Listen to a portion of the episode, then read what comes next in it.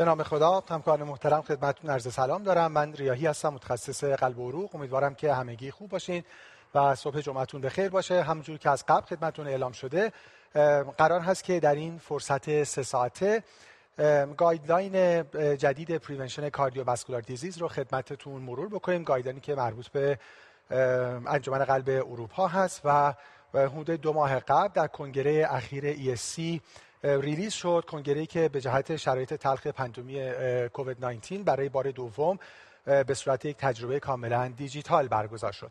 ویژگی که این وبینار سه ساعته خواهد داشت این هست که ما این ارائه رو به صورت کاملا مالتی دیسیپلینری خواهیم داشت، علاوه بر این که خب هر ریس فاکتور رو و هر موضوع رو از زبان اکسپرت اون فیلد خواهیم شنید. دوست داریم این کی مسیج هم هم به خودمون و هم به شما همکاران محترم منتقل بشه که اپروچ به جامعه و به بیماران برای پریونشن کاردیوواسکولار دیزیز باید یک اپروچ بین رشته‌ای و مالتی دیسیپلینری باشه.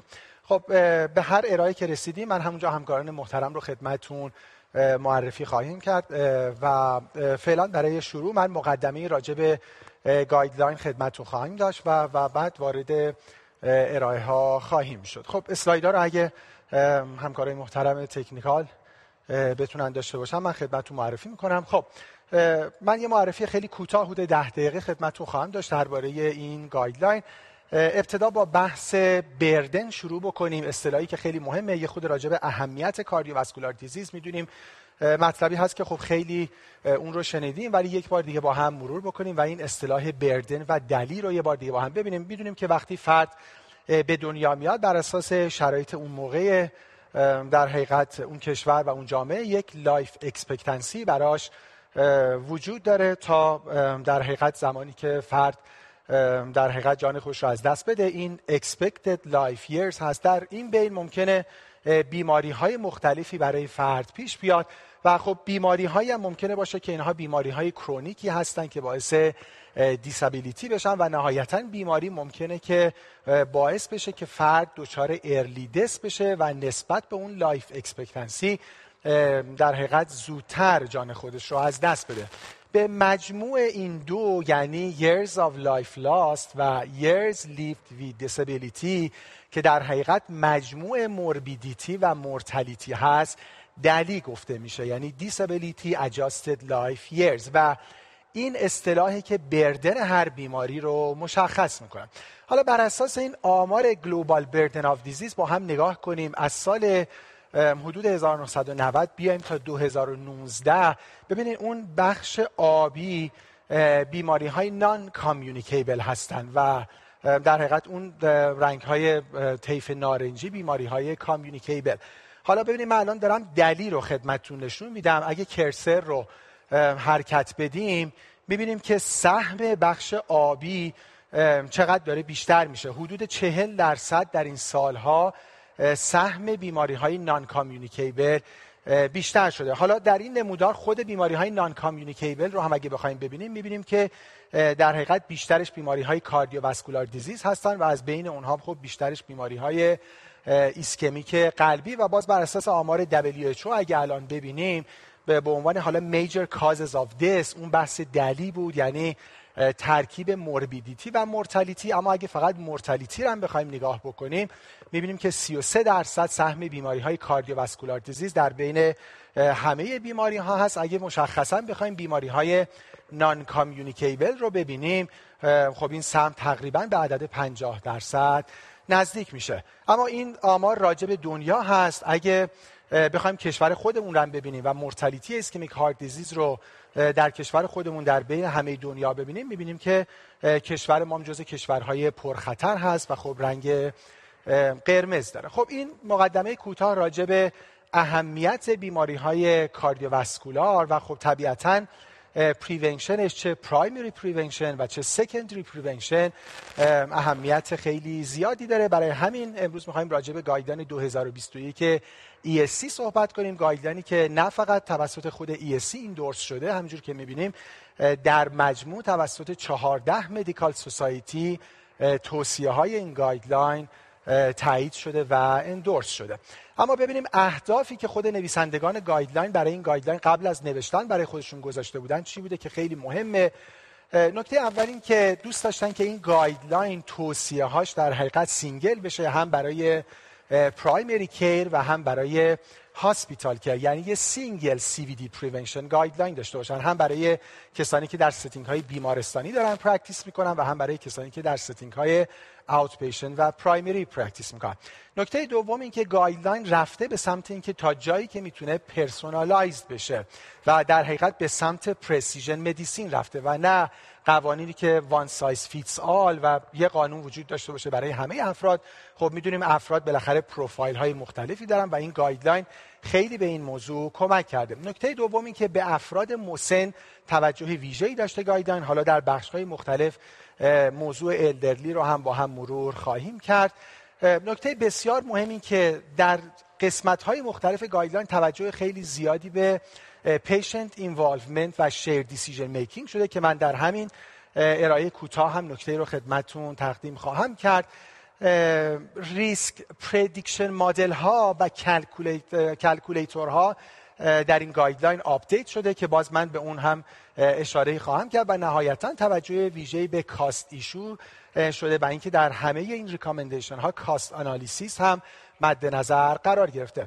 اما اوتلاین های گایدلاین رو با هم ببینیم. من اگه بخوام فهرست گایدلاین رو خدمتتون بگم، گایدلاین در سه بخش پریونشن کاردیوواسکولار دیز رو بهش پرداخته. یکی در ایندیویدوال لول هست، افرادی که اپرنتلی هلسی هستن، بیمارانی که استابلیشت ای اس سی وی دی دارن، عملاً بحث سکندری پریونشن و رزیدوال ریسک هست، بیمارانی که مبتلا به دیابت هستن، مشخصاً بیماران اف اچ فامیلیال هایپرکلسترولمیا جدا شدن و همینجور بیماران کرونیک کیدنی دیزیز. خب اینها بیماران پرخطری هستن که چپتر جداگانه‌ای بهشون اختصاص داده شده.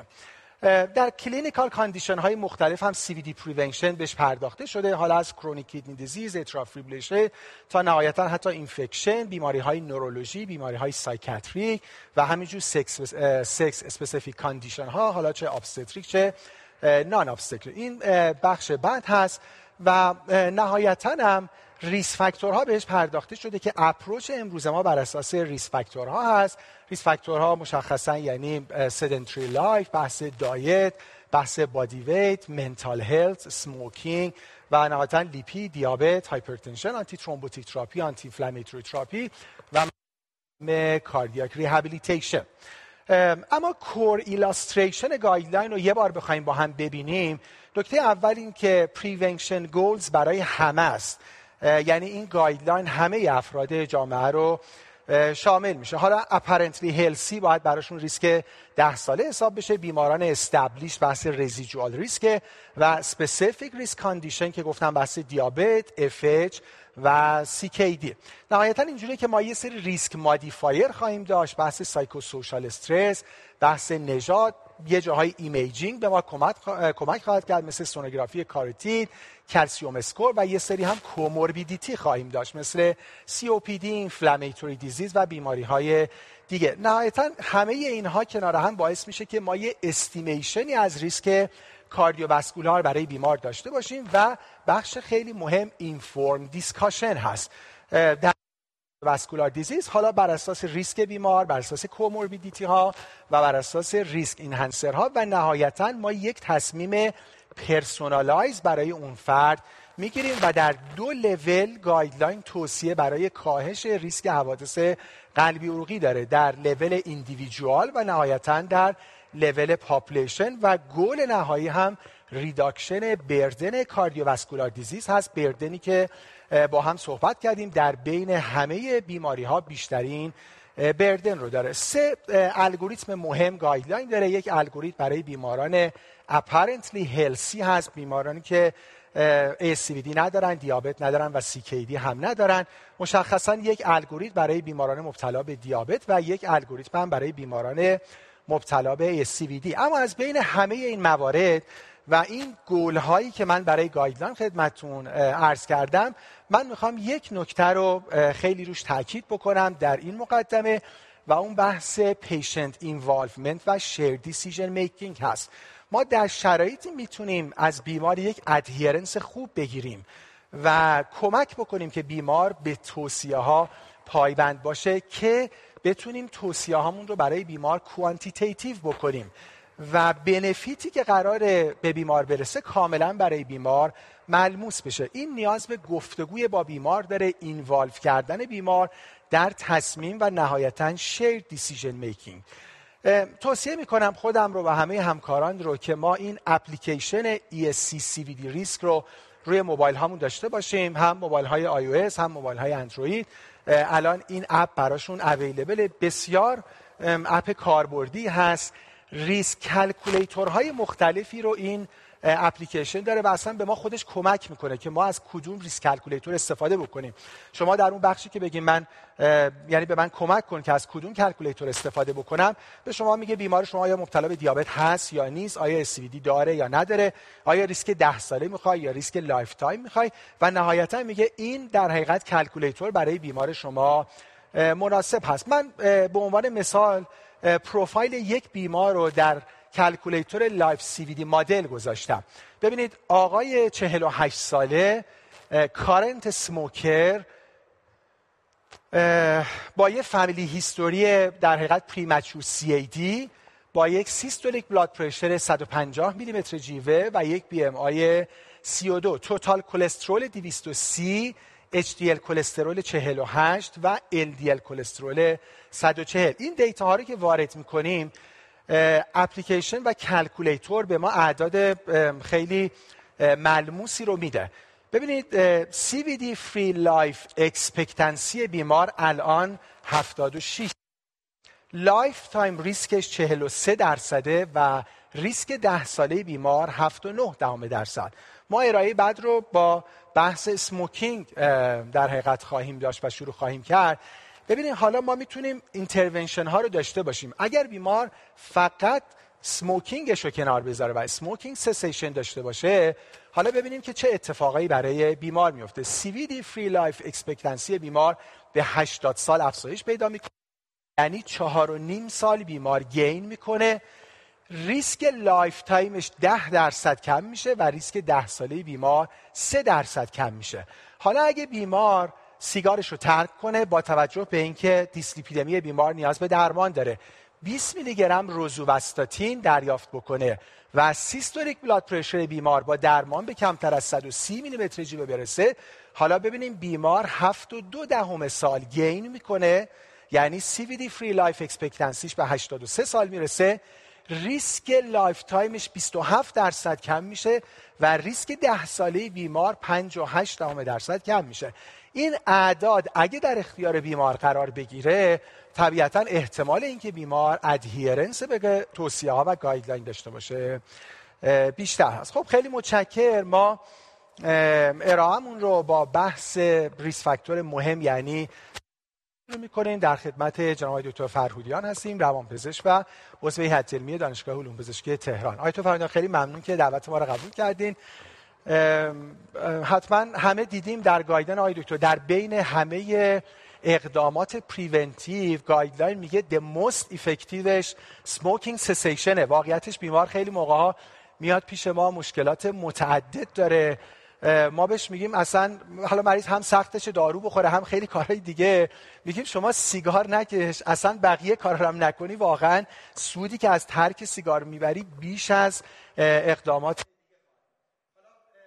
حالا ارقام رو و توصیه ها رو در ارائه شما خواهیم شنید. من دوباره پنج دقیقه در خدمت شما هستم برای پرسش پاسخ. خیلی متشکرم، در خدمتتون هستم. من خدمت شما اینم. خیلی متشکرم. من سلام عرض میکنم خدمت همکاران عزیز، خدمت آقای دکتر ریایی تشکر میکنم و به خصوص تشکر ویژه دارم که اسلاید اول من رو در واقع به عنوان مقدمه گفتن، زحمت گفتن مقدمه در این فرصت کم در واقع کم کردن.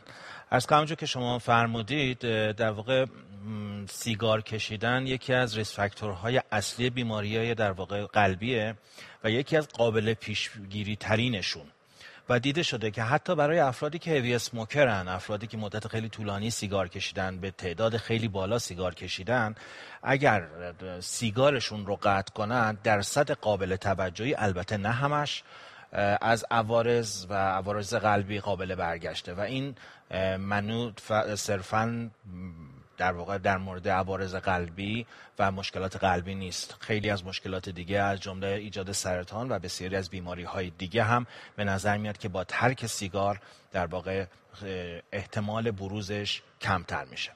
در نتیجه ترک سیگار برای افراد سیگاری و سیگار نکشیدن، برای اونهایی که تا حالا سیگار نکشیدن، یکی از عوامل مهمیه که هر متخصص قلب و عروقی طبیعتاً باهاش مواجه خواهد بود.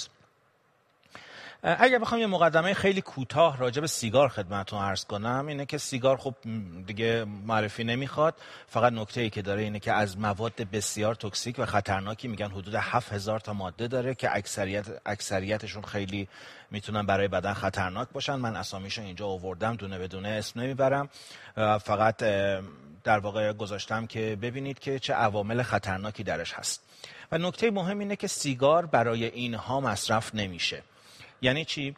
یعنی افرادی که سیگار مصرف میکنن معمولا دلیل مصرف سیگارشون اینه که در نهایت یکی از این حدود هفت هزار ماده که در واقع نیکوتین اسمشه و ماده بسیار اعتیادآوره، در واقع اون رو به بدن خودشون برسونن. یعنی شش هزار و نهصد و نود و نه ماده خطرناک در سیگار وجود داره که هدف مصرف نیست و در فرایند مصرف فقط میاد و به بدن آسیب میزنه. نکته مهمی که در مورد نیکوتین وجود داره اینه که نیکوتین عوارض خیلی جدی از جهت قلبی عروقی نداره. نیکوتین یک ماده کارسینوژن نیست و نیکوتین خطرات خیلی جدی برای بدن جز اون جنبه اعتیادزایی و وابستگیش نداره. در نتیجه میخوام اینو اینطوری جمع‌بندی کنم که اگر ما بتونیم به هر شکلی به فردی که وابسته به سیگار شده، به فردی که به نیکوتینش احتیاج داره، اگر ما بتونیم نیکوتین رو به طور خالص برسونیم، این در واقع یک جایگزینی مناسب میتونه باشه که بسیاری از خطرات سیگار رو کم کنه. در واقع یک هارم ریداکشن میتونه باشه، بسیاری از خطرات سیگار رو کم کنه و فرد رو در واقع با همون ماده‌ای که بهش نیاز داره در واقع در ارتباط نگه داره و فرد اون رو مصرف کنه. نه تنها نیکوتین، نیکوتین خالص این خاصیت رو داره، بلکه دیدن که حتی میشه کمک گرفت ازش، که معمولا هدف اصلی درمان هم اینه که میشه ازش کمک گرفت که به ترک سیگار کمک کنه. یعنی وقتی ما نیکوتین رو جایگزین میکنیم، اینطوری نیست که فرد برای مدت خیلی طولانی مصرف کنه. معمولا این رو با دوزهای متفاوتی جایگزین میکنیم و فرد بعد از مدت کوتاهی میتونه این نیکوتین رو کنار بذاره و اصلا قطع سیگار کنه. مصرف سیگار در واقع خب میدونید اون هم یه اعتیاد شناخته میشه، اما یه تفاوتی با بقیه اعتیادها داره و تفاوت اصلیش با بقیه اعتیادها اینه که ما روانپزشکا اعتیاد رو نه به دلیل وابستگیش اعتیاد میدونیم، نه به دلیل وابستگی جسمی، نه به دلیل علائم ویدراوالی که ایجاد میکنه، بلکه اعتیاد به این دلیل اعتیاد نام داره که اختلالات عملکرد جدی در زمینه‌های بالینی و در زمینه‌های اجتماعی، خانوادگی، شغلی، تحصیلی و اینها ایجاد میکنه. در واقع افراد معتاد نه به این دلیل که یک ماده رو مصرف میکنن و اگه قطع کنن مورد درمان قرار میگیرن، بلکه به این دلیل که دچار اختلال عملکرد میشن مورد درمان قرار میگیرن. در مورد سیگار این در در واقع کف این حده. یعنی چی؟ یعنی اکثر افراد سیگاری به دلیل مصرف سیگار دچار اختلال‌های عملکرد بالینی از جهت اجتماعی، از جهت روانشناختی، از جهت خانوادگی نمیشن، بلکه سیگار بیشترین خطری که برای فرد داره اینی که عوارض جسمی جدی ایجاد میکنه. در نتیجه ما اگر بخوایم شدت اعتیاد به سیگار رو بسنجیم، معمولا با اختلال عملکردش نمیسنجیم. شدت اعتیاد به سیگار رو برعکس بقیه اعتیادها، مثلا اگه ما بخوایم شدت اعتیاد به شیشه رو بسنجیم، هیچ وقت نمیایم بگیم که سه گرم مصرف میکنه یا پنج سوت مصرف میکنه. میگیم که چقدر این فرد سایکاتیک شده، چقدر این فرد دچار اختلال عملکرد شده، چقدر میتونه کارش انجام بده، چقدر میتونه به خانواده‌اش رسیدگی کنه.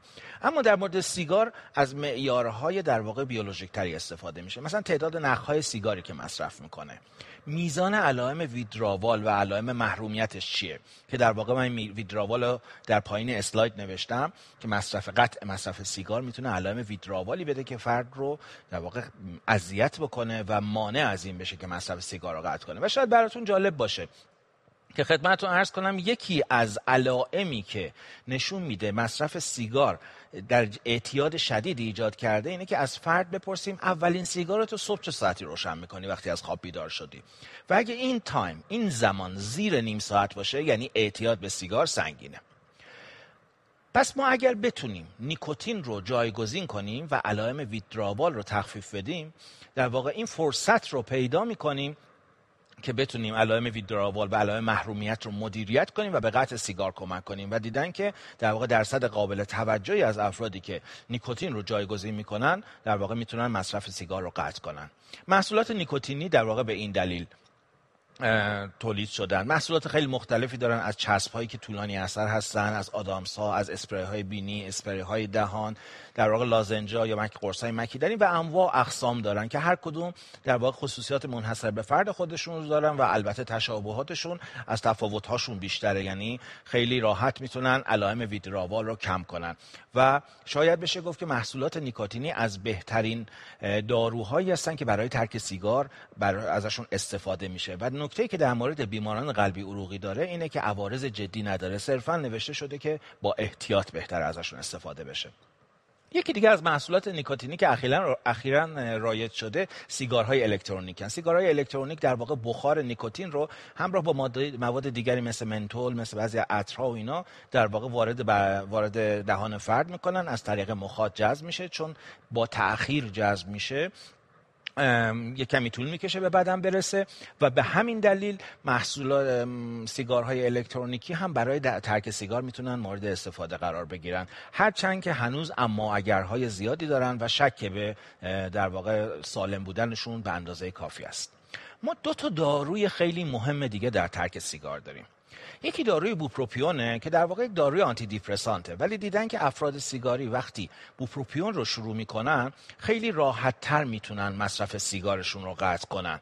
مثلا توصیه میشه که یه هفته قبل از اون تاریخی که تعیین میشه برای قطع سیگار بوپروپیون شروع بشه، بوپروپیون به دوز بالاتری برسه و معمولاً زمانی که برای ترک سیگار درمان دارویی توصیه میشه یه چیزی حدود سه تا سه ماه و به بالاست و بوپروپیون در طی این مدت ادامه پیدا کنه. و دیده شده که اثر بوپروپیون برای ترک سیگار ارتباطی به افسرده بودن و نبودن فرد نداره، یعنی اینطوری نیست که فرد چون افسردگیش خوب میشه تحمل بهتری نسبت به علائم ویترابال پیدا میکنه و میتونه سیگار رو راحت‌تر کنار بذاره، بلکه خود بوپروپیون در واقع اثری مستقیم برای ترک سیگار داره و میتونه علائم ویترابال و به خصوص وسوسه و میل به مصرف سیگار رو کاهش بده و به درمان در واقع وابستگی به سیگار کمک کنه. اینا هر کدوم از این داروها پروتکل‌های خاص خودشون رو برای مصرف دارن که از حوصله این بحث و در واقع تخصص شما در واقع از حوصله این بحث خارجه، تخصص شما ایجاب نمیکنه که احتمالاً خودتون بخواید توصیه کنید. حدس میزنم که این مریض ها رو برای درمان ترک سیگار در واقع ریفر بفرمایید. داروی آخری که خیلی داروی خوبی بود و ما خیلی دوستش داشتیم در واقع داروی وارنیکلین بود یا چنتیس که توسط شرکت فایزر تولید بگم بهتره بگم میشد. این دارو در واقع پارشال آگونیست گیرنده های نیکوتینی بود و میتونست بره رو گیرنده های نیکوتینی بشینه، اثری شبیه در واقع ریپلیسمنت های نیکوتین انارتی داشته باشه، البته اثرش کمتر بود.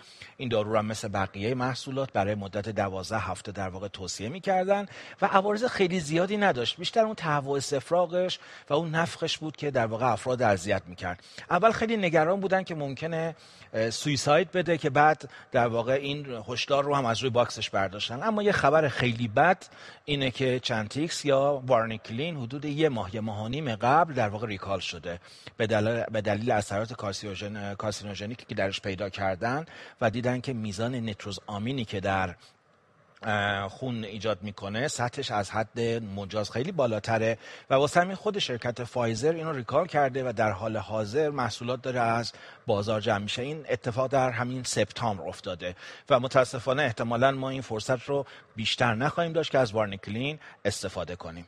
خیلی متشکرم. من فقط خواستم یک مقدمه خیلی کوتاه در واقع توصیف خیلی کوتاه از وضعیت ترک سیگار خدمتتون ارائه بدم. متشکرم از وقتی که به من دادید. اتفاقا خیلی متشکرم، خیلی اینفورماتیو و تایم باوند. خیلی متشکرم. من یه چند تا سوال خیلی کوتاه خدمتتون داشته باشم و بعد وارد لکچر بعدی بشیم.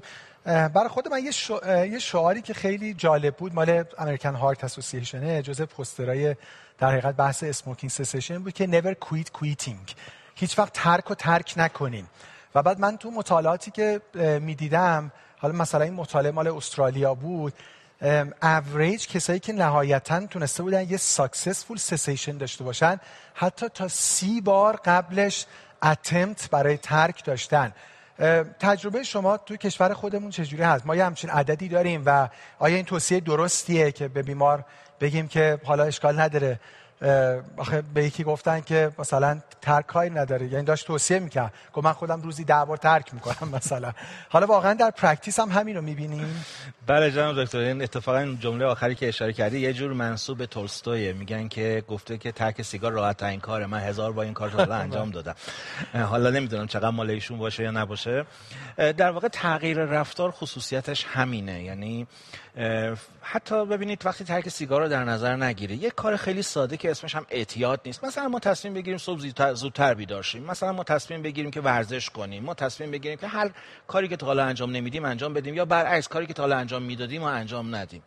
میبینیم که بعد از این که تصمیم گرفتیم، اصلا هیچ ماده اعتیادآوری هم وسط نیست، بعد از این که تصمیم گرفتیم خیلی مدت کوتاهی عالی ادامهش میدیم، بعد از مدتی دودل میشیم یا کمی شل میشه و بعد خیلی راحت عود میکنیم و بعد از مدتی که عود کردیم دوباره به این نتیجه میرسیم که خیلی خوب بود اون دوره که من این کارو میکردم، چرا دوباره تصمیم میگیریم، بعد بعد از مدتی دوباره اقدام میکنیم برای تصمیم، و این چرخه ادامه پیدا میکنه ادامه پیدا میکنه تا سالهای سال.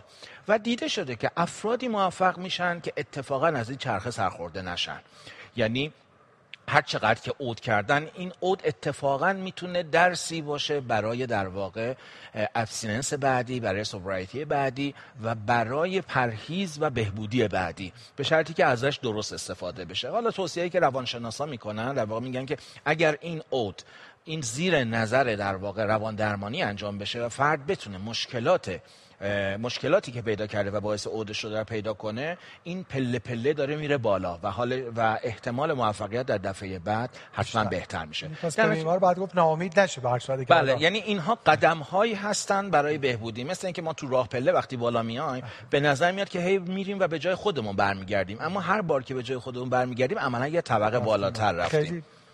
مثال جالبیه برای بیمار میشه استفاده کرد. یه نکته‌ای که یه کانسرنی که وجود داره بحث افزایش وزنه. حالا واقعیتش خب مطالعات نشون دادن که اوریج پنج کیلوگرم هم ممکنه افزایش وزن بده. اون چیزی که خب خود گایدلاین هم خیلی در حقیقت تصریح کرده این که مهم نیست، یعنی بنفیت ترک سیگار رو از بین نمیبره. در پرکتیس هم این سیگنیفیکانت دیده میشه و شما اقدام خاصی دارین که حالا بیمار مثلا این اتفاقا براش نیفته. حالا من با یکی صحبت میگم میگفتش که برعکسش هم هست، میشه مثلا سیگار بکشیم یه خود وزن کم بکنیم.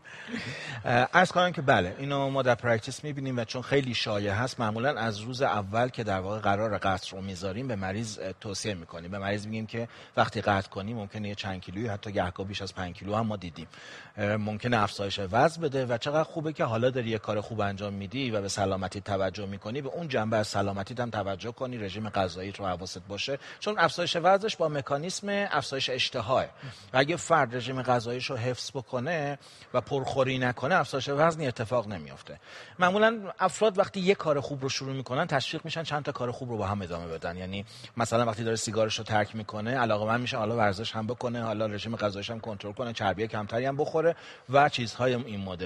واسه همین وقتی از اول توصیه میکنیم خیلی از افراد میتونن اینو حداقل برای مدتی نگه دارن. اما در مورد همه مواد اینطوریه که وقتی در واقع مواد یه اثری ایجاد میکنن، حالا راجع به سیگار نگیم، راجع به متامفتامین و شیشه بگیم که به شدت کاهش وزن میده و اصلا توصیه میشه تو خیلی از داروهایی که البته نه توسط افراد ساینتیفیک، توسط نمیدونم عطاری‌ها و در واقع آرایشگرها و اینا گهگاه توصیه میشه که یکمی مصرف کنید تا وزنت کم بشه. و در خیلی از داروهای دستسازی هم که دیده میشه میبینیم که متامفتامین میریزن برای کاهش وزن، ولی این هم دیده شده که متامفتامین حداکثر شش تا هشت هفته میتونه در واقع اون اثر کاهش وزنش رو داشته باشه و بعد از اون خیلی سریع بدن تالرنس بهش پیدا میکنه و اثرش از بین میره و فقط بعد از اینکه ترک کردن اون هم برای مدت کوتاهی در واقع افزایش وزن بیشتری ایجاد میکنه. خیلی متشکرم. یه سوال دیگه راجع به ان آر تی دارم، نیکوتین ریپلیسمنت تراپی. حالا یه چیزی که برای خود من تو این گایدلاین خیلی جالب بود این که اینقدر این توصیه ها عمل نمیشه که گایدلاین ها هی دارن به مقدار کم هم راضی میشن.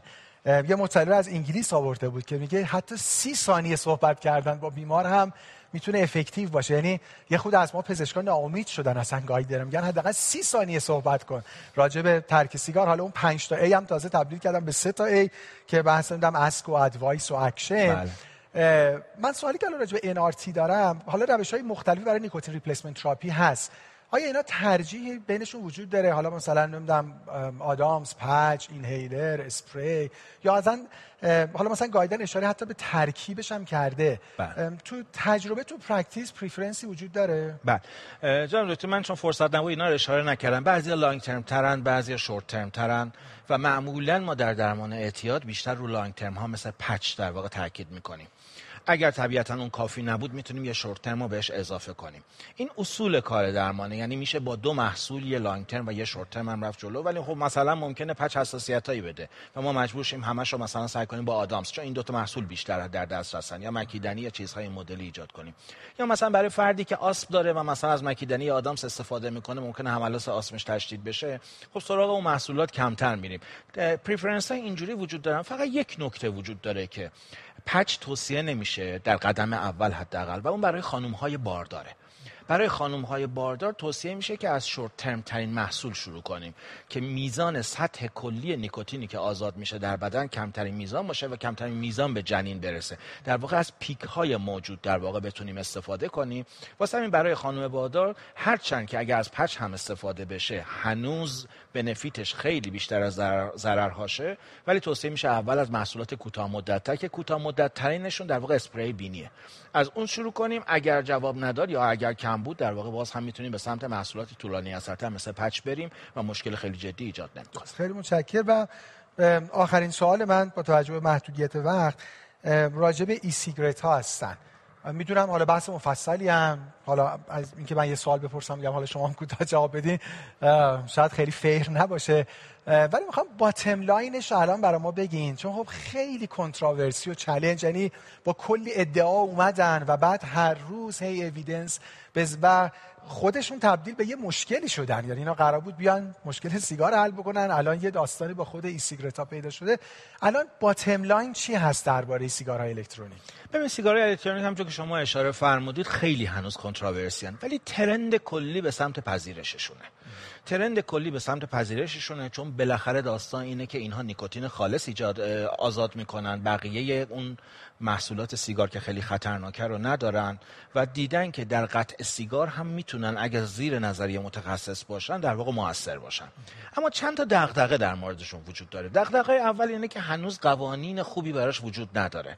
مثلا فرض بفرمایید در یه محیط بسته‌ای مثل اینجا خب قانون وجود داره کسی نمیتونه سیگار مصرف کنه، اما اون که سیگار نیست، اون ای سیگارته و تو کشورهایی که از ما قانونمندترن افراد ممکنه بخوان اونجا در واقع مصرف بکنن و اون پسیو اسموکینگی که ایجاد میکنه ممکنه در واقع برای بقیه خطرناک باشه. یکی از دغدغه‌هایی که براش وجود داره اینه.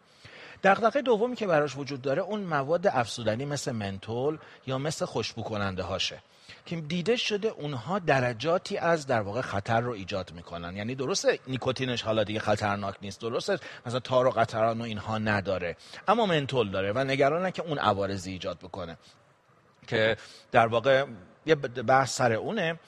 و بحث سومی که وجود داره در واقع گیتوی دراگه. یعنی میگن که آیا میشه اگه ما اینو خیلی پاپولارش کنیم، خیلی معمولش کنیم، نوجوانا از ترسی نداشته باشن و با این شروع کنن و وقتی با این شروع کردن وارد اون نتورک و چرخه اعتیاد بشن و بیشتر رشد کنن و جلو برن. و بعضی از پژوهش‌ها نشون داده که بله خیلی ها بودن، حالا خیلی ها منظور عدد خیلی بزرگی نیست، اصلا تعداد قابل توجهیه چون عددو یادم نیست دارم اینطوری استفاده میکنم، افراد قابل توجهی تعداد افراد قابل توجهی وجود داشتن که در واقع اولین ماده مصرفشون ای سیگارت ها بودن و واسه همین نگرانن که نکنه ما داریم آدم ها رو با مثلا در واقع کم اهمیت جلوه دادن خطرات این وارد چرخه اعتیاد میکنیم و اینها بعداً سیگار و بقیه محصولات رو استفاده کنن. حالا اصلا توصیه فعلی مال ادالتیه که میخوان ترک بکنن و اینو دیگه کنار سیگارشون هم نیارن. یعنی شما الان این بحث هست که حالا هم سیگار میکشن هم سیگار، یا به قول شما خیلی هم مثلا تازه با این شروع میکنن. بله. ما توصیه دیگه فعلا نداریم دیگه. در واقع اونی که فعلا میگم بیشتر در مرحله پژوهشیه، ولی برای کسی که واقعا میخواد ترک کنه اگه وزیر نظر در واقع متخصص باشه، به نظر من میاد که انارتیا هنوز جایگاهی، من من اینو اوییدنس بیس نمیگم، اینو تجربه شخصی دارم میگم، به نظر میاد انارتیا هنوز میتونن انقدر در واقع کمک بکنن که نیازی به ای سیگارت نباشه. ضمن اینکه این ای سیگارت اون پترن رفتاری سیگار رو حفظ میکنه که ممکنه خودش در عود کمک کننده باشه. هنوز ما آوتکام‌های لانگ ترم هم ازش نداریم. آتام بله دقیقاً. آقا خیلی متشکرم. خیلی ممنون که این دعوت رو قبول کردین. ان شاءالله که بشه در یه فرصت خیلی بیشتری راجع به این موضوع بیشتر با هم صحبت. خیلی متشکرم. سلامت باشین. خداحافظ. خب خیلی متشکرم. ما برای ارائه دوم در خدمت جناب آقای توشید فرق این بود با بحث مهم تغذیه و بحث هلسی دایت. خب میدونیم که کورنر استور در حقیقت سی وی دی پریونشن هست، اینتراکشن با ریس فاکتورهای دیگه خیلی زیاد داره، هم بحث دیابت، هم بحث هایپرتنشن، هم بحث دیسلیپیدمی و بحث در حقیقت ویت و اوبسیتی. بفرمایید جناب توشیدفر. خدمتتون عرض سلام دارم. خیلی متشکرم که دعوت ما را قبول کردیم. من یه مقدمه کوتاهی در حقیقت گفتم راجع به اهمیت موضوع.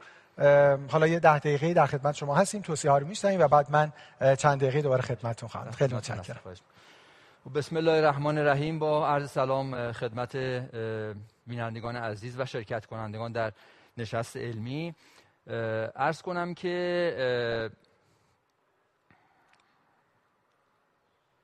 خب تعدادی از عوامل تغذیه‌ای در ایجاد بیماری قلبی عروقی دخالت دارن که چند تا از اونها رو که مهمترین هستن و در واقع مورد تایید این گایدلاین بیست بیست و یک که انجمن قلب اروپا هست رو با هم دیگه مرور می‌کنیم.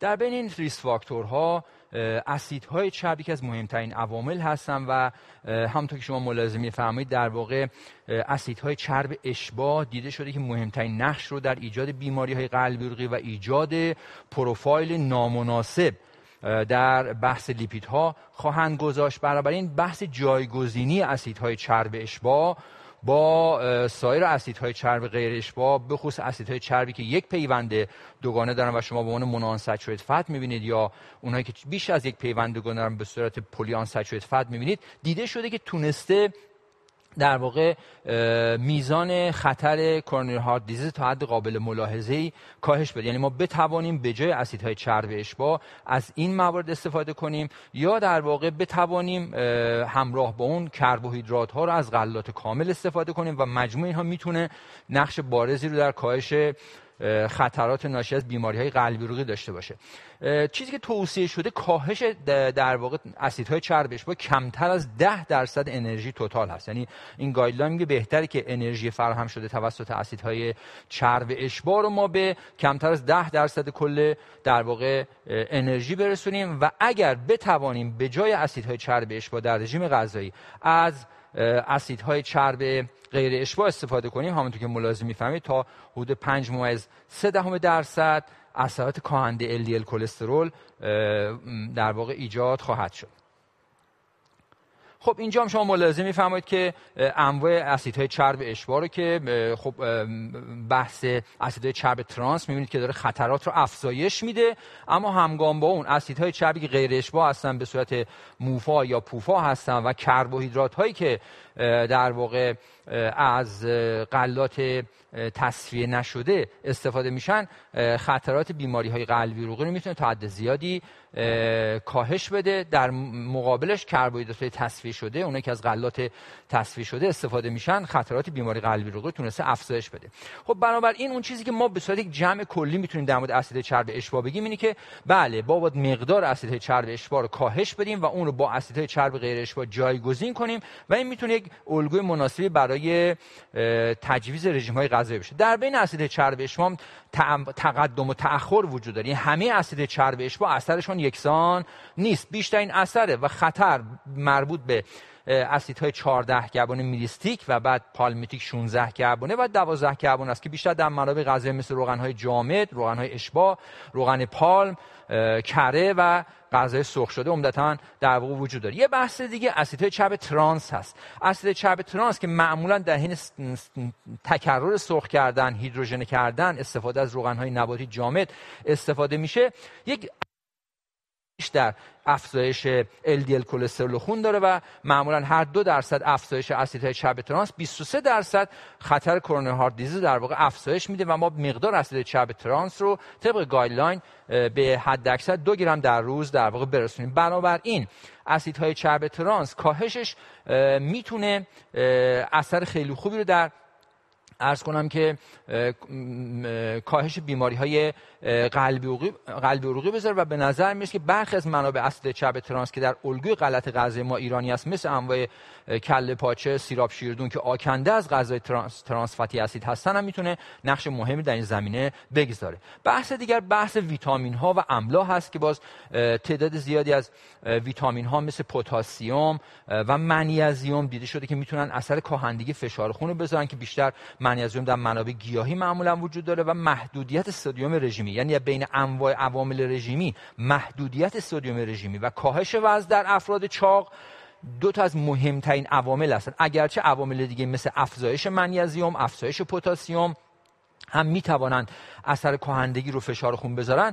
ولی بین این عوامل غذایی تقدم و تأخر از لحاظ شدت کاهش یا افزا... در واقع شدت کاهش بیماری قلبی عروقی در واقع وجود داره. خب پتاسیم در میوه‌جات و سبزیجات وجود داره و میتونه کمک بکنه به کاهش فشار خون و کاهش خطر بیماری قلبی عروقی. در مورد فیبری که در مواد غذایی گیاهی وجود داره، باز ما چیزی که توصیه می‌کنیم ده گرم در روز هست و دیده شده که این ده گرم میتونه حدود شانزده درصد خطر سکته رو در بیماران قلبی عروقی تا حد زیادی در واقع کاهش بده و شش درصد این خطر رو در کسانی که مبتلا به دیابت نوع دو هستن و بنابراین ما در واقع باید این جور غذاها رو در برنامه غذایمون در واقع افزایش بدیم و برخی از غذا مثل سبزیجات رو ما توصیه می‌کنیم که تا پنج سرینگ در روز هم مصرف بشه و این میتونه در بیشتر تحقیقات نشون داده که خطر بیماری تا حد زیادی در واقع کاهش بده. نکته دیگه که در بسیاری از مقالات اخیر روش تاکید شده مغزهای گیاهی هستن و توصیه میشه که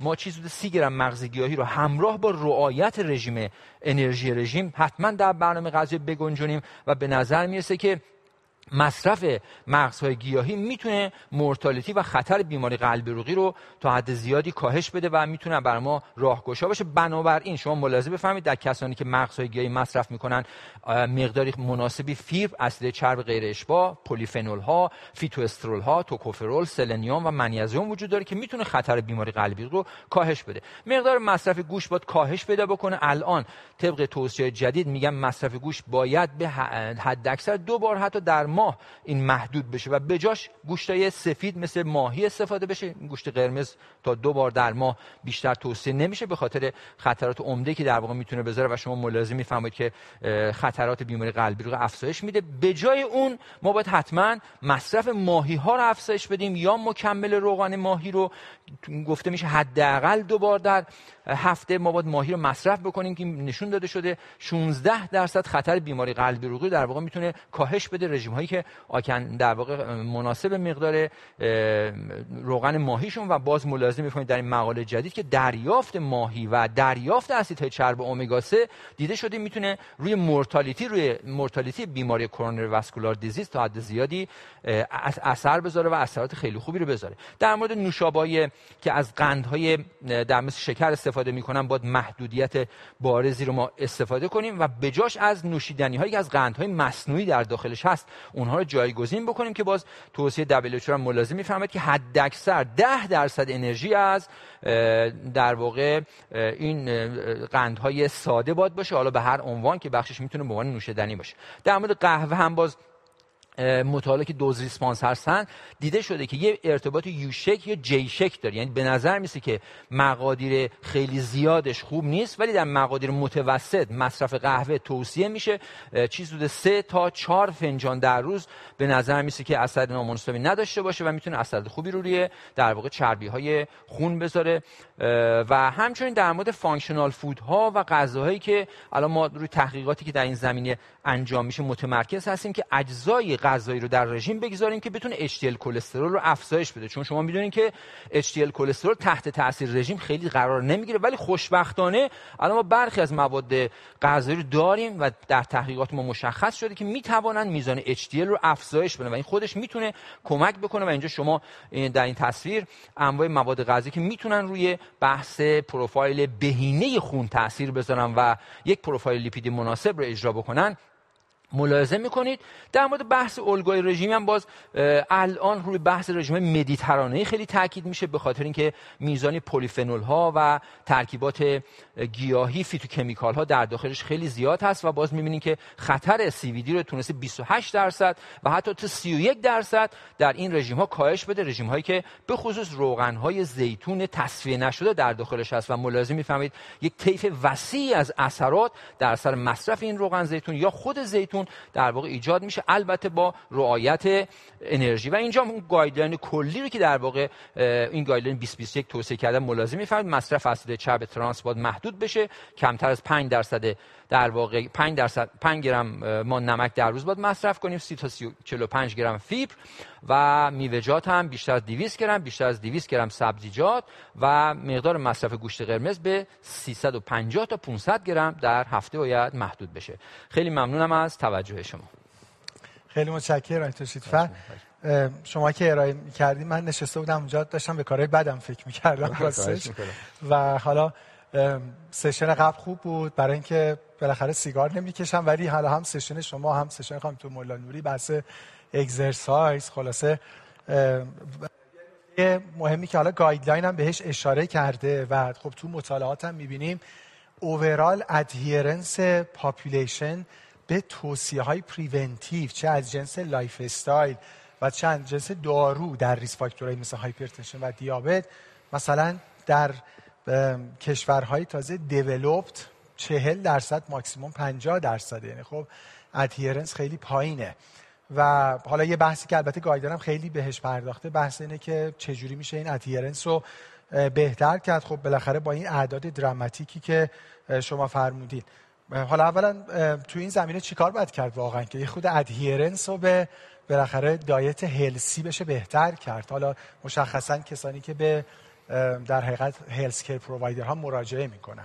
عرض کنم همونطور که میفهمید خب یکی از مواردی که ممکنه این توصیه های لایف استایل بخصوص تغذیه رو مخاطبین یا شرکت کنندگان رها کنن این که معمولا اینا خوب فالو نمیشن. یکی از چیزی که در تکست ها و پیپرها خوش بحث میشه که که بیماران باید فالو بشن، رها نشن و ما سعی کنیم با بیماران هم بحثی خود شما اشاره فرمودید حتما نگوشییت داشته باشیم، بحث بکنیم. بخصوص این مسئله در کسانی که اوورویت دارن یا اوبیز هستن خیلی حائز اهمیته که این خب متعاقبا منجر به ریسک فاکتورهای بیماری قلب عروقی میشه. بنابراین در قدم اول حتما باید بیماران فالو بشن، تشویق بشن و ترغیب بشن که در واقع مراجعت مجدد برگردن به سمت حالا کارشناس تغذیه و تیم درمانی و همراه با ما باید از یک تیم استفاده کنیم. الان میگه که بحثی که در مورد همین بحث ویت ریگین یا بحث بازگشت وزن هست، کسانی که رژیم میگیرن دیده شده که ما باید در واقع هم از نظر سایکولوژی هم رو کار کنیم. بحث رژیم نیست، یعنی بحث مایندفولنس یا بحثی که به افراد القا میشه که شما بهتره که این رژیم رو انجام بدید، رژیم اثرات خیلی خوبی داره، باشون صحبت بشه، اعتمادشون جلب بشه و بینا بهشون گفته بشه که رو بحث رژیم وقت بذارن، زمان بذارن، اهمیت بدن، در زمان خاصی غذا بخورن، غذا لازم غذا لازم نیست غذا غذای مناسبی از منزل بیارن و در محل کار استفاده بکنن، در ساعت خاصی غذا بخورن. اینا همه باعث میشه که افراد اعتمادشون به رژیم غذایی بیشتر بشه و در واقع بتونن رژیم غذایی ما رو تبعیت بکنن. مثلا مثلا واقعا یه جا الان که شما داشتین میفهمید من دیدم خب تو بحث بیماریام هم همینه، یعنی هایپرتنشن، دیسلیپیدمی، بحث فالوآپ، بحث ریمایند کردن. الان خیلی از تکنولوژی از یعنی از مثلا اپ های موبایل و خب یه بخش مهم گفتگو با بیمار دیگه، یعنی شاید واقعا توصیه‌های کلی که حالا مثلا رژیم غذاییتون باید درست باشه خیلی کمک بیمار نمی‌کنه. حالا در ورزش هم بخوام تو صحبت خواهیم کرد که بگیم مثلا ورزش کن. یه نکته‌ای که مهم همین بحث پرسکریپشنه. آدم فکر می‌کنه که الان چقدر این اپروچ دیسیپلین‌های مختلف به بیمار مهمه، یعنی کنار حالا مثلا متخصصین داخلی، همکاران پزشک عمومی، غدد، قلب، اینا بالاخره گروه‌های دیگه‌ای که حالا ما در حقیقت در این وبینار هم داریم لازمه که حضور داشته باشن، صحبت کنن، نسخه بدن، حالا بیمار رو فالو بکنن. یه سوال دیگه فقط من خدمتتون داشته باشم، این که این اثر دایت، این بالاخره اعداد دراماتیکی که شما فرمودین چقدرش مستقل از کاهش وزنه؟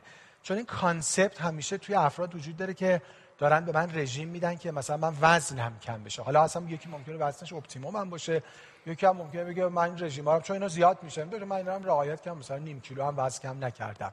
اینا چقدر مستقل از کاهش وزن باعث کاهش ریسک میشه؟ بله خب بالطبع همونطور که خودتون بهتر از من، در بسیار بیماری قلبی عروقی الزاما افراد چاق نیستن.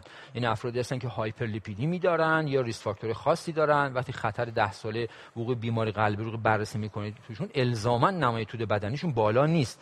بنابراین رویکردهای رژیمی که به این افراد داده میشه الزاما رژیمای کاهش وزن نیست، بلکه بر اساس ساختار عرض کنم که اصلاح لیپید دیست. مثلا فرض کنید توصیه‌های ای تی پی رو شما اگه ملاحظه بفرمایید، ای تی پی تری یا چهار رو ملاحظه بفرمایید، الزاماً توصیه‌ای نیست که بر اساس کاهش وزن. درسته که ما اون شمای کلی بر اساس یک در واقع وزن مناسب هست، ولی اگه فرد وزن مناسب داشته باشه ما رژیم رو بر اساس وزن متعادل فرد محاسبه میکنیم.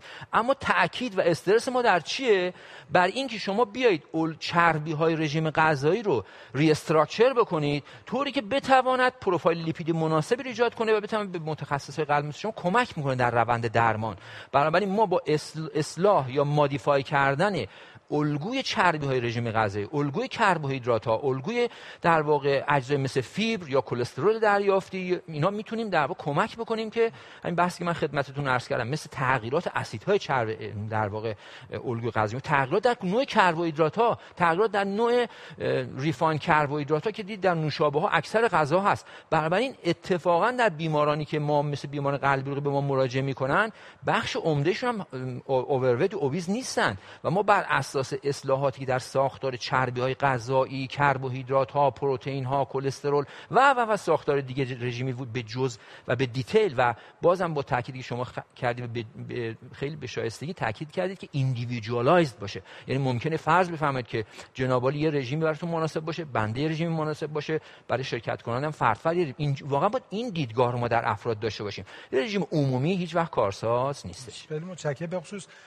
الان که میفهمیدین یاد آمد که تو خیلی مطالعات داریم که مثلا همین جایگزین کردن چربی ها با در حقیقت پلی آن ساتوریتد فتی اسیدا اتفاقا دیده شده در افرادی که ویت نورمال دارن اثرش رو پروفایل ال دی ال بهتر هم هست نسبت به افراد اوبیز. و آخرین نکته، چون می‌خوایم بریم با هم الان خلاصه یه قهوه‌ای بخوریم، خیالمون از سه تا پنج فنجان قهوه در روز راحت باشه، مشکل نداره. بله قهوه همونطور که عرض کردم هم گایدلاین بیست بیست و یک بود هم دبلیو اچ او میگن در واقع ماکسیمم سه تا پنج فنجان اصلا. و دقت کرده باشین شکلش یو شکله یا جی شکله، یعنی نه کم بخورین نه خیلی زیاد بخورین، در حد متوسط. خیلی خیلی متشکرم، خیلی لطف کردین، بسیار اینفورماتیو.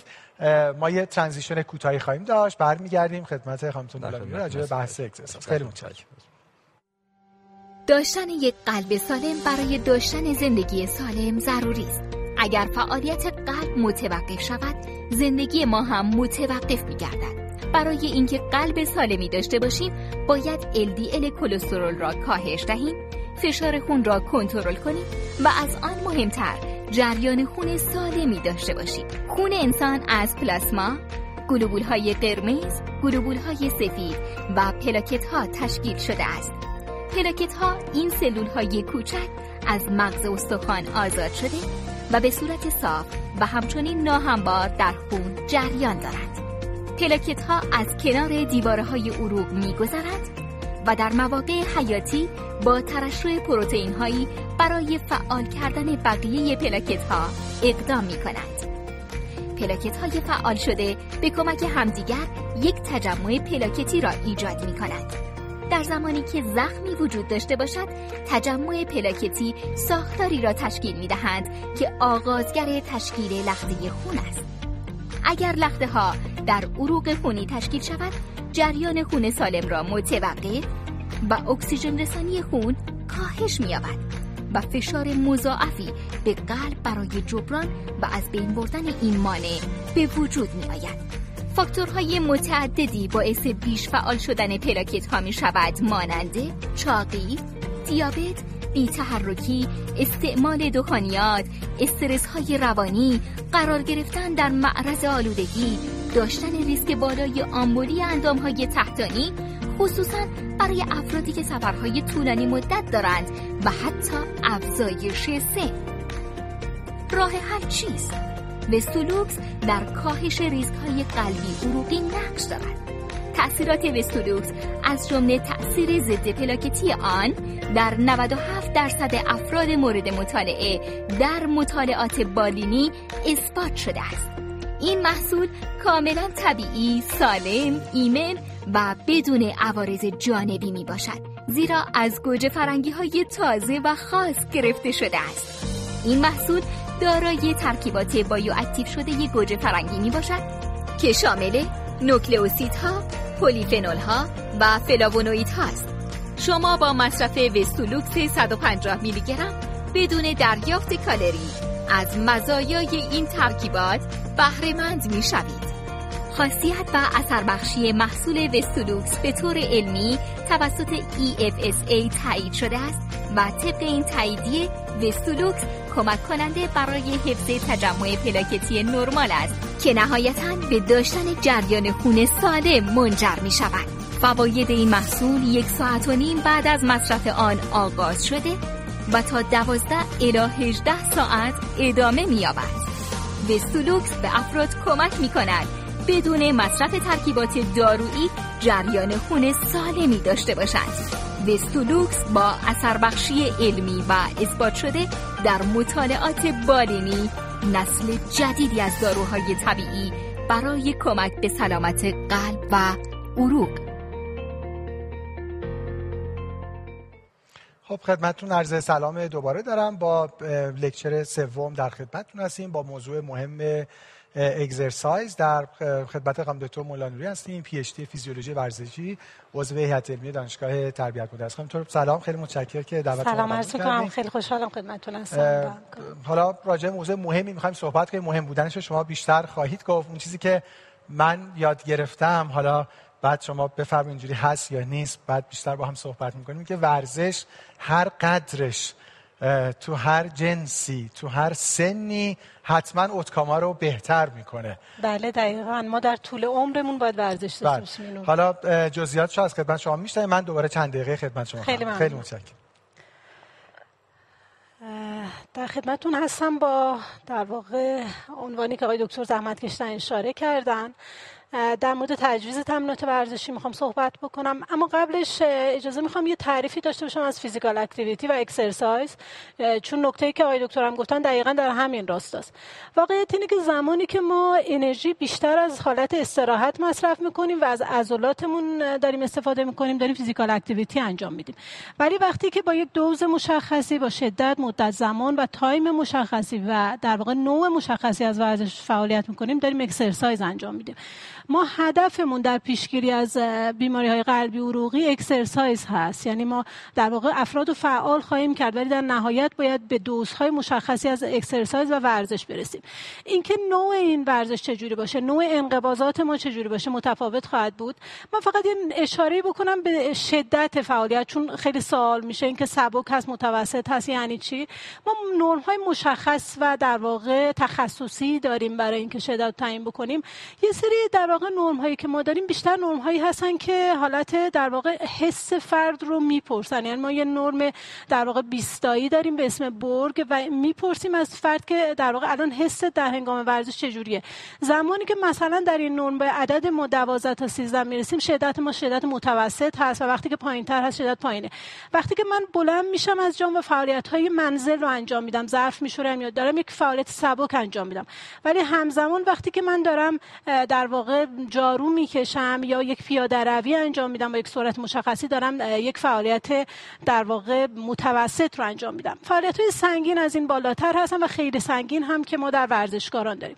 این وضعیت ما از نظر فیزیکال اکتیویتی در ایران هست، بالای پنجاه درصد. در زنان وضعیتمون بدتر هست متاسفانه، در واقع بر اساس این استادی که اشاره شده اینجا و در واقع در سال دو هزار و شانزده بعد از پاندمی کووید که وضعیت متاسفانه بدتر از این هم هست.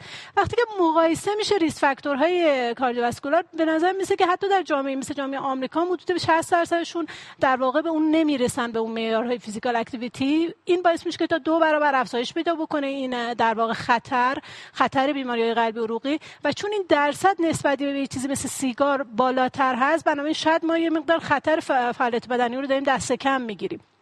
یه نکته در مورد پیشگیری از بیماری‌های قلبی عروقی بحث نشستن هست. یعنی الان بحث اسکرین تایم و تی, تی وی تایم خیلی بر ما مهمه. یه مطالعه انجام میشه، یک پایش حدود ده ساله‌ای روی بالای سیزده هزار فرد، زمانی که زمان نشستن داره بالای شش ساعت در واقع اتفاق میفته و بیشتر میشه. خطر در واقع مرگ و میر ناشی از بیماری قلبی عروقی و همه خطرات مرتبط با در واقع انسان داره افزایش پیدا میکنه. بنابراین ما باید نش...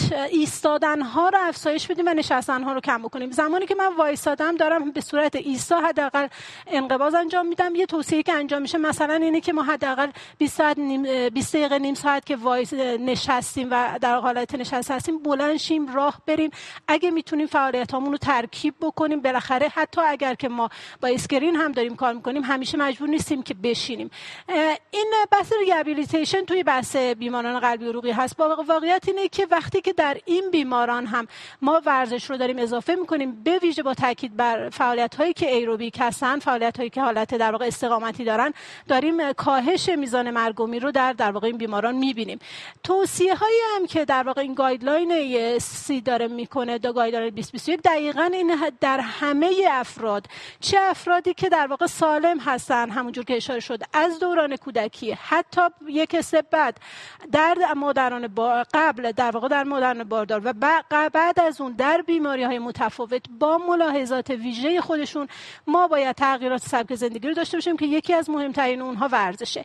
بر اساس این گایدلاین ما حتما باید صد و پنجاه دقیقه تا سیصد دقیقه فعالیت‌های ورزشی متوسط رو در برنامه داشته باشیم. این میتونه جایگزین بشه با فعالیت‌هایی که شدیدتر هستن. این مقدار در مورد این فعالیت‌های شدیدتر من صحبت می‌کنم. همزمان اگر کسی نمیتونه به این توصیه برسه، حداقل باید صد و پنجاه دقیقه رو در برنامه‌اش داشته باشه. کنار این عوامل ما در واقع تغییرات در سبک زندگی و کاهش در واقع اسکرین، تی وی تایم و غیره هم باید داشته باشیم. اما باید در واقع نگاه بکنیم به بحث ورزش. ورزش دو تا خطر داره، هر چند خیلی کم و هیچ وقت ما روی این دو تا خطر خیلی هم نمیتونیم تاکید بکنیم و اون یکی بیماری قلبی عروقی هست و یکی مشکلات عضلانی اسکلتی. بنابراین بیشتر افراد، به ویژه افرادی که این اکتیو هستن، باید قبل از ورود به فعالیت‌های ورزشی پایش قلبی عروقی در موردشون صورت بگیره، کلیرنس پزشک رو بگیرن و بعد وارد ورزش بشن. در توصیه‌های بیست بیست ای اس سی هم باز به این تاکید میشه در مورد ورزشکاران که در واقع توصیه‌ها مشخص‌تر هستن و ما باید مخصوصا ورزشکاران جوان به صورت دوره‌ای پایش‌ها رو داشته باشیم. اما می‌خوام یه دیدگاه جدیدی رو در مورد تمرینات اشاره بکنم، چون ما واقعیت اینه که ما همیشه دنبال این هستیم که زمان کمتری از ما بگیره این بحث ورزش. تمریناتی که حالت های اینتنسیتی اینتروال ها هستن، تمریناتی که در واقع شدت بالا پایین میشن، حتی ما میتونیم ده دقیقه در روز از این فعالیت‌ها استفاده بکنیم، به اون معیار حداقل اون هفتاد و پنج دقیقه برسیم. در مورد این تمرینات در واقع شدت بالا پایین میشه، شدت‌های متوسط و تمرینات شدید در واقع جابجا داره جابجا میشه.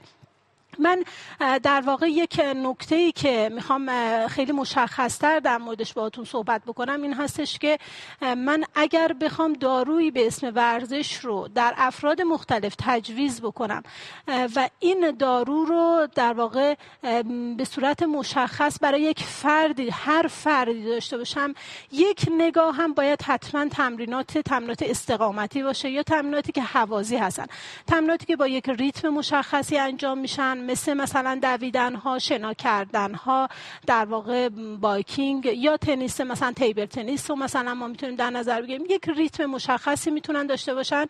این تمرینات باید حتما صد و پنجاه دقیقه در هفته در برنامه تمرین افراد قرار بگیرن. زمانی که ما یک فردی رو داریم که یک در واقع پیاده روی داره که حدوداً این پیاده روی میتونه بین در واقع یک مدت یک سرعت حدوداً چهار و نیم کیلومتر تا حدود شش کیلومتر اینها انجام میشه بر ساعت، این فرد داره در یک شدت متوسطی در واقع فعالیت میکنه. زمانی که ما این شدت رو افزایش میدیم بر اساس اون نرمی که در واقع اشاره کردم تاکین تست، و زمانی که من نمیتونم در واقع در هنگام اون فعالیت ورزشی به راحتی صحبت بکنم، تمریناتم داره شدیدتر میشه. ولی زمانی که مثلا در واقع در اصطلاح ما یک اصطلاحی داریم میگیم که نه فرد میتونه فرد میتونه صحبت بکنه ولی نمیتونه آواز بخونه، این شدت شدت متوسط هست. ولی وقتی که نه من میتونم صحبت بکنم نه میتونم آواز بخونم، در حین یک حرکتی فعالیت من شدید هست. افرادی که سالم هستن، کلیرنس پزشک رو گرفتن، حتما باید در واقع تمرینات شدیدتر رو در برنامه تمرینشون قرار بدن. میتونه ضمن اینکه کمک میکنه به کاهش وزن، در حفظ کاهش وزن، آقای دکتر در مورد تغذیه صحبت کردن، واقعیت اینه که ما باید اون برنامه رو قرار بدیم تو برنامه تمرینمون.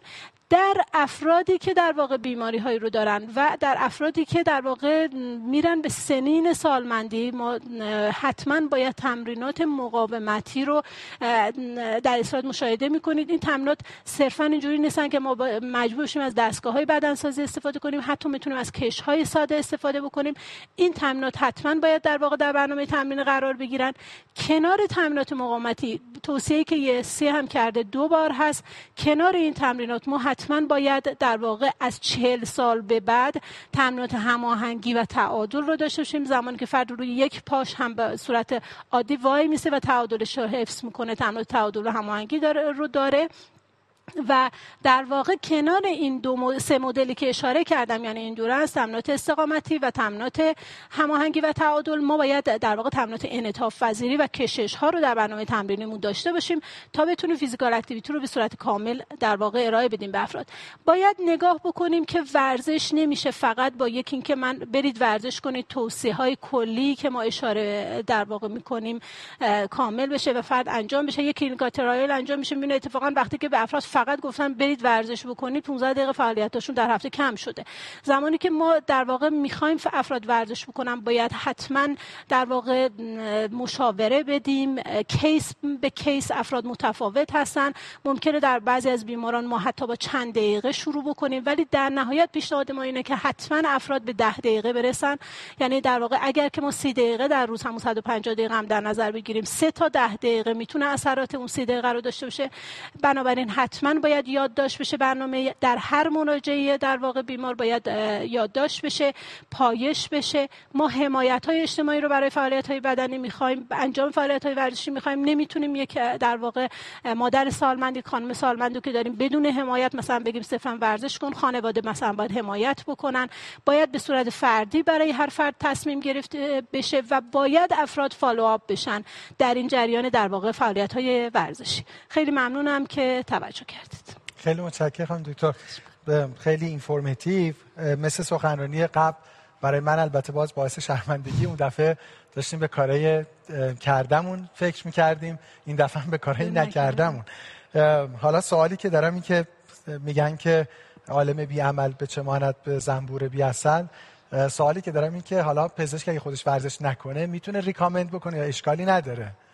چون من بعضی موقع توصیه که میکنم حتی راجع ویت، بعضی موقع مریضا یه نگاهی به خودم هم مثلا میکنم که خلاصه خودتون هم اضافه وزن دارین. دقیقاً ما بر اساس حتی توصیه‌ای که تو تکسام اومده میگه تا زمانی که فرد خودش شروع نکنه ورزش کردن و اثرات رو در خودش نبینه، نمیتونه حتی توصیه بکنه به بقیه. اون توصیه‌اش هم اون تأثیری که در واقع حال از نظر روانی یا چیزای دیگه خواهد داشت رو نداره. بنابراین باید حتما از خودمون شروع بکنیم. خود فرد ورزش بکنه تاثیراتش به صورت مشخص روی در واقع وضعیت زندگیش از کوچکترین چیزا که مثلا من میگم وزن، چون ما میگیم ورزش ممکنه کاهش وزن ایجاد نکنه ولی اثرات مثبت رو فشار خون رو داشته باشه، روی مقاومت انسولین رو داشته باشه و غیره. بنابراین باید فرد خودش شروع بکنه تا بتونه توصیه‌های مشخص و بهتری رو برای بقیه داشته باشه. خیلی متشکرم. ما سال گذشته گایدلاین اسپورت کاردیولوژی هم داشتیم از طرف خود دوباره ای اس سی European Society of Cardiology، هم کانسنسوس اون گایدلاین هم این گایدلاین خدمت های تو فرهودیان هم میگفتم که بالاخره گایدلاین ها هی دارن از پزشکا هم هر دوم هی ناامیدتر و ناامیدتر میشن، هی این ریکامندیشن ها هی جمع و جورتر میشن. چیزی که در حقیقت توصیه های گایدلاین های قلبی هستین که حتی ده دقیقه هم بنفیت داره، یعنی حالا شما شروع کنید با صد و پنجاه دقیقه تا سیصد دقیقه مثلا مادرت اینتنسیتی اگزرسایز، توصیه ها و لیتریچر سمت شما هم آیا این هست که به بیمار بگیم حالا اگه اینا رو هم نمیرسی حداقل یه ده دقیقه در روز بالاخره یه کاری انجام بده؟ دقیقاً آقای دکتر، ببینید ما توی بحث فعالیت بدنی یک تغییر رفتار شش ماهه میخوایم، یعنی اگر بتونیم افراد رو شش ماه پشت سر هم فعال نگه داریم به هر شکلی، در واقع اینکه فعالیت‌های روزانه‌ت رو انجام بده، پنج دقیقه فعالیت کن، ده دقیقه فعالیت کن، راه برو، حالا در منزل، حتی ما یک فضا یک در یک رو برای فرد تعیین می‌کنیم برای چیز. اگر بتونیم یک تغییر رفتار شش ماهه در فرد ایجاد بکنیم، این رفتار به یه نوع دائمی میشه در اکثر افراد. در مورد پیشگیری از بیماری‌های قلبی عروقی اتفاقا ما همین ده دقیقه رو تاکید می‌کنیم، یعنی میگه که مثلا اگه حتی با چند دقیقه و پنج دقیقه هم شروع کردید به ده دقیقه پشت سر هم در مورد این اندورنس ترینینگ ها یا تمرینات هوازی برسید، در مورد پیاده‌روی‌هاتون برسید. یه نکته دیگه هم که حالا من اشاره هم کردم اثر تجمعی تمرینات ورزشی هست، یعنی ما سه تا ده دقیقه ها میتونه معادل سی دقیقه حدوداً برای ما عمل بکنه از نظر فیزیولوژیک. بنابراین توصیه اینه که اول هدف این باشه که افراد فعال بشن، رفتار شکل بگیره و بعداً به تدریج ما این افزایش بدیم.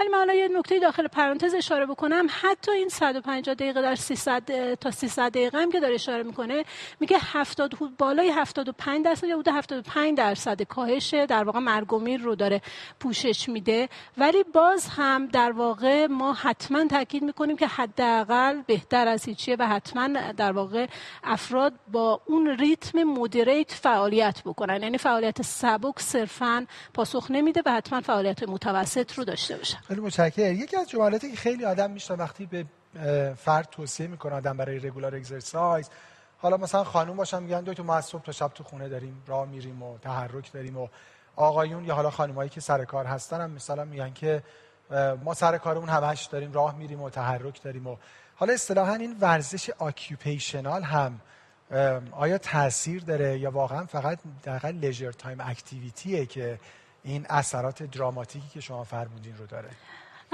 یه در واقع نکته‌ای که ما الان داریم و یکی از مشکلاتی که داریم بحث نشستن‌های پشت سر همه، یعنی در واقع ما همیشه تاکید می‌کنیم که یک علامت خطری باید روی مبل یا جای نشستن مثلا وجود داشته باشه که افراد نشینن، چون وقتی که من وای میسم باز دارم در واقع سری انقباضات عضلانی رو انجام میدم. بنابراین زمانی که افراد در واقع همزمان بتونن سبک زندگیشون رو فعال بکنن، یعنی زمان نشستن‌ها رو کم بکنن و ورزش رو در واقع افزایش بدن به اون ریتمی که گفتم، اکسرسایز در واقع با یک هدف مشخصی، میتونن پیشگیری از بیماری قلبی عروقی رو داشته باشن. ولی با این حال باید نگاه بکنیم که این توصیه‌ای که شو صورت میگیره میگه صد و پنجاه تا سیصد دقیقه برای اینه که شما مثلا هشت ساعت سدنتی تایم در روز داری، این میتونه جبرانش بکنه، یعنی شما تازه با هشت ساعت مثلا اینو داری جبران میکنی. بنابراین صرفا من نمیتونم بگم من بلند میشم پس مثلا دارم اثرات فیزیولوژیک و اثرات قلبی عروقی رو میبینم. همزمان هم باید زمان نشستن رو کاهش بدم و در واقع ورزش رو در برنامه خودم داشته باشم. راستای مطلبی که فهمیدیم ما همین دو هزار و بیست و یک مطالعه سوئدی بزرگ داشتیم که در حقیقت اصلا عنوانش پارادوکس اگزرسایز بود و نشون داده بود همه این بنفیت ها مال لیژر تایم فیزیکال اکتیویتیه و اتفاقا تحرک های آکیوپیشنال یه خود اوتکام ها رو بدتر میکنه، که حالا البته توی مثلا یعنی دلایل و رشنال چیزایی که حد زده بودن این بود که یکی اینکه خب مثلا در پوزیشن های بعدی خیلی موقع اصلا این فعالیت فیزیکی وجود داره سر کار یا حتی تو خونه، و یکی دیگه هم این که خب مثلا فرصت‌های استراحت و اینا نیست، یعنی اون توصیه‌های ورزشی که شما نسخه می‌کنین عملاً نیست. یه سوال خیلی کوتاه، بالاخره این وریبل اکتیویتی ترکرها الان خیلی پاپیولرن، توصیه میشن؟ آیا کمکی کردن یا خیر؟ ببینید آقای دکتر، ما این مدل در واقع ابزارهایی که رو که داریم باید در کنار اون شدت‌هایی که میگیم باشه، یعنی میتونه افراد رو در واقع ترغیب بکنه، کمک کنه بهشون. ما مثلا در مورد کودکان مثلا یا تو یک سنینی میگیم ده هزار تا چهارده هزار قدم در روز مثلا بردارید. اینکه آیا واقعا با اون ترکرها به این میرسن به اون، یا اینکه مثلا ما در مورد توصیه ها میگیم که در هفته هفده متر تا بیست و پنج متر حدودا در هفته باشه تا بتونیم اون پیشگیری ها رو بکنیم. این میتونه به افراد کمک بکنه، ولی باید حتما این هم باز مثلا نسخه داشته باشه و تجویز بشه برای هر فرد، ولی میتونه به عنوان یک ابزار کمکی و فرد حتما کمک بکنه. خیلی متشکرم دکتر، خیلی برای من که قابل استفاده، اینفورماتیو، ان شاءالله که بشه در فرصت‌های بیشتری باز در خدمتتون باشیم. خیلی ممنون که دعوت رو قبول کردین، از خدمتتون خداحافظی می‌کنم. خب ما برای لکچر بعد در خدمت جناب دکتر اربابی خواهیم بود، روانپزشک و عضو هیئت علمی دانشگاه آموزشی تهران، راجع به بحث منتال هلث که واقعاً دی فورگاتن ریس فاکتوره و اگه در گایدلاین دو هزار و بیست و یک ای اس سی ببینیم، خیلی از مداخلات ایمیجینگ نان اینویسیف مثل کلسیوم اسکور، مثل سونوگرافی کاروتید، اینها در حقیقت ریکامندیشنش یه پله پایینتر اومده و شده دوی بی، و برعکس یه کارهایی مثل اسکرینینگ منتال هلث، مثل بحث منتال دیسوردر، مثل بحث انزایتی، دپرشن و ادرس کردن اینها و درمان اینها، کلاس آف ریکامندیشنش اومده بالا دوی ای، بسیاری از اینها حتی کلاس آف ریکامندیشنش یک شده. خب میدونیم که خیلی از بیماران ما واقعا بیمارانی هستن که انزایتی دارن، هم خود این بیماری ها میتونن بیماری های قلبی رو تقلید کنن، از اون ور اگه این بیماری ها درمان بشن، ادهیرنس افراد رو حالا هم به بحث لایف استایل و هم به بحث داروها میتونن بیشتر بکنن. خب ما به جهت مسافراتی که از قبل آقای دکتر اربابی براشون تنظیم شده بود، به صورت حضوری امروز در خدمتشون نیستیم، لکچر ایشون ریکورد شده، به صورت آفلاین و ریکوردد میشنویم و بلافاصله بعدش در خدمت خانم دکتر احسان نژاد خواهیم بود به نمایندگی از کمپانی محترم تچرا که میزبان این وبینار هستن. من بعد دوباره خدمت شما برخواهم گشت با پارت دوم پنل در خدمت همکاران قدرت و قلب برای بحث ریس فاکتورهای هایپرتنشن، دیسلیپیدمی، دیابت و نهایتا یک کیس بیس دیسکاشن کوتاه در پایان. خیلی متشکرم، فعلا خدا نگهدار. با سلام و وقت بخیر به همکاران رشته قلب و عروق و سایر عزیزانی که در این وبینار حضور دارند. از شرکت تچرا تشکر میکنم که این فرصت رو فراهم کرد که من به عنوان روانپزشک در جمع شما عزیزان باشم و در مورد یک موضوع با هم صحبتی داشته باشیم که اگر قراره که ما از بیماری‌های قلبی و عروقی جلوگیری بکنیم، جایگاه سلامت روان کجاست؟ آیا اهمیتی داره یا نه؟ به نظر میرسه که با یک موضوعی مواجه هستیم که در این حالی که همه بهش اذعان داریم و میگیم خب سلامت روان، روحیه، افسردگی، استرس مهم هست، باید حواسمون بهش باشه، توی بیماری قلب و عروقی مهم هست، ولی در عمل کار چندانی ممکنه براش انجام ندیم. به همین خاطر شاید سلامت روان یک موضوع فراموش شده باشه و شاید این موضوع کمک بکنه که ما بتونیم این موضوع رو یه مقداری اصولی‌تر و جدی‌تر بهش بپردازیم. من اینجا خدمت شما میخوام عرض بکنم که با شرکت‌های مختلف دارویی که همکاری کردم اینجا آوردم، از جمله شرکت تچرا که میتونید نحوه همکاری من رو مشاهده بکنید و این برنامه هم توسط شرکت تچرا اجرایی و مالی شده. عرضم به خدمت شما که این مقدار برگردیم به گذشته. تو فرهنگ ما خیلی از اوقات به قلب به عنوان محل احساسات، فکر، تفکر اشاره میشه. من با همکارای قلب و عروق گاهی مزاح میکنم که میگم که شما پزشک قلب هستین، ما پزشک دل هستیم. بی عبارت هم نیست ارتباط قلب و عروق میدونیم که سریع ترین عضوی از بدن که به هیجانات واکنش نشون میده تپش قلب پیدا میکنیم یا بدنمون گرم و سرد میشه در اثر تغییر جریان خون در مواقع احساسات. سیستم قلب و عروق هست، وقتی من خشمگینم اینو سریعا در قلب خودم احساس میکنم، وقتی که خوشحال میشم این هیجان رو میبینم.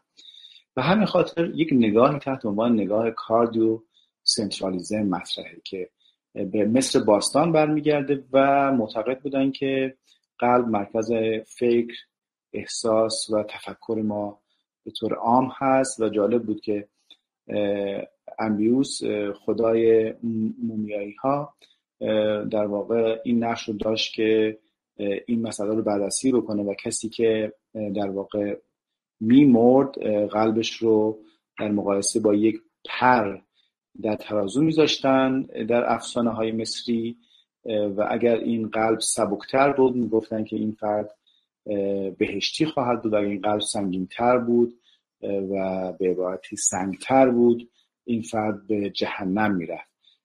همین نگاه و این اسطوره ها در فلسفه یونان، در ارسطو و بقراط هم مؤثر واقع شد و اونها معتقد بودن که مرکز تفکر، احساسات قلبه و این موضوع ریشه عمیقی در فرهنگ های متنوع از جمله فرهنگ ما داره. ولی آیا واقعا بین قلب و سلامت روان تفکر ارتباطی وجود داره یا نه؟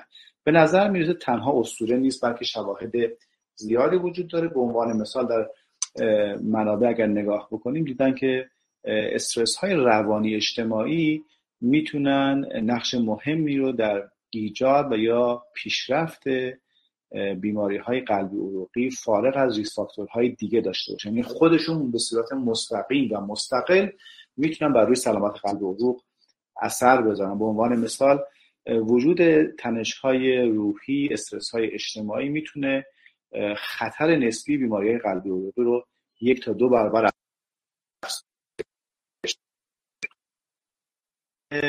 در واقع این مقدار دقیق‌تر نگاه بکنیم جالبه که فاکتورهای مخدوش کننده و زمینه‌ای رو اگر جدا بکنیم نشون داده خب چون گاهی برخی از فاکتورهای مخدوش کننده مثل مثلا مصرف سیگار هم در استرس مشاهده میشه هم در بیماری قلبی عروقی و میتونه روی این اثر استرس روی بیماری قلبی عروقی اثر بذاره. اگر فاکتورهای مخدوش کننده رو بذاریم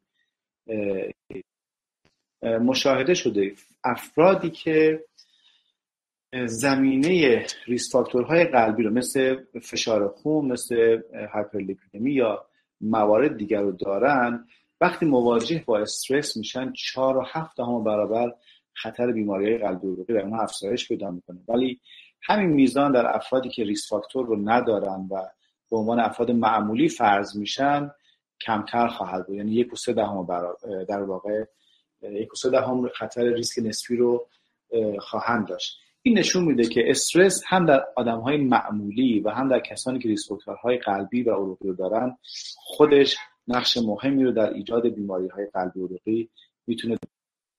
در میان استرس‌های مختلف برخی از اونها خب بیشتر به چشم میان، مثلا تنش‌های شغلی مشاهده می‌کنید که میتونه به طور واضح زیاد بکنه یا اینکه ساعت‌های کار طولانی، مخصوصا ما پزشکا باید حواسمون باشه.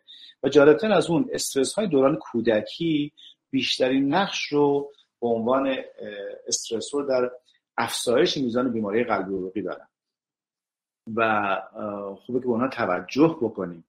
به نظر میرسه اگر ما میخوایم که سلامت قلب و عروق داشته باشیم همینطور که به ورزش هم توجه میکنیم از کودکی خوبه که به استرس در فرزندان توجه بکنیم و محیط امن‌تری رو فراهم بکنیم.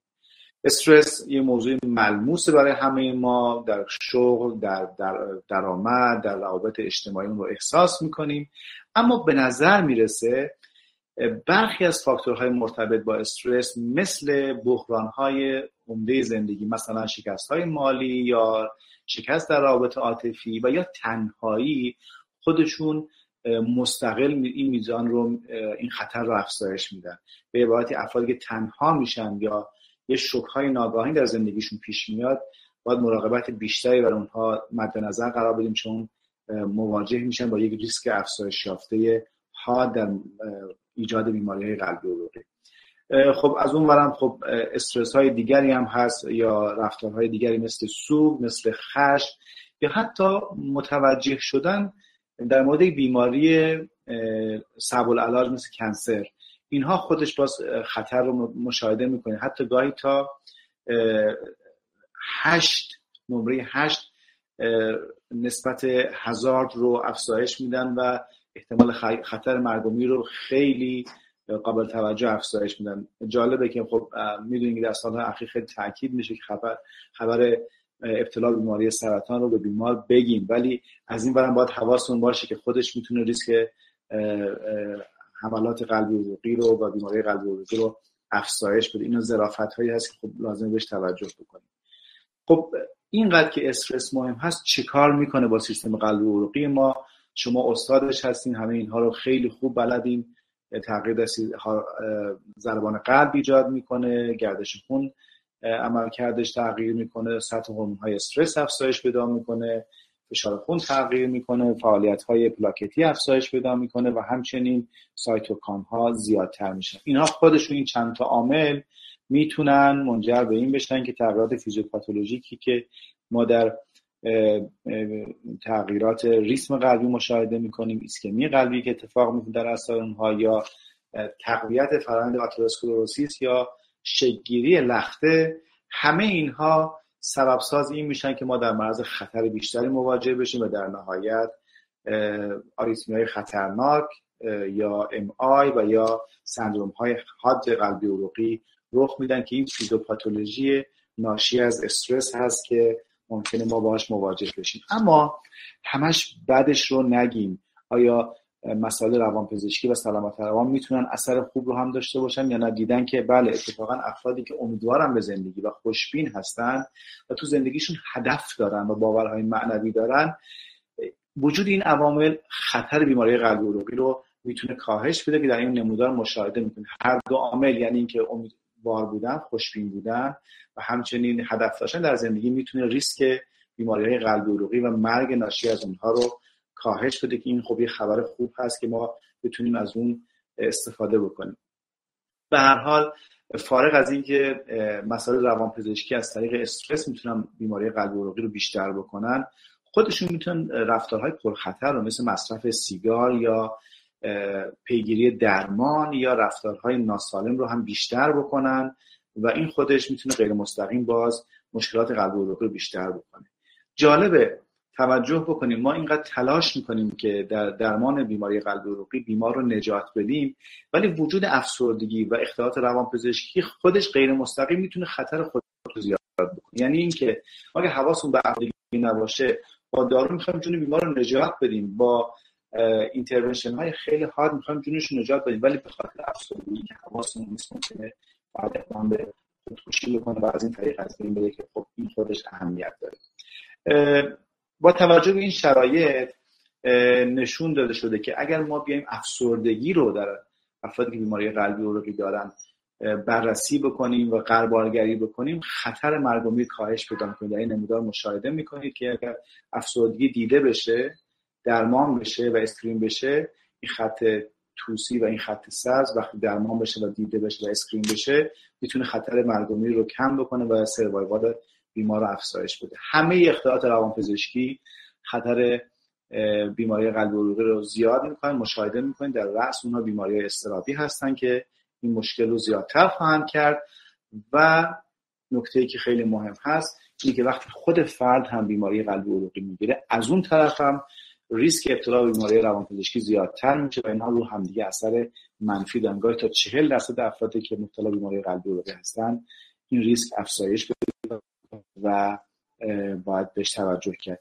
دوستان، با توجه به اهمیتی که بیماری روانپزشکی، افسردگی، اضطراب و همه اونها در سلامت قلب و عروق داره، لازمه که اونها رو تشخیص بدیم و درمان بکنیم. ولی همیشه بیماری روانپزشکی یه انگ دارن، یه داغ دارن، ما معمولا اونها رو نمیپذیریم، جدیشون نمیگیریم یا خجالت میکشیم در موردش صحبت بکنیم و لازمه که حواسمون به این باشه. این یک مانع هست از تشخیص اونها و خیلی از اوقات پرسیدن علائم افسردگی و اضطراب توسط پزشک قلب و درمان‌های اولیه ابتدایی اون میتونه کمک بکنه و بیمار رو حالش رو بهتر بکنه. حتی توصیه میکنن که در هر جلسه وقتی بیمار ویزیت میشه علائم روانپزشکی مثل افسردگی و اضطرابش رو بپرسیم، حتی از پرسشنامه‌های ساده مثل پرسشنامه افسردگی بک و اضطراب بک استفاده بکنیم. اگر بیمار علائم خفیف و متوسط رو داره درمان اولیه رو شروع بکنیم و اگر دیدیم که نه علائم شدت پیدا کرده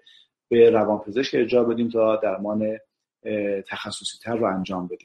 امیدوارم که این مرور مختصر کمکی بکنه به این که ما بدونیم که همینقدر که سلامت قلب مهمه، برای سلامت قلب ما نیاز به سلامت روان رو داریم و برای اینکه جون مریض رو حفظ بکنیم تعامل این دوتا نگاه حرفه‌ای میتونه بیمار رو از خطرات بالقوه و شدید تا حدی محافظت بکنه. خیلی متشکرم.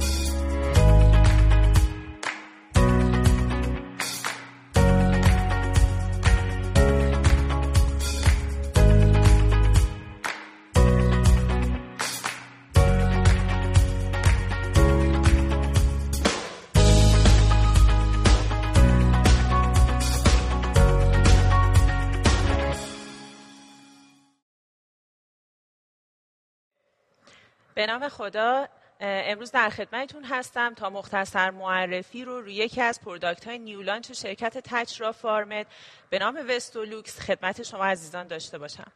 خب صحبت در مورد بردن بیماری‌های کاردیوواسکولار و بحث پرایمری پریونشن توسط اساتید بزرگوار خیلی جامع و کامل ارائه شد و من فقط صحبتم رو در حد یه آماری که توسط یکی از گایدلاین ها، گایدلاین ای اس سی آها منتشر شد خدمتتون ارائه میکنم که حالا با توجه به اینکه بحث پریونشن و درمان کاردیوواسکولار از نظر فاینانشیال خب هزینه های خیلی زیادی رو بر عهده سازمان های مربوط سازمان ها و ارگان های مربوطه و همینطور بیماران میگذاره، پیش بینی شده که طی بیست و پنج سال آینده چهل و هفت تریلیون دلار از نظر هزینه ای به کشورها تحمیل میکنه. خب بیش از هفتاد درصد از کاردیوواسکولار دیزیز در سراسر دنیا به وسیله مودیفایبل ریسک فاکتورها ایجاد میشه که با ادرس کردن این ریسک فاکتورها میتونن احتمال موربیدیتی و همینطور مورتالیتی کاردیوواسکولار دیزیز رو کاهش بدن. بیش از هفتاد درصد از مرگ و میرهایی که ناشی از بیماری‌های کاردیوواسکولار هستند در کشورهایی هستند که از نظر سطح درآمدی سطح درآمد متوسط و رو به پایینی دارن که خب اینجا بحث اهمیت پرایمری پریونشن خودش رو خیلی بیشتر میتونه نشون بده. خب استپ اول برای جلوگیری از بیماری‌های کاردیوواسکولار دیزیز بحث داشتن هلسی لایف استایل هستش که در این بین نقش دایت رو خب نمیشه نادیده گرفت. توصیه گایدلاین ها به استفاده از رژیم مدیترانه‌ای، رژیمی که سرشار از پلیفنول و فلاونوئیدها هستش هست و مصرف منظم صد میلی گرم از فلاونوئیدها توی مطالعات نشون داده که میزان ریسک موربیدیتی و مورتالیتی رو میتونه تا ده درصد کاهش بده که اینجا اهمیت دوز دیپندنت بودن خود مصرف فلاونوئیدها میتونه خودش رو نشون بده.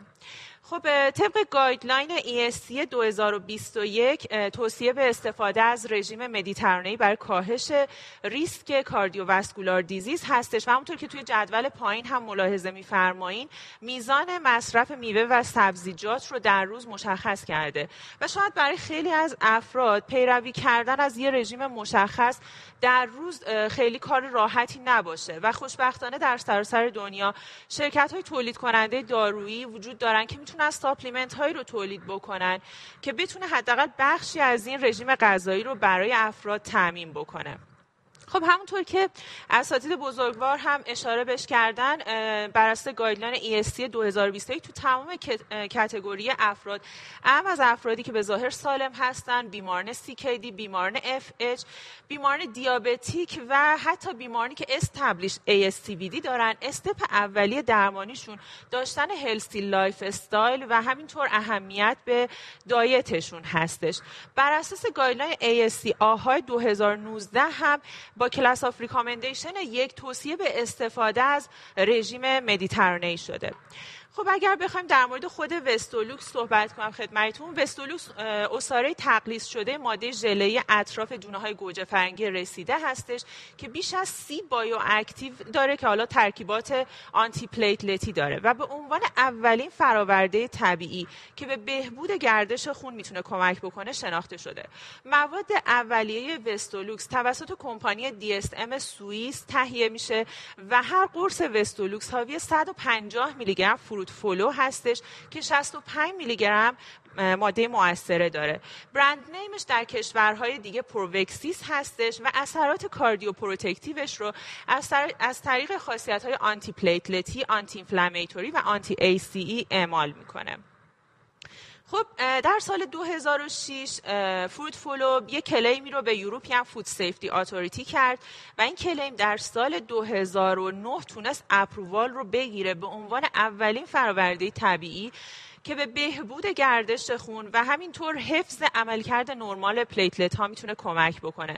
از بین دو هزار و دویست کلیمی که به ای اف اس ای شده بود تنها ده درصدشون تونستن این اپرووال رو بگیرن که اینجا خب اهمیت اون موضوع که ای اف اس ای توی دادن اپرووال سختگیرانه عمل میکنه و همینطور کافی بودن مطالعات فروتفلو برای ارائه به این اتحادیه رو نشون میده. خب توی سالهای اخیر مطالعات خیلی زیادی روی فروتفلو انجام شده و من یه تعدادیش رو خدمت شما عزیزان آوردم. یکی از این مطالعه مطالعه هد تو هد فروتفلو با آسپرین هفتاد و پنج میلی گرمی بوده از نظر خاصیت آنتی پلیتلتیشون و این کلینیکال ترایال در سال دو هزار و هفده توی ژورنال یوروپیان ژورنال آف کلینیکال نوتریشن پابلیش شده. مطالعه دو تا آرم داشته که یکی از آرم ها فروتفلو و آرم دیگر آسپرین دریافت می‌کردن و بعد از یک دوره واش اوت به صورت کراس اوور اینترونشن ها تغییر کرد. خب نتایجی که از این مطالعه گرفتن، سینگل دوز فروتفلو از نظر افیکیسی با سینگل دوز آسپرین برابری میکرد، ولی اگر بیمارا به مدت هفت روز از فروتفلو استفاده میکردن، از نظر افیکیسی آسپرین سه برابر فروتفلو افیکیسی داشت. خب اثر فروتفلو به صورت ریورسیبل هستش و اثرات کومولتیو نداره. به خاطر همین توی بحث پرایمری پریونشن خب برای بیماران میتونه سیف باشه. طبق گایدلاین ای اس سی آهای دو هزار و نوزده با توجه به اینکه خب همونطور که میدونید گایدلاین های اخیر استفاده از آسپرین رو برای پرایم، پرایمری پریونشن محدود کرده، لودوز آسپرین رو برای بیمارانی که از نظر ریسک ای اس سی وی دی های هستن و ریسک بلیدینگ ندارن با کلاس آف ریکامندیشن دو بی توصیه کرده و در افرادی که حالا ریسک بلیدینگ دارن یا افرادی که های ریسک نیستن منع مصرف داره. خب با توجه به این محدودیتی که در حال حاضر گایدلاین ها گذاشتن، شاید استفاده از فروتفلو برای افرادی که از نظر ریسک ای اس سی وی دی خب لو تو مودریت ریسک هستن بتونه جایگزین خیلی خوبی باشه.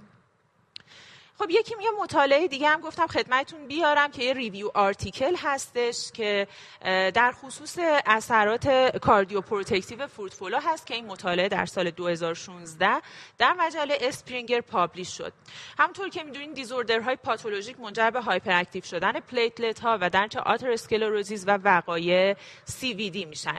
یکی از مطالعات این ویترویی که توی این مقاله آورده شده نشون داده بر اساس طیف اچ پی ال سی سه تا فرکشن داره فروتفلو. فرکشن یک که حاوی نوکلئوسیدها هستند، فرکشن دو حاوی ترکیبات فنولی و فرکشن سه حاوی فلاونوئیدها که هر کدوم از این فرکشن ها از طریق مسیرهای متفاوت و حالا بدون حضور فرکشن های دیگه خاصیت آنتی پلیتلتیشون رو میتونن اعمال بکنن. خب همینطور که توی این اسلاید هم می‌بینیم، فروتفلو روی زنجیره سطح پروتئین ها به صورت زنجیره سطح پروتئینی پلاکت ها به صورت ریورسیبل مانع از تجمع پاتولوژیک پلاکت ها میشه. خب با توجه به شرایط پاندمی کووید نوزده گفتم شاید این مطالعه خالی از لطف نباشه آوردنش. این مطالعه در سال دو هزار و بیست و یک توی مجله الزویر پابلیش شد و نشون داده شده که اگر خب فروتفلو در مراحل ابتدایی ابتلا به کووید نوزده استفاده بشه، ریسک وقایع ترومبوتیک کاهش پیدا میکنه.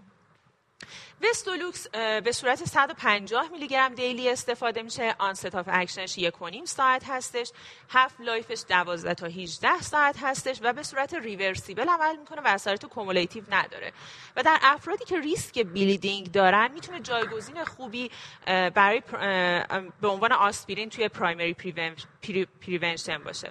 خب توی خانم های حامله هم بنا به صلاح دید پزشکشون میتونن استفاده بکنن.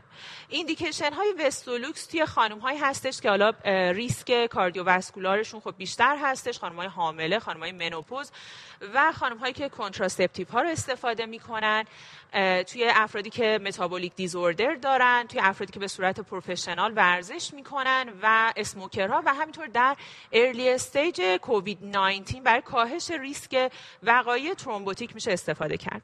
همونطور که خدمتتون گفتم فروتفلو در کشورهای دیگه با برند پرووکسیس استفاده میشه و در اروپا که به عنوان بزرگترین مارکت فروتفلو شناخته شده از سال دو هزار و نه داره استفاده میشه، در آمریکا از سال دو هزار و یازده و در چین از سال دو هزار و شانزده.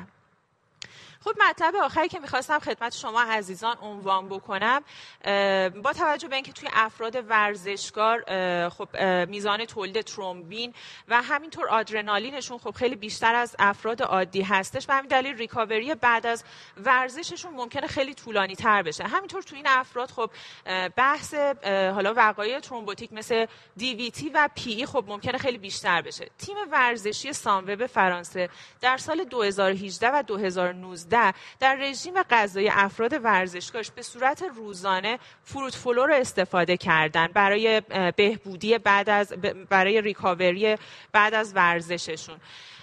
خب من مطالعاتی که به صورت کلینیکال ترایال روی فروتفلو انجام شد رو هم خدمت عزیزان آوردم، منتها توی این جلسه خیلی فرصتش نیست راجبش صحبت بشه و ممنونم از اینکه توجه کردین. داشتن یک قلب سالم برای داشتن زندگی سالم ضروری است. اگر فعالیت قلب متوقف شود، زندگی ما هم متوقف می‌گردد. برای اینکه قلب سالمی داشته باشیم، باید ال دی ال کلسترول را کاهش دهیم، فشار خون را کنترل کنیم و از آن مهمتر، جریان خون سالمی داشته باشیم. خون انسان از پلاسما، گلوبول‌های قرمز، گلوبول‌های سفید و پلاکت‌ها تشکیل شده است. پلاکت ها این سلول های کوچک از مغز استخوان آزاد شده و به صورت صاف و همچنین ناهموار در خون جریان دارند. پلاکت ها از کنار دیواره های عروق می گذرند و در مواقع حیاتی با ترشح پروتئین هایی برای فعال کردن بقیه پلاکت ها اقدام می کنند. پلاکت های فعال شده به کمک همدیگر یک تجمع پلاکتی را ایجاد می کنند. در زمانی که زخمی وجود داشته باشد، تجمع پلاکتی ساختاری را تشکیل می‌دهند که آغازگر تشکیل لخته خون است. اگر لخته ها در عروق خونی تشکیل شود، جریان خون سالم را متوقف و اکسیژن رسانی خون کاهش می‌یابد و فشار مضاعفی به قلب برای جبران و از بین بردن این مانع به وجود می‌آید. فاکتورهای متعددی باعث بیش فعال شدن پلاکت ها می شود، مانند چاقی، دیابت، بی‌تحرکی، استعمال دخانیات، استرس های روانی، قرار گرفتن در معرض آلودگی، داشتن ریسک بالای آمبولی اندام های تحتانی، خصوصا برای افرادی که سفرهای طولانی مدت دارند و حتی افزایش سن. راه حل چیست؟ وستولوکس در کاهش ریسک‌های قلبی عروقی نقش دارد. تأثیرات وستولوکس از جمله تأثیر ضد پلاکتی آن در نود و هفت درصد افراد مورد مطالعه در مطالعات بالینی اثبات شده است. این محصول کاملا طبیعی، سالم، ایمن و بدون عوارض جانبی می باشد. زیرا از گوجه فرنگی های تازه و خاص گرفته شده است. این محصول دارای ترکیبات بایواکتیو شده ی گوجه فرنگی می باشد که شامل نوکلئوسیدها، پلیفنولها و فلاوونوئیدها است. شما با مصرف وستولوکس صد و پنجاه میلی گرم بدون دریافت کالری از مزایای این ترکیبات بهره مند می شوید. خاصیت و اثر بخشی محصول وستولوکس به طور علمی توسط ای اف اس ای تایید شده است و طبق این تاییدیه وستولوکس کمک کننده برای حفظ تجمع پلاکتی نرمال است که نهایتاً به داشتن جریان خون سالم منجر می شود. فواید این محصول یک ساعت و نیم بعد از مصرف آن آغاز شده و تا دوازده الی هجده ساعت ادامه می یابد. وستولوکس به افراد کمک می کند بدون مصرف ترکیبات دارویی جریان خون سالمی داشته باشند. وستولوکس با اثربخشی علمی و اثبات شده در مطالعات بالینی نسل جدیدی از داروهای طبیعی برای کمک به سلامت قلب و عروق.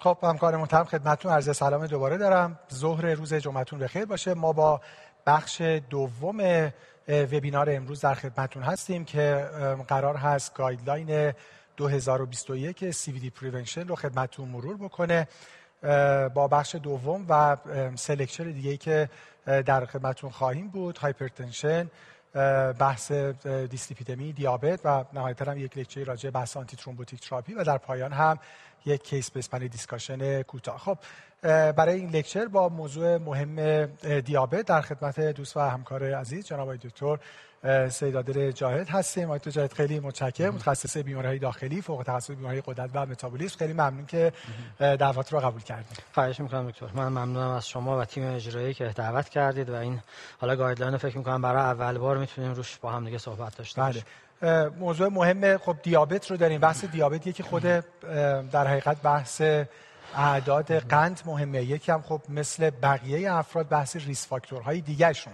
خب ما ریسک فاکتورهای دیگر رو یه سریش که مربوط به لایف استایل بود صحبت کردیم، مثل بحث اکسرسایز، اسموکینگ سسیشن، بحث هلسی دایت، بحث منتال هلس، در ادامه بحث هایپرتنشن و دیسلیپیدمی رو هم خواهیم داشت. طبیعتاً همه اون ریس فاکتورها در افراد اپرنتلی هلسی که مهم هستن، در افراد دیابت دیگه خیلی مهم هستن. اینقدر مهم هستن که کلکولیتورهای ریسک افراد مبتلا به دیابت متفاوت با افراد غیر مبتلا به دیابت. خب حالا یه بحثم خب بحث خود منیجمنت قند هست که حالا الگوریتم‌های جدید این دوتا اپروچ رو، یعنی بحث گلوکوسنتریک و کاردیوسنتریک رو، اینها رو سعی کردن که به هم نزدیک بکنن، مرج بکنن. حالا ارائه رو خواهیم شنید. من دوباره یه چند دقیقه‌ای برای پرسش پاسخ در خدمتتون هستم. خیلی خوب، مرسی دکتر.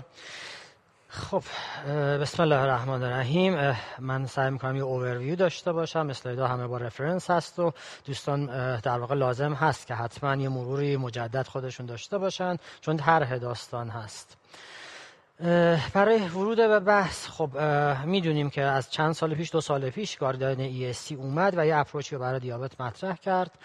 توی صحبت امروز در واقع لول آف اوییدنس اینها و قدرت جمله ها یه مقداری قوی تر شد. خب این صورت به اصطلاح خود مقاله هست برای دسترسی. اما اول کار برای اینکه وارد بحث بشیم تکرار میکنیم ریسک استراتیفیکیشن ها رو. در واقع ما تو دیابت آدمی که از نظر حوادث قلبی عروقی در آینده لو ریسک باشه نداریم.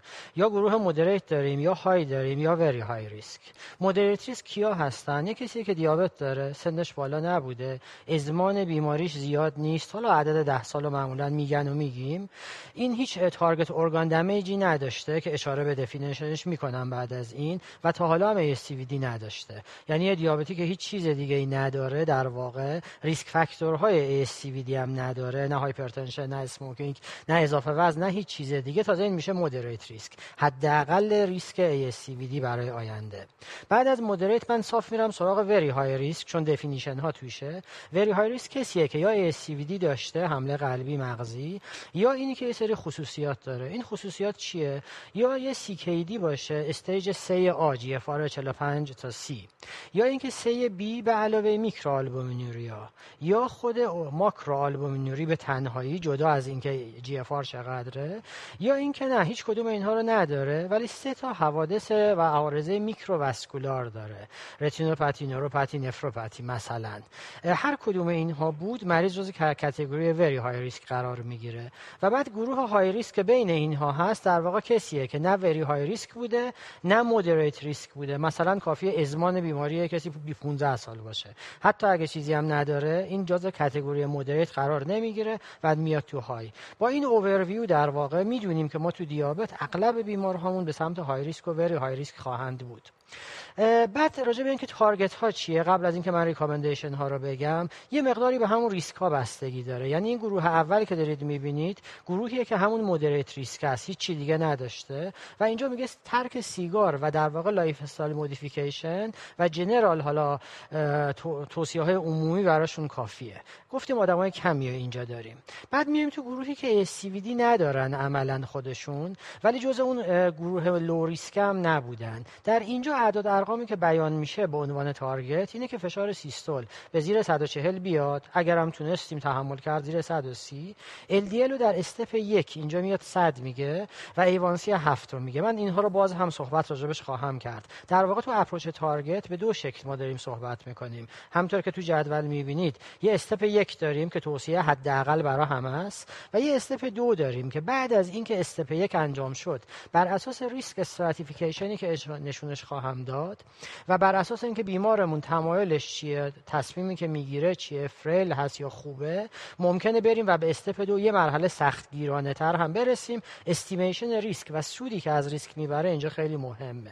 در هر حال در استپ یک برای این گروه وسط ال دی ال صد رو میگیم، فشار صد و چهل سیستول رو میگیم و ایوانسی هفت. و در استپ دوش میبینیم یه لول میایم پایینتر، یعنی ال دی ال رو اینجا به هفتاد میاره میرسونه و توصیه هم میکنه که میشه بله از خانواده سدیم گلوکوز ترانسپورتر تو اینهیبیتور یا از خانواده جی ال پی وان ریسپتور آگونیست ها یکی از اینا داده بشه. لیول آف اویدنس این رو اشاره خواهم کرد. و بعد در گروه بعدی، گروه در واقع وری های ریسکمون که ای اس سی وی دی داشتن یا اون تارگت ارگان دمیج ها که اشاره بهش کردم در اسلاید قبلی اگر بود، اینجا استپ یکشون میشه ال دی ال هفتاد، استپ دوشون میشه پنجاه و پنج اگر مریض حالا های ریسک و تون ریسک استراتیفیکیشن بود. ایوانسی اینجا میاد میگه که ممکنه بالاتر هم در نظر بگیری اگه مریض فریله در استپ یک البته، و اینکه خب به خاطر سی وی دیش باید آنتی پلیتلت بگیره. و قسمت زیر این برای مریض غیر دیابتی رو هم من نوشتم برای کسی که ای اس سی وی دی داره که اگه بخواید مقایسه کنید ببینیم خیلی شبیه هم هست ترکر ریکامندیشن ها. بعد از این کلیگویی ها این نمای الگوریتم حالا نسبتا ساده ای از ساده در شکل منظورمه هست که بیان شده، چون الگوریتم شلوغه من دو تیکش کردم. این استپ یک کار هست که اون بالا میبینیم میگه برای همه اینها اول ترک سیگار، لایف استایل مودیفیکیشن که همکارا اشاره کردن و ایوانسی هفت رو به صورت کلی اول توصیه میکنه. بعد میگه بیا ببین ریسک ریسک مریضت چیه. اگر ای اس سی وی دی تا حالا نداشته، سیویر ارگان دمیج تارگت هم نداشته، بیا ببین که ریسکش رو با کلکولاتور حساب کن. اگه مودریت ریسک، یعنی همون پیور پیور پیور چیزی نباشه، این کار اضافه لازم نداره. اگر جزء های ریسک قرار میگیره سعی کن ال دی ال تو بیاری به همون صد که اشاره کردم. اما اگر مریضمون اومد سمت راست قضیه، یعنی ای اس سی وی دی داشت یا سیویر تارگت ارگان دمیج داشت، اینجا علاوه بر این که اون ال دی ال پایین‌تر میاد و میخواد که ال دی ال رو به هفتاد برسونه، میاد در قسمت پایین و راست اگه نگاه کنیم اینجا میاد صحبت امپاگلوفلوزین و حالا لیراگلوتاید رو میکنه که اگر با با هدف در واقع جلوگیری از سی وی دی و در آدم‌های ریسک فاکتوردار سی وی دی باشه، کلاس آف ریکامندیشنش اینجا داریم میبینید که سبز رنگه و یکه. ولی اگر برای تارگت اورگان دمیج و جلوگیری از اون داده میشه، اینجا کلاس آف ریکامندیشنش میشه دوی بی. در واقع اشاره بعدی دوباره خواهم کرد. یه مقدار برم رو اسلاید بعدی که همون اسلاید قبل، در مرحله دو استپ دو در سمت چپ داریم کسایی رو میبینیم که از اول ای اس سی وی دی نداشتن و بعد از اینکه در استپ یک رفتیم و اونجا ال دی الشون رو خواستیم به صد برسونیم، ریسک باقی موندهشون رو حساب میکنیم، سودش رو حساب میکنیم، با خود مریض صحبت میکنیم آیا فریله یا خوبه و ممکنه در استپ دو این رو به ال دی ال هفتاد برسونیم. و در پایین پایین میبینید با رنگ نارنجی داریم میبینیم که امپا یا لیرا با کلاس آف ریکامندیشن دوی بی توصیه میشه، اما در سمت راست در آخر کار میبینیم که امپا یا لیرا سبز رنگه و کلاس آف ریکامندیشن یکه، یعنی در مریض هایی که ای اس سی وی دی داشتن یا اینکه وری های ریسک بودن و تارگت ارگان دمیج داشتن باید اینا بدیم. این اوورویو بود. من خیلی سریع در واقع در مدت کمی که دارم یه مرور میکنم به نشون دادن جدول ها و بعد توی کیس دیسکاشن بیشتر رو این صحبت میکنیم. راجع به اسکرینینگ، خب اونور آب ایوانسی ایوانسی مطمئنیه، برای همین جزء کلاس آف ریکامندیشن اومده، من واردش نمیخوام بشم چون واقعیش این ایوانسی ما اون دقت رو نداره. راجع به لایف استایل فکر میکنم اساتید دوستان صحبت کردن، فقط توجهتون رو جلب میکنم به اینکه کلاس آف ریکامندیشن یک و لول آف اوییدنس ای داره، یعنی نمیشه ازش گذشت. اگر بیمار خیلی موتیویتد باشه، وزن بالا داشته باشه، با کلاس آف ریکامندیشن دوی آ، اگه مریض بره بیش از ده کیلو کم کنه در شورت تایم در ارلی کورس دیابتز، میتونه حتی در سی و پنج تا چهل و پنج درصد موارد دیابت رو به رمیشن ببره و خب این اویدنس خوبی هست برای این. اما توی گلایسمیک تارگت میبینیم بازم با کلاس یک و لول آ ایوانسی هفت رو در نظر میگیره برای آدمی که بیماری مهم دیگه ای نداره، اغلب بیمارهای تایپ یک یا تایپ دو. و بعد میاد میگه اگه مریض شما فریله ممکنه یه مقداری بالاتر برید که حالا این دیگه میشه اون جاجمنت شخصی. و از اون ورم اگر بیمار تازه اومده، هیچ عارضه‌ای نداره و موتیویتد هم هست، ریسک فاکتور و ای سی وی دی و اینا هم نبوده، به شرطی که هایپو نکنه، چاقم نشه، با لول آف اوییدنس در واقع بی و کلاس آف ریکامندیشن دوی آ حتی به شش و نیم میشه فکر کرد.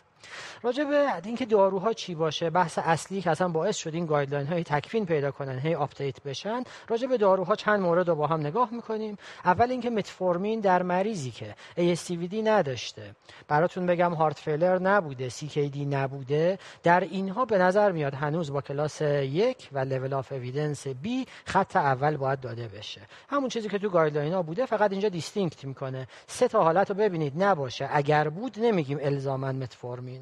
و اینی که حالا اگر بیماری هست ای اس سی وی دی داره، متفورمین لول آف اوییدنس شروعش پایین تر میاد، میشه دوی آ و لول بی، یعنی اونجا باید دارویی رو اول داد که میتونه کاردیو پروتکتیو باشه که در این قسمت پایین دارید میبینید، یعنی در بیمار دیابتی و ای اس سی وی دی استفاده از جی ال پی وان یا سدیم گلوکوز ترانسپورتر تو توصیه میشه با کلاس یک و لول آ. پس اگر بیمار مسئله قلبی عروقی کلیوی و هارت فیلر داره، اینجا باید یکی از داروهای حالا کاردیو سنتریک و کاردیو پروتکتیو رو بدیم، بعد از اون متفورمین میاد.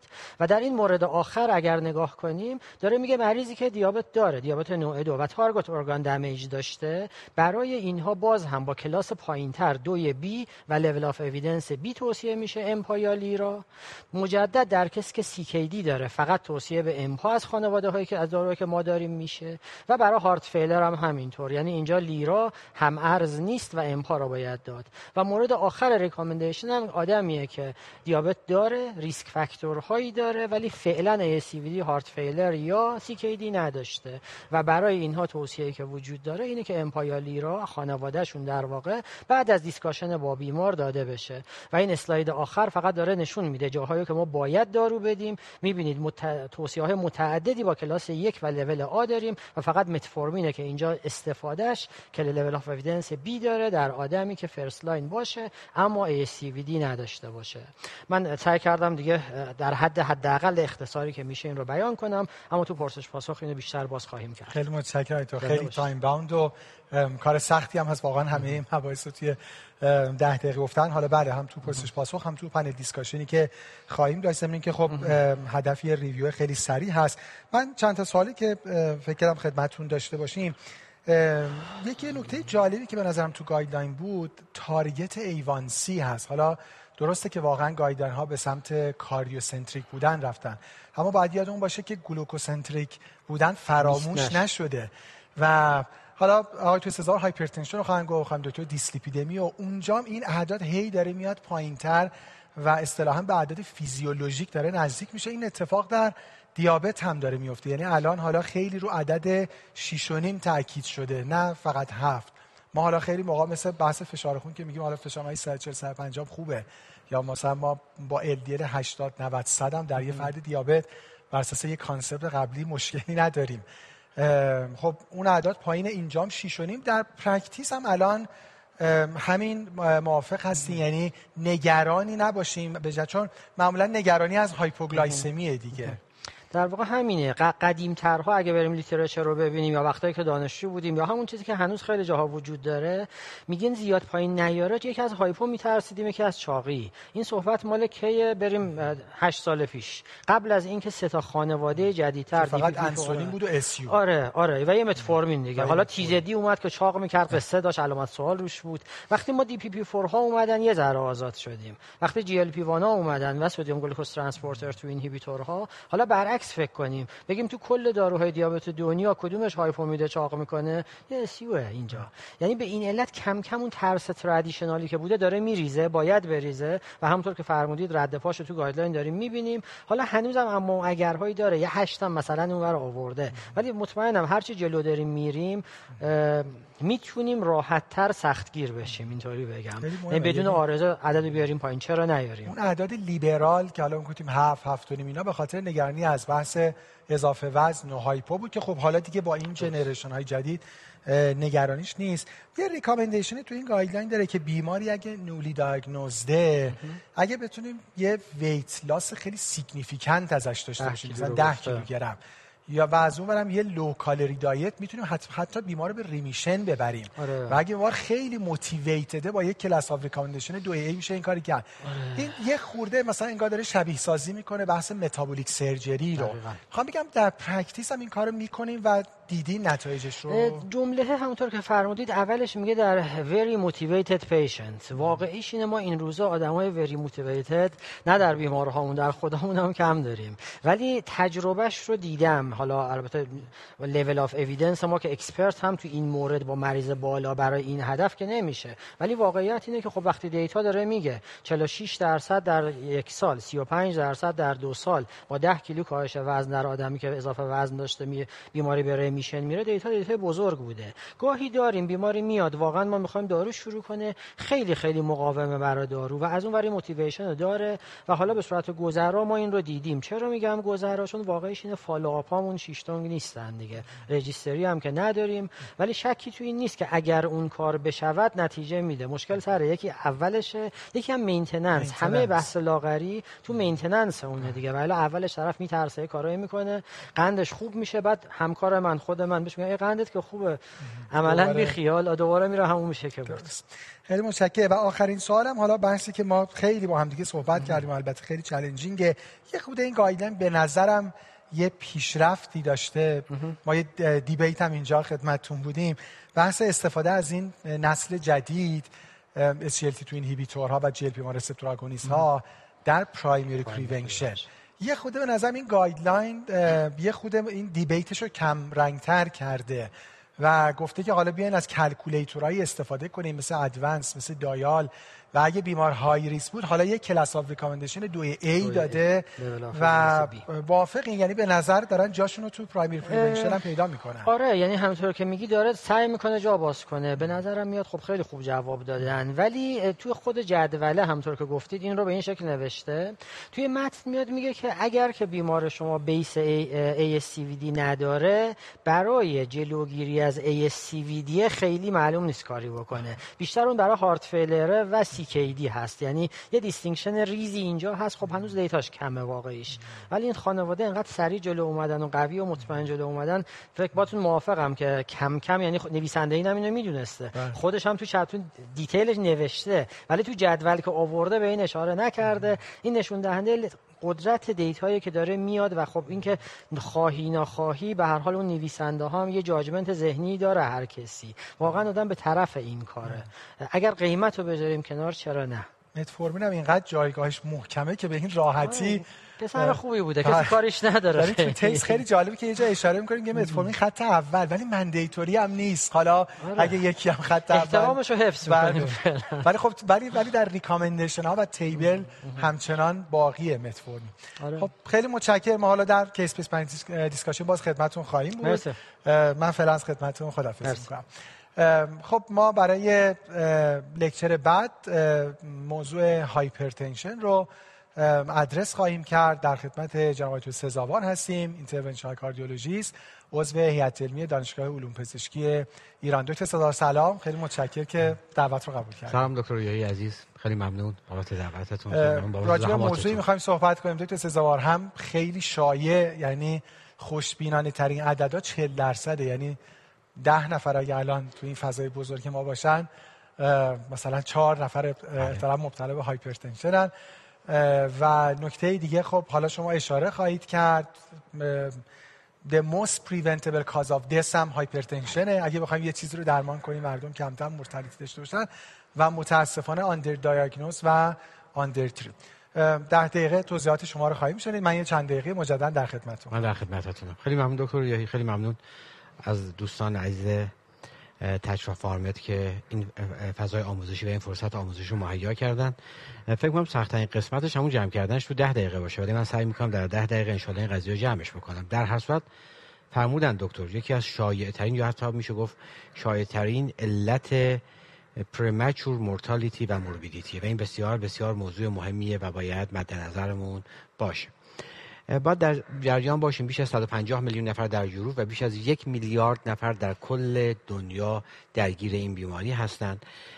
شیوعش به صورت اوورال و کلی سی و پنج تا حالا سی تا چهل و پنج درصد و در عین حال وقتی سن به بالای شصت سال افزایش پیدا میکنه بیش از شصت درصد افراد دچار هایپرتنشن هستند و اینها آمار مهم و نگران کننده است و در عین حال ده میلیون مرگ و میر در سال به علت این بیماری اتفاق میفته.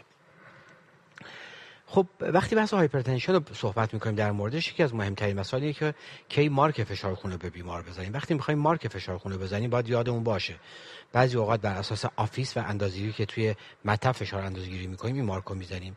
گاهی اوقات بر اساس آمبولیتور بلاد پرشر مانیتورینگ این کارو می‌کنیم و گاهی اوقات بر اساس هوم بلاد پرشر مانیتورینگ که این سه تا باید یک توضیح مختصری بدیم. در بحث آفیس هایپرتنشن باید مد نظر اون باشه اگر می‌خوایم فشار بگیریم الان مجددا توصیه اینه که از فشارسنج خودکار استفاده بکنیم، فشارسنج دیجیتال استفاده بکنیم، بیمار حداقل پنج دقیقه بشینه، از دو تا دست فشار رو بگیریم، معدل دو تا فشار رو بگیریم. اگر فشار بیش از ده میلیمتر اختلاف داره مجددا یک فشار بعد دیگه باز مجددا یک دقیقه بعد بگیریم. اینقدر این فشار تکرار بشه تا زمانی که فاصله این دو تا کمتر از ده میلیمتر باشه و بعد معدلش رو بگیریم و به عنوان فشار بیمار تلقی بکنیم. حداقل در دو تا سه جلسه بگیم و بعد مارک پرفشار خون به بیمار بزنیم. و خب این چیزی که خیلی اوقات رعایت نمیشه، این مطلب بسیار مهم مهم است. یادمون باشه وقتی ما این مارک رو زدیم یک عمر بیمار رو باید درمان بکنیم.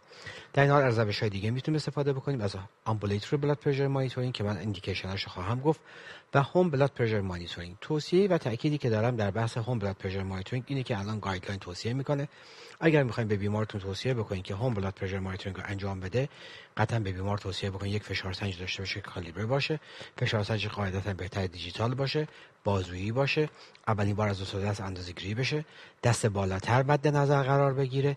توصیه اینه که بیمار صبح قبل از صبحانه، شب قبل از شام، بعد از پنج دقیقه استراحت فشارشو بگیره، یک دقیقه بعد مجددا بگیره، میشه روزی چهار بار، حدوداً هفت روز. البته گایدلاین سه تا هفت روز رو توصیه میکنه اندازه‌گیری بشه، اوریجش میشه فشار منزل. و خب بالاخره آمبولیتور بلاد پرشر هم هست. بر همین مبنا ما اگر بگیم کاتگوری هایپرتنشن بر اساس این گایدلاین چی، این چیزی که خدمتتون میگم، فشار اپتیمال صد و بیست روی هشتاد پایین‌تر، فشار نرمال صد و سی روی هشتاد و پنج پایین‌تر.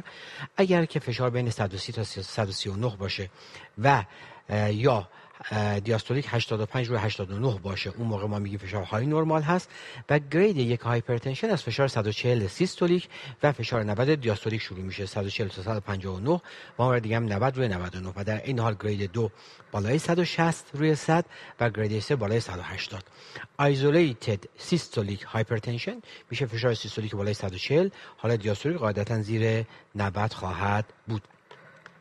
بر مبنای پایش در منزل و پایش در بیرون، همون آمبولیتوری بلاد پرشر، یه تقسیم بندی کوچیک دیگه وجود داره. آفیس من بهتون گفتم و عرض کردم خدمتتون صد و چهل روی نود آمبولیتوری بلاد پرشر اگر دیت های ما مد نظر بگیریم بالای صد و سی و پنج روی هشتاد و پنج، اگر نایت های ما در نظر بگیریم بالای صد و بیست روی هفتاد و اگر بیست و چهار ساعته در نظر بگیریم بالای صد و سی روی هشتاد هایپرتنشن تلقی میشه. هوم بلاد پرشر مانیتورینگ همون مینی که خدمتتون عرض کردم با دی تایم آمبولیتوری بلاد پرشر مانیتورینگ یک عدد خواهد بود، یعنی همون صد و سی و پنج روی هشتاد و پنج منطقی هم هست که دیگه من به منطقش نمیپردازم. کی از هوم بلاد پرشر مانیتورینگ استفاده بکنیم؟ قاعدتاً هر زمانی شک و شبهه‌ای باشه، هر زمانی که گرید یک هایپرتنشن رو می‌خوایم به عنوان فشار خون تلقی کنیم، زمانی که به خاطر هایپرتنشن mediated اندورگان دمیج وجود داره به شکلی ولی ما فشاری که تو مطب میگیریم پایینه، به بحث ماسک هایپرتنشن مشکوکیم، زمانی که های نورمال آفیس بلاد پرشر داریم، زمانی که بالاخره باز عرض کردم خدمتتون فشار در مطب نرماله و ما اندورگان دمیج داریم، و زمانی که به هر شکلی به ناکچور هایپرتنشن شک داریم، مثلا به اسلیپ آپنه شک داریم، بیمار سی کی دی داره، دیابتیک هست، خب ممکنه که ما از آمبولیتوری بلاد پرشر مانیتورینگ استفاده بکنیم. و یکی از موارد دیگه زمانی که به رزیستنت هایپرتنشن ما شک داریم. خب چگونه اسکرین بکنیم؟ اگر بیماری اومد فشارش رو گرفتیم چیکار بکنیم؟ اولا هر بیماری به هر دلیل در هر شرایطی میاد، یکی از اقداماتی که انجام باید بشه فشار خونه. و اگر بیماری اومد ما فشارش رو گرفتیم و فشارش اپتیمال بود، قاعدتا حداقل پنج سال بعد باید فشارش رو بگیره. و اگر این بیمار فشارش نرمال بود، یعنی در کاتگوری صد و بیست روی صد و بیست و نه و هشتاد روی هشتاد و چهار قرار گرفت، قاعدتا ما باید هایپرتنشن رو سه سال بعد بگیریم. اگر های نرمال بود فشارش، قاعدتا ضمن اینکه باید یک دونه آمبولیتوری بلاد پرشر مانیتورینگ انجام بدیم، فشار بیمار رو بهتره که ما مجددا حداقل سالی یک بار اندازه‌گیری بکنیم. و اگر مارک هایپرتنشن رو زدیم میریم سر وقت قسمت بعدی که قاعدتا اِوالویشن و درمان بود. چگونه اِوالویت بکنیم؟ حتما مریض رو به جهت تست‌های مختلف و به جهت ریسکی که داره باید ارزیابی بکنیم. به خاطر اتروسکلروز کاردیوواسکولار ریسکش یا ای اس سی وی دی ریسکش رو باید ارزیابی بکنیم، ببینیم بالاخره آیا اندورگان دمیج داره یا نداره، ببینیم که آیا بیمار ما عللی به یافته‌های به نفع سکندری کاز داره یا نداره، رنوواسکولار هایپرتنشن هایپرالدوستریلیز داره یا نداره، هم در دیتای آزمایشگاهیش و هم در معاینه‌ای که می‌کنیم. و بحث سابستنس ابیوز هم باز یکی از مسائل بسیار مهمه که باید مد نظر باشه. دوستان روتین تست رو میدونن، قطعا یک هموگلوبین، قاعدتا یک دونه اف بی اس، هموگلوبین ای وان سی الان خب قاعدتا بالاخره چیزی که بهش اشاره میشه. بحث لیپید پروفایل بیمار بسیار اهمیت داره، وضعیت سدیم، وضعیت پتاسیم، یوریک اسید، کراتینین و جی اف آر بیمار، لیور فانکشن تست و خب قاعدتا یک ایکیجی و یورین آنالیز جزء تست های بیمار خواهد بود. حتما برای همین مبنا به سکندری هایپرتنشن فکر بکنیم. اگر سن بیمار ما کمتر از چهل سال هست و بالاخره هایپرتنشن گرید دو داره، در هر سنی، در سن کودکی هر گریدی از هایپرتنشن رو داشته باشه، بیماری که ناگهان فشارشون بد میشه، بیمارانی که رزیستنت هایپرتنشن دارن، بیمارانی که گرید سه هایپرتنشن دارن، بیمارانی که اندورگان دمیج دارن، بیمارانی که سی کی دی دارن، بیمارانی که برخلاف شواهدی دارن به نفع اسلیپ آپنه، اینا همه کسانی هستند که باید از نظر سکندری هایپرتنشن ورکاپ بشن. تارگت ما چه عددی خواهد بود؟ این چیز بسیار مهمی است. بالاخره اگه فشار میخوایم درمان بکنیم به چه عددی برسیم؟ به یک شکلی الان بحث آقای دکتر جهاد، آقای دکتر یاری من پیگیری میکردم، در بسیار از قضایا به یک شکلی دلاورده بهتر شده، ولی خب اون چیزی که به جهت فیزیولوژیک بحث میشه در بحث هایپرتنشن، اگر بخوایم یک عدد کلی رو بگیریم در تمام ساب گروپ ها صد و سی روی هشتاد تارگت ما خواهد بود. حالا اگر بیمار سی کی دی داره ممکن سیستولیک صد و چهل بهش فکر بکنیم، اگر سن بالای هفتاد داره باز صد و چهل، ولی اگر تولریت کرد باز مجددا میشه به پایینتر اومد. اگر بیمار ما فرایبل بالاخره شکننده است، خب یه مقدار میشه با احتیاط بیشتر فکر کرد به قضیه، ولی اصولا تارگت کلی همون صد و سی روی هشتاد اگه یک عدد قرار باشه تو ذهنمون باقی بمونه. بحث درمان هم خب یک تغییر بسیار کلی کرده. تقریبا در تمام بیماران ما از درمان حداقل دو دارویی شروع می‌کنیم. حالا اگر فیکس دوز کامبینیشن اویلیبل هست، بیمار میتونه ترجیح اون قطعاً خواهد بود در یک پیل. اون چیزی که توصیه میشه در همه بیماران ایس یا آر به اضافه کلسیم چنل بروکر یا ایس یا آر به اضافه دیورتیک داروی منتخب ما خواهد بود. اگر بیمار ما جواب نداد، پاسخ نداد، طبیعتاً اس یا آر به اضافه کلسیم شرباک به اضافه دیوریتیک و درمان استدارویی. و اگر جواب نداد بیمار ما، قاعدتاً در استپ سه باید هم به رزیست هایپرتنشن فکر بکنیم و هم به دسته‌های دارویی دیگه که یکی از داروهای بسیار مناسب آلداکتون هست. در این حال میتونیم به آلفا بلاکرها جیریسی مثل پرازوسین یا بتا بلاکرها هم ازشون استفاده بکنیم و مورد استفاده قرار بگیرن. به جهت تعریف رزیست هایپرتنشن عرض کردم خدمتتون بیمار ما سه تا دارو استفاده بکنه و یکی از این داروها دیوریتیک باشه. این موقع تعریف رزیست هایپرتنشن خواهیم داشت. عرض کردم خدمتتون آلداکتون، آمیلوراید، آلفا بلاکرها، بتا بلاکرها و کلونیدین میتوانند داروهای منتخب ما باشن.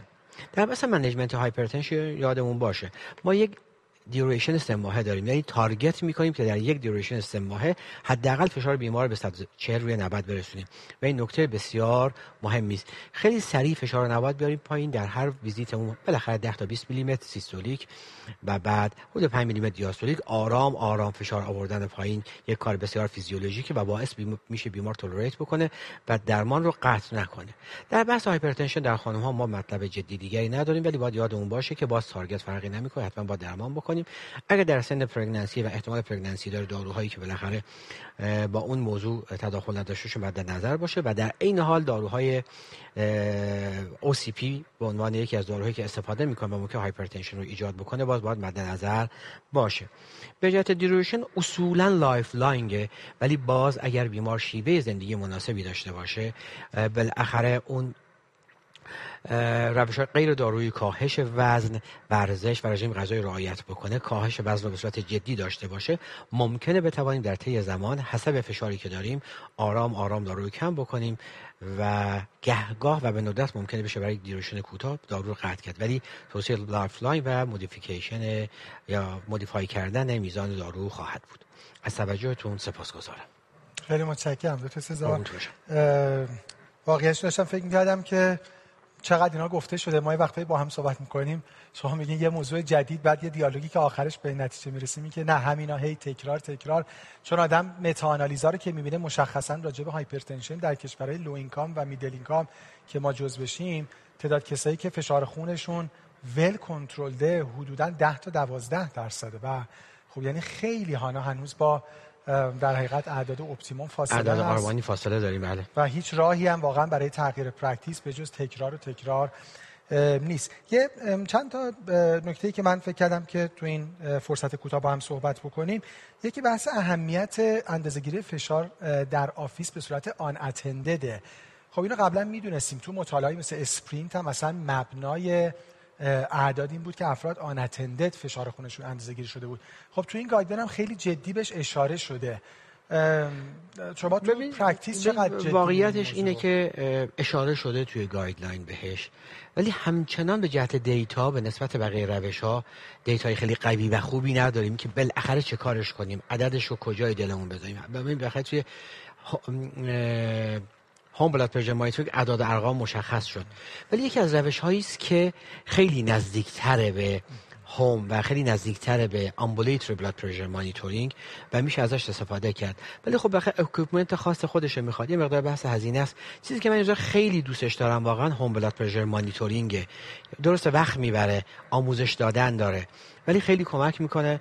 بخاطر بیمار خیلی وقتا نیاز نداره بیاد، یه تلفن میزنه میگه من اینجوری ام، بهش میگه این کارو بکن. اگه بخوام ده درصد تکون بخوره، روشی که اویلیبل تره و مردم بیشتر میتونن استفاده بکنن با روش تاکید بکنیم و کم هزینه تر هست. خاصش مهمه چون عملاً خب در کلینیک آفیس باید یه فضایی رو برای این کار اختصاص داد، ولی خب خوب بهش فکر بشه دیگه بالاخره. بله هست که از روش هاست و میگم گایدلاین کوچیکه میخواد دیگه، یه دمای فضا میخواد، مریض باید بشینه، ده دقیقه رو بشینه، بخواد تجهیزات میخواد، هزینه بیمار رو پرداخت بکنه در صورت بابتش. الان خرید یک نوع دستگاه دیجیتال از همش منطقی تره برای بیمار و یک عمر دیگه خواهد داشت. خیلی مهمه، یعنی واقعیتش این که همه گایدلاینام الان کانسنسوس دارن و اندورس کردن اینکه هوم بلاد پرشر مانیتورینگ، چون خیلی موقعا حتی این مسیج از طرف هلث کیر پرووایدر ها به افراد منتقل میشه که حالا اونی که خودتون تو خونه اندازه گرفتین که مثلا خیلی ارزشی نداره. تکنیکش مهمه، یعنی بارد. این علتی که تاکید کردم وقت گذاشتم که پنج دقیقه آموزش بدیم به بیمار، این کارو بکن و اینجوری بهم به بگو، با و... پروتکل اندازه‌گیری بشه کاملا ویل اکسپتد. تنها نقطه ضعفی که نسبت به امبولیتری بلاد پرشر مانیتورینگ داره بحث هوم، بحث نایتشه. یعنی ما خیلی وقتا دنبال اون نایت هم هستیم در بعضی از ساب گروپ های خاص و بعضی وقتا مجبور هستن بر اساس اون درمان بیمار شب بگذاریم. تنها مشکلش اینه، وگرنه واقعیتش اینه شونه به شونه آمبولیتوری بلاد پرشر مانیتورینگ کاراست. میگه که واقعا هولتر خب خیلی سخت افوردبله، هم هم برای هسک پرووایدرها به خاطر هزینه زیاد، خب هم برای بیمار به جهت بله. کاستی که باید بپردازه. ضمن که خب شما اشاره فرمودین که بحث فالوآپ تو هایپرتنشن مهمه، یعنی ما امروز دارو شروع کردیم، یه ماه بعد می‌خوایم نتیجه رو ببینیم، عوض کردیم دوباره یه اینکه هر دفعه بیمار بخواد بیاد بره هوم بلاد پرشر بی‌نظیره. یعنی من خیلی. تجربه خیلی خوبی دارم. یه یه نکته‌ای که یکی از تغییرات گایدلاین بود این که الدرلی رو عددش رو از شصت و پنج برده بود به هفتاد. حالا برعکس لیپید که در پرایمری پریونشن یه خود ترشولد سن آورده پایین، ولی در هایپرتنشن برده بالا. و خب شما اشاره فرمودین که عملاً میشه گفت که توی همه پروفایل ها ما تارگتمون کمتر از صد و سی و هشتاد، ولی فکر میکنم این چالش تو پرکتیس همچنان برای الدرلی وجود داره. یعنی این دیگه به سن ما هم قد میده. ما یادم میاد که مثلا میگفتن حتی صد و پنجاه، حتی صد و شصت، ولی واقعا نمیدونم جایگاهی داره که ما بخوایم الدلی رو یه گروه جدا بکنیم و بعد بگیم مثلا ترشولد بالاتره؟ از نظر من دیگه ترشولد خیلی فرقی نمیکنه. سرعتی که فشار رو میاریم پایین و آموزشی که به بیمار میدیم اهمیت داره. اینکه خیلی سریع حالا یه علامت کوچیک اتفاق میشه، آجیته نشیم، دارو قطع کنیم. بخاطر مریض ممکنه ارتوستاتیک پیدا بکنه، مریض ممکنه ضعف پیدا بکنه. خیلی وقتا سرعت درمان ماست که سریعه. گایدلاین میگه اگر بیمار تحمل میکنه باز ترشولد، یعنی هدفتون همون صد و سی روی هشتاد باشه، یعنی صد و سی پایینتر و هشتاد پایینتر. بنابراین من باز اعتقادم اینه که درمان مناسب انتخاب بشه، بعضی وقتا دارو تغییر بکنه، گاهی اوقات آهسته تر بیاد پایین، بیمار به خوبی تحمل میکنه و مشکل نیست. نکته مهمی راجع به سرعت و حتی میدونید پایینتر از صد و بیست هم گاهی اوقات هست در بسیاری از سنین. میگه اگه بیمار آسیمتوماتیکه بلش کن، خوبه، دست نزن. همون بحث دلاورده بهتر، چیزی که واسه تو گایدلاین به یک شکلی خیلی تاکید نکرده، در عمل آدم اینو میبینه. یک دو تا مطالعه هم که باز اخیراً بخاطر متا آنالیز بود باز به نفع ما. از قبلا یادمونه که هایپرتنشن اگه حالا مثلا ایمرجنت نباشه کنترلی ظرف هفته ها تا ماه ها. دیدم الان این گایدلاین به عدد سه ماه دقیقاً اشاره کرده. باید این انتظار به بیمارم منتج، چون بیمار خیلی موقع میاد انتظار داره ما یه کاری بکنیم، اصلا خیلی موقع باهاشون آژیته میشه، هفته بعد زمزمه میدوت من هنوز که فشارم مثلا پانزده. این خیلی مهمه، این خیلی مهمه. و حتی خب خیلی از هایپرتنشن های با اعداد بالا رو دیگه ما بحث زیرزبانی و سری پایین آوردن نیست، مریض میاد فشارش میگیریم اتفاقی صد و هشتاد صد و نود روی صد و پنج صد و ده. خب میریم سر وقت درمان داروی خوراکی معمولی با پروتکل مناسب دیگه. حالا قرص زیرزبانی بذار، بستری بذار، وقتی سیمپتوماتیک نیست و ایمرجنت نیست. این باز بحث بسیار مهمیه که تو اورژانس ها از اوور تریت، اوور ادمیشن پرهیز بکنیم.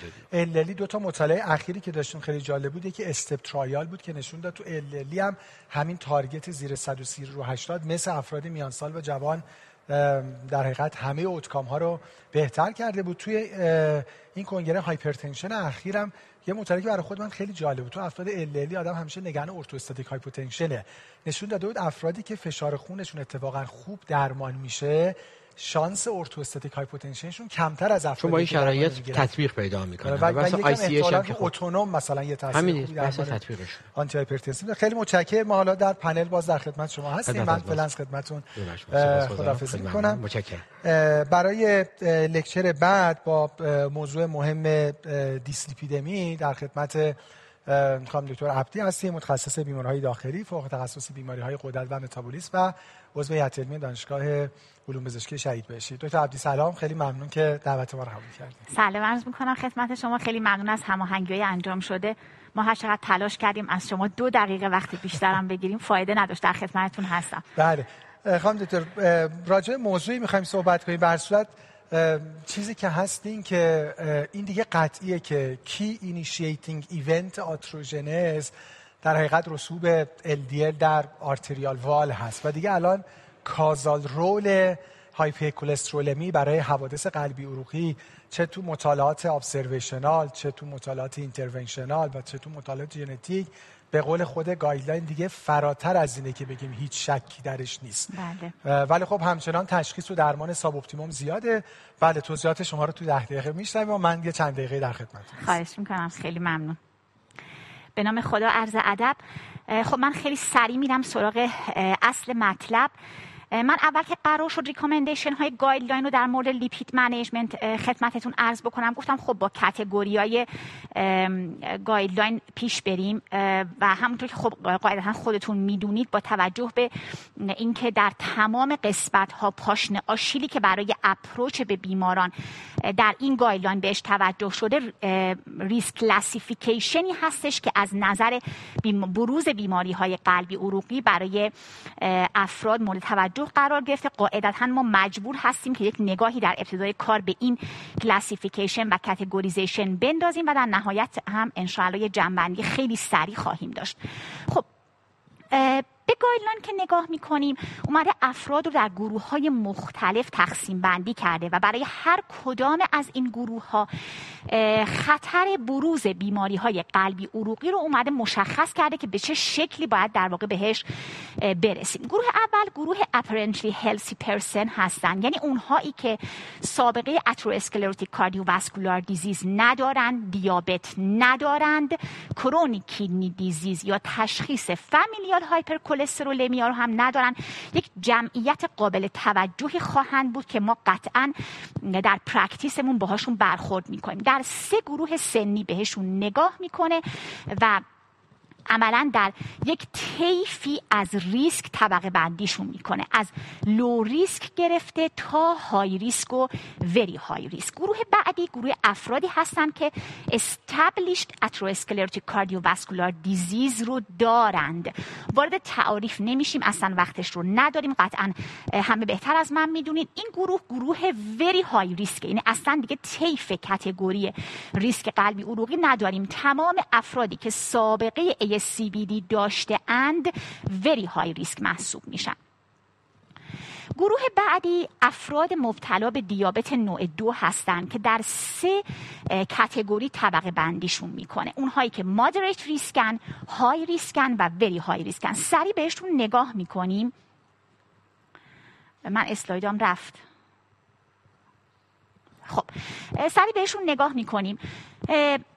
افراد مبتلا به دیابت نوع دو در صورتی که کمتر از ده سال از تشخیص دیابتشون گذشته باشد، هیچ شواهدی از وجود تارگت ارگان دمیج نداشته باشد، هیچ ریسک فاکتور دیگر قلبی عروقی نداشته باشد، که قطعا تا همینجا قبول میکنیم که تعداد بسیار کمی از افراد مبتلا به دیابتن که در این گروه قرار میگیرن، میشن مادریت ریسک.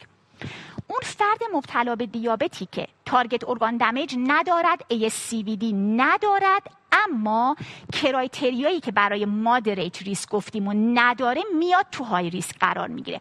و وری های ریسک ها که قاعدتا گروه بسیار بسیار مهمی هستند، مبتلا به دیابتی که ای اس سی وی دی دارد یا اینکه سیویر تارگت ارگان دمیج داره. من وارد جزئیاتش نمیتونم بشم، فقط سریع بگم یک تقسیم بندی هستش از در واقع اعداد و ارقام مربوط به جی اف آر، آلبومینوری و نکته بسیار مهم، فرد مبتلا حالا به دیابت با درگیری حداقل سه درگیری میکروواسکولر، مثلا آلبومینوری دارد، رتینوپاتی دارد، نوروپاتی هم دارد، اینم میاد توی همین گروه وری های ریسک قرار میگیره. افراد مبتلا به بیماری مزمن کلیوی رو ممکن هستش که عملا نتونیم بهشون برسیم، فقط بدونیم که اینها تو دو تا کاتگوری های ریسک و وری های ریسک هستن، دیگه اصلا لو مودریت براشون تعریف نمیشه. تقسیم بندی که گایدلاین برای ریکامندیشن هاش میکنه به این صورت هست که ما تو این چند کاتگوری در واقع بهشون نگاه میکنیم.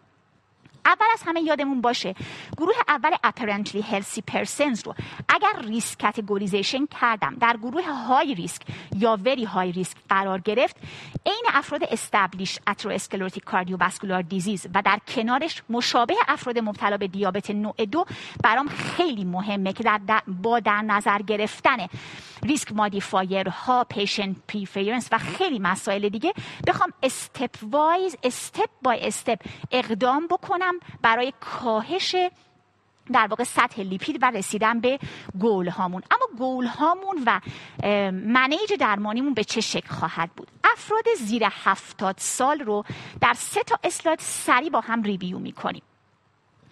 یه جاهای تکلیفمون معلومه، خیلی کارمون راحته. فردی است که استابلیشد اترواسکلروتیک کاردیوواسکولار دیزیز داره، با کلاس ریکامندیشن یک، یعنی قوی بدون شک، من باید ال دی الش رو به زیر پنجاه و پنج برسونم و حداقل پنجاه درصد سطح ال دی ال رو نسبت به بیسلاین کاهش بدم، هر دو با هم. اینو یادم باشه. در مورد فردی که ریسک حساب کردم اومد تو گروه وری های ریسک قرار گرفت، طبق همین صحبتایی که تا الان با هم دیگه کردیم، اون هم دقیقاً مثل همین استابلیشد اترواسکلروتیک کاردیوواسکولار دیزیز میشه. البته مشاهده میفرمایید کلاس ریکامندیشن هم میاد پایینتر، اونجا هم اعداد و ارقام مشابه همین افراد خواهد بود. اگر تو تقسیم بندی فرد های ریسک، من حداقل پنجاه درصد کاهش رو خواهم داشت، اما از نظر تعریف در واقع عددی، عدد به زیر هفتاد باید برسه. خب من در این گروه ها برای اینکه به گولم برسم، چویس اصلی و فرست لایدم که شکی درش ندارم استفاده از های اینتنسیتی استاتین هستش. اگر با حد اکثر دوز قابل تحمل استاتین نتونستم به این گول ها برسم، اون موقع میایم از اضافه کردن ازتیمای به عنوان یه داروی سیف کمک میگیریم. اما در مورد پی سی اس کی نه اینهیبیتورها، باز در مورد اونهایی که برای سکندری پریونشن میخوام اقدام کنم، یعنی اونی که ای اس سی وی دی دارد، از های اینتنسیتی استاتین استفاده کردم، ازتیمایب هم دادم، به گل نرسیدم، با اطمینان و در واقع با کلاس ریکامندیشن یک میام از یک پی سی اس کی نه اینهیبیتور هم استفاده میکنم. افراد مبتلا به فامیلیال هایپرکلسترولمیایی که وری های ریسک هستند هم دقیقاً به همین ترتیب، یعنی در اینجاها استفاده کردن پی از پی سی اس کی نه اینهیبیتور در کنار دو گروه دارویی قبلی کاملا توصیه میشه. اما برای پرایمری پریونشن، برای افرادی که وری های ریسک، میتونم این گروه دارویی رو در نظر بگیرم. بریم بالای هفتاد سال. آقای دکتر فرمودن برای بالای هفتاد سال اگه فرد ای اس سی وی دی داشته باشد هیچ فرقی نمیکنه، عین فرد جوون بهش نگاه میکنم. اگر بخوام برای پرایمری پریونشن بهش نگاه بکنم، به شرطی که فرد های ریسک یا وری های ریسک باشه، اون موقع من میتونم به این فکر بکنم که در واقع استاتین رو در یک فرد بالای هفتاد سال شروع بکنم و ریکامندیشن من اینجا دیگه قوی نیست قاعدتا، و حواسم هم باشه فرد مسن با دوز حد اقلی شروع بکنم و بر اساس پاسخش بخوام تصمیم بگیرم. اما بریم سراغ دیسلیپیدمی در افراد مبتلا به دیابت. دیدیم با هم دیگه تعاریف مربوط به در واقع بیمار مبتلا به دیابت وری های ریسک رو. اینجا عین افرادی که استابلیشد ای اس سی وی دی دارن، من گولم چه خواهد بود؟ حداقل پنجاه درصد کاهش ال دی ال نسبت به بیسلاین و عدد رو به زیر پنجاه و پنج برسونم. اگر فرد مبتلا به دیابت من های ریسک، این همون در واقع مدلی که برای اپرنتلی هلسیا گفتم، عدد به زیر هفتاد خواهد رسید. ما در مورد افراد مبتلا به دیابت زیر چهل سال دیتامون بسیار کمه، اما می توانیم در شرایط خاصی به استفاده از استاتین فکر بکنیم. در اینجا هم در واقع اگر به گول ها نرسیدیم، ازتیمای به ما کمک می کنن. در مورد هایپرتریگلیسریدمیا نگاه بکنیم ببینیم گایدلاین چی میگه. میگه اگر فرد فرد های ریسک، تریگلیسرید بالای دویسته و عددا بالای نهصد و هزار نیست که من نگران پانکرئاتایتیس باشم، چویس من باز استاتین است. خواهش میکنم هممون به این نکته خیلی توجه بکنیم. نکته دیگر، در افرادی که های ریسک یا وری های ریسکن، تیجی بالای صد و سی و پنج استاتین داره میگیره، همه اصول لایف استایل هم رعایت میکنه، اینجا میگه استفاده از داروی مثل آیکوزاپنتتیل، همون پوفاهای معروف رو مد نظر داشته باشین. کلاس ریکامندیشن رو خیلی میاره پایین. در مورد سی کی دی ها سریع اشاره بکنیم.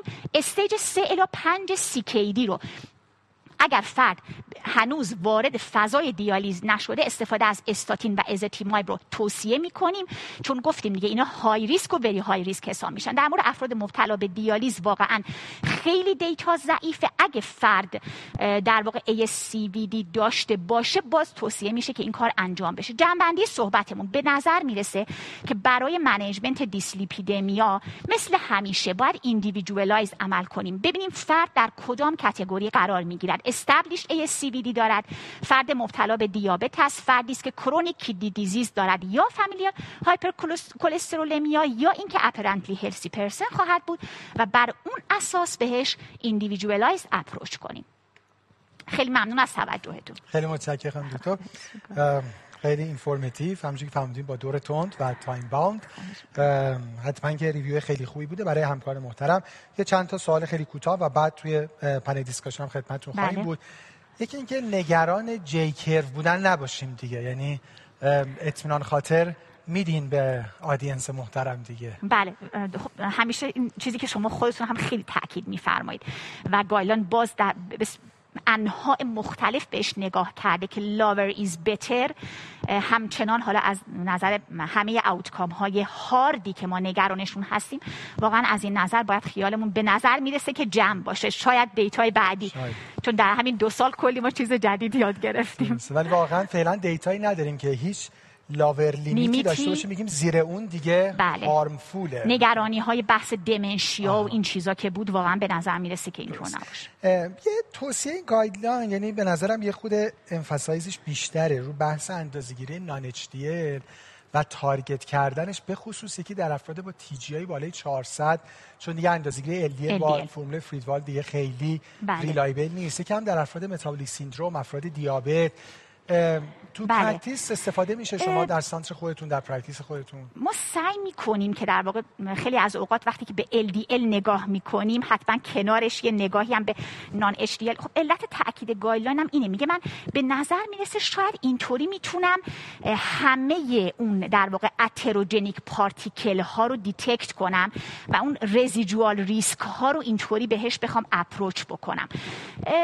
شاید یه مقدار واقعا هنوز به قولی فورگاتن تارگت باشه این نان اچ دی ال، ولی حالا سعی میکنیم به خصوص واقعا از اون زمانی که دیگه گایدلاین ای اس سی وی دی هم اومد روی این مسئله تاکید کرد، به نظر میرسه که خوبه ما در کنار ال دی ال یه نگاهی به این در واقع تارگت هم میدونیم دیگه با یه تفاوت سی تا، یعنی عملا اینو بدونیم عملا اون خواهد شد سی تا تفاوتش بیشتر داشته باشیم توی اپروچ شاید بهمون یه جاهایی بتونه. یعنی آدم فکر میکنه خب چرا توی فرد مبتلا دیابت حالا بدون نان اچ دی ال چنده، به خصوص اینکه آره. میگم حالا خیلی بیماران هم داریم مثلا خود پترن دیابت اونها تی جی آی بالا دارن و اون ال دی ال هم که دایرکت معمولا محاسبه نمیشه توی آزمایشگاه. این یه نکته نکته بعد اینکه راجب سن، این الان واقعا کانسنسوس هست دیگه که در سنهای بالا، البته یه توصیه خیلی جالبی که گایدلاین داره اینکه سن فیزیولوژیک، یعنی ممکنه ما یه هشتاد ساله داشته باشیم مثل یه شصت ساله، یه شصت ساله داشته باشیم مثل، یعنی حواسمون هست که در حقیقت سن یه عدده. بله. ولی حالا ما هفتاد رو در نظر بگیریم، نقش استاتین ها در پرایمری پریونشن برای شروع دیگه خیلی ضعیفه، درسته؟ بله, بله دقیقا همینه. یعنی حالا تو شما تو هر گایدلاین قسمت اوییدنس گپش رو نگاه بکنین هم همیشه این الدرلی گروه در واقع مظلوم فراموش شده هستن. حالا به قول شما یه جاهای هفتاد و پنج یه جاهایی رو هفتاد صحبت میشه، ولی واقعا برای پرایمری پریونشن میگه اگه ریسکم حساب کردی بر اساس اینکه حالا تقسیم بندی سنی هم شده، های ریسک و وری های ریسک باشد، همه چیزو در نظر بگیریم. پیشنت پریو اینتراکشن ها، دقیقاً اینتراکشن های دارویی اینیشیشن رو می بی کانسیدر بکنیم. دقیقاً درسته، اینم به نظر نکته مهمیه چون بله. افراد مسن زیادی میبینیم که دارن استفاده میکنن ندارن بله. و دارن استاتین مصرف استفاده میکنن، حالا تازه های ریسک هم نیستن، یعنی آدم این مثلا خیلی دقیقاً دراگ دراگ اینتراکشن هاشون سیاه. پولیفارمسی شون بله. اینا واقعا خیلی میتونه. آخرین نکته که خب اشاره فرمودیم به نظرم حالا چی بگم، می‌خواستم بگم جالب ما خیلی موقعی ریکامندیشن هایی میاد بعد ما داروها رو نداریم بعد دلمون میسوزه کاش، بعد یه خود وایسیم ریکامندیشن خود ضعیف میشه. الان پیوریفاید ای خیلی. خیلی مهم بود که از دوی آره. ای یهو افتاد به دوی بی که به خاطر مطالعه آره. استرنس بود در حقیقت. آره دقیقاً. برای خودم این نکته خیلی جالب بود، یه دفعه کلاس رو اینقدر تغییر میدم بعد مثلا میگم علت چیه، میگه یه آرسیتی بود، حالا پلسیبوش هم فلانو، یعنی حالا ما من خودم منتظرم ببینم که ای دی ای که چند ماه دیگه در میاد چی میگه، چون حالا امریکن دیابتیز اسوسییشن معمولا با امریکن سوسایتی یه مقدار خب ممکنه اونا مثلا هنوز این مثل ای اس سی بود، یعنی همچین کلاس اف ریکامندیشن قوی قوی میداد برای آره دقیقاً میگه افراد مبتلا به دیابت نوع دو که بیشتر مساوی همین عدد دقیقاً صد و سی و پنج آره ریدیوسید خیلی مسئله مهمی بود، ولی خب بعد استرنس خود نتیجه رو ضعیف کرد. خیلی متشکرم. حالا در پایین دیسکشن خدمتتون خواهیم بود. من فرانس خدمتتون خداحافظی میکنم. خب اگه همکاران زحمت بکشن اسلایدهای مربوط به آنتی ترومبوتیک رو داشته باشی، من ارائه آخر رو حدود ده دقیقه در خدمتتون داشته باشم. خیلی فرصتی کوتاه درباره درمان با داروهای آنتی ترومبوتیک برای پریونشن کاردیوواسکولار دیزیز صحبت کنیم که تایمر منم اگه شروع بکنیم که من اکستند نشم از ده دقیقه. خب یه اشاره‌ای به هیستوری آسپرین ابتدا داشته باشیم. یادمون باشه که آسپرین مال این سده های اخیر نیست. در تاریخ بالاخره از این دارو، حالا نه به اسم دارو ولی بالاخره در گیاهانی که ماده اولیه این رو داشتن یعنی سالیسیلیک اسید رو استفاده شده، این در حقیقت گونه اسپایری هست. اصلا آسپرین هم اسمش میبینیم که شبیه همینه. خب گل زیبایی هست و البته خب در این گونه گیاهان زیادی هستن که خب همشون این ماده اولیه آسپرین رو دارن.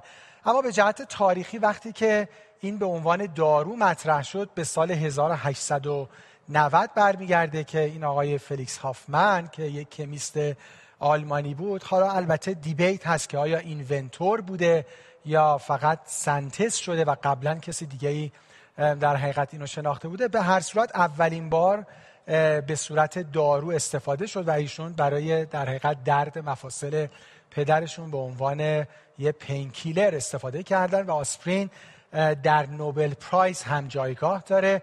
سال هزار و نهصد و هشتاد و دو آقای جان وین که انگلیسی بود در حقیقت به خاطر کشف کردن پروستاگلاندین ها که آسپرین مهار کننده اونها هست تونست جایزه نوبل پزشکی رو بگیره. خب یه همچین تاریخچه خیلی طولانی.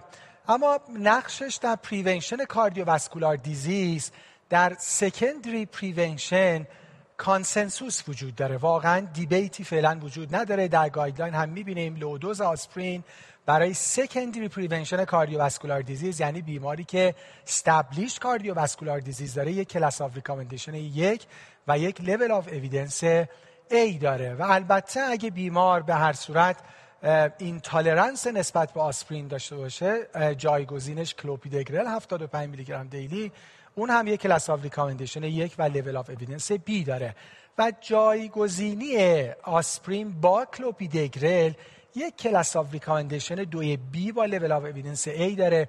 به خاطر مطالعه قدیمی کاپری سال هزار و نهصد و نود و شش در لنست و حالا دوباره سال دو هزار و بیست و یک همون لنست مطالعه بزرگ هاست اگزم که نتایج مطالعه قدیمی کاپری رو ریکانفرم کرد و به خاطر این مطالعه در حقیقت گفته شده در بیمارانی که پریویس امای، استروک یا لاور اکستریمیتی آرتریال دیزیز دارن، کلوپیدگرل میتونه یه سلایت سوپریوریتی برای کم کردن حوادث ایسکمیک نسبت به آسپرین داشته باشه با یه سیفتی پروفایل مشابه. اما در پرایمری پریونشن هرچی به سمت جلو میریم، من اسلایدامو اگه داشته باشم، بله، هرچی به سمت جلو میریم دیبیت درباره اون بیشتر میشه. میدونیم که به خصوص در سال دو هزار و هجده ما سه ترایال مهم داشتیم که نقش آسپرین رو در پرایمری پریونشن ضعیف و ضعیفتر کردن.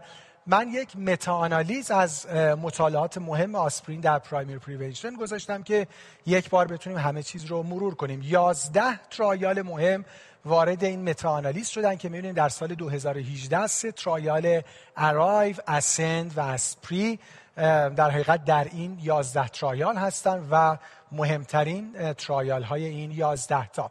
خب با هم دیگه ببینیم. قسمت اول آل کاز مورتالیتی، ببینیم که آسپرین هیچ تاثیر سیگنیفیکنتی در هیچ کدوم از این مطالعات روی آل کاز مورتالیتی نداشته و برعکس میجر بلیدینگ در بیشتر این مطالعات به صورت سیگنیفیکانت افزایش پیدا کرده. ممکنه فکر کنین در بعضی ساب گروپ ها این نمودار مربوط به ساب گروپ ها است. می‌بینیم در بیماران مبتلا به دیابت، در بیماران های ریسک، لو ریسک هیچ تفاوتی نداشته و آسپرین هیچ نت بنفیت سیگنیفیکنتی نداشته. آل کاز مورتالیتی می‌بینیم تأثیری نداره. از اون بر میجر بلیدینگ، اینتراکرانیال هموریج سیگنیفیکنت بدتر شده با آسپرین و تنها مایوکاردیال اینفارکشن در این متاآنالیز به نفع این بوده که در حقیقت بیمار آسپرین دریافت بکنه. نهایتاً مورتالیتی مهمه که می‌بینیم تأثیری نداره. به همین جهت در این گایدلاین مثل گایدلاین‌های قبلی آسپرین به عنوان پرایمری پریونشن هیچ جایگاهی بیش از یک کلاس آف ریکامندیشن دویه بی نداره، اونم فقط در بیماران مبتلا به دیابت که های یا وری های سی وی دی ریسک دارن و تازه بیمار های ریسک برای حوادث خونریزی دهنده نباشه و باز تاکید شده در بیماران کمتر از هفتاد سال، یعنی اگه بیمار هفتاد سال رو رد کرد دیگه آسپرین حتما هارمش از بنفیتش بیشتر خواهد شد و به صورت اوورال هم آنتی پلیتلت تراپی در پرایمری پریونشن سی وی دی در غیر از اون پروفایلی که گفته شد، یعنی افراد مبتلا به دیابت های ریسک دیگه جایگاهی نداره و کلاس آف ریکامندیشن سه است. نکته‌ای که هست یاد اون باشه با یک کلاس آف ریکامندیشن یک و لول آف اوییدنس A اگه بیمار های ریسک برای جی آی بلیدینگ هست حتما باید همزمان از پی پی آی استفاده بشه. نکته‌ای که هست ببینیم در مطالعه مهم اسنت که مربوط به بیماران مبتلا به دیابت بود، از هر چهار بیمار فقط یکیشون با پی پی آی درمان میشد. خب این یعنی استفاده از پی پی آی داره آندر میشه. حالا اگرم برای یه بیمار های ریسک مبتلا به دیابت آسپرین گذاشتیم، یاد اون باشه که اگه بیمار های ریسک برای جی آی بلیدینگ هم هست جی آی پروتکشن بیمار رو فراموش نکنیم. اجازه بدیم ببینیم این فقط نظر گایدلاین ای اس سی دو هزار و بیست و یک هست یا گایدلاین های مهم دیگه هم یه همچین نظری دارن؟ نه، گایدلاین های دیگه سخت گیرانه تر هم هستن.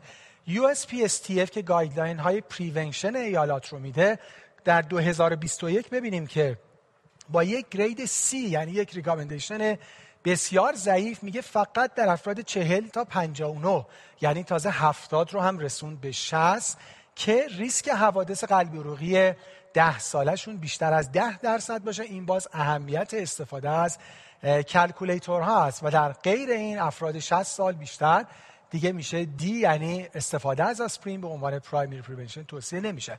اما چون اون ساب گروه فقط افراد مبتلا به دیابت بودن، نظر خود ای دی ای رو هم ببینیم در دیابتیس کیر دو هزار و بیست و یک. ای دی ای هم میگه که آسپرین لو دوز می بی کانسیدرد به عنوان پرایمری پریونشن استراتژی در بیماران مبتلا به دیابت که ریسک حوادث قلبی عروقیشون زیاد باشه. و نکته مهم، بعد از اینکه یک کامپریهنسیو دیسکاشن با بیمار داشته باشیم و بگیم که درست بنفیت هایی داره اما ریسکی هم داره که کامپیربل تو بنفیتش، یعنی ریسک این دارو که بلیدینگ هست قابل مقایسه با بنفیتش هست. خب طبیعتاً افراد پنجاه سال یا بالاتر های ریسک رو مشخص کرده، گفته افرادی که علاوه بر دیابت یک ریسک فاکتور دیگه هم داشته باشن و افزایش ریسک بلیدینگ هم نداشته باشن. نکته که خیلی به نظر من جالب بود در گایدلاین ای دی ای برای اینکه یه خود کار رو راحت بکنه ساجست کرده که میشه از تکنیک های ایمیجینگ نان اینویسیو استفاده کرد برای اینکه بیمارانی که از پرایمری پریونشن سود میبرن رو پیدا کنیم. یه کارای ساده‌ای وجود داره، میتونیم مثلا بیمار رو انکل براکیال ایندکس کنیم.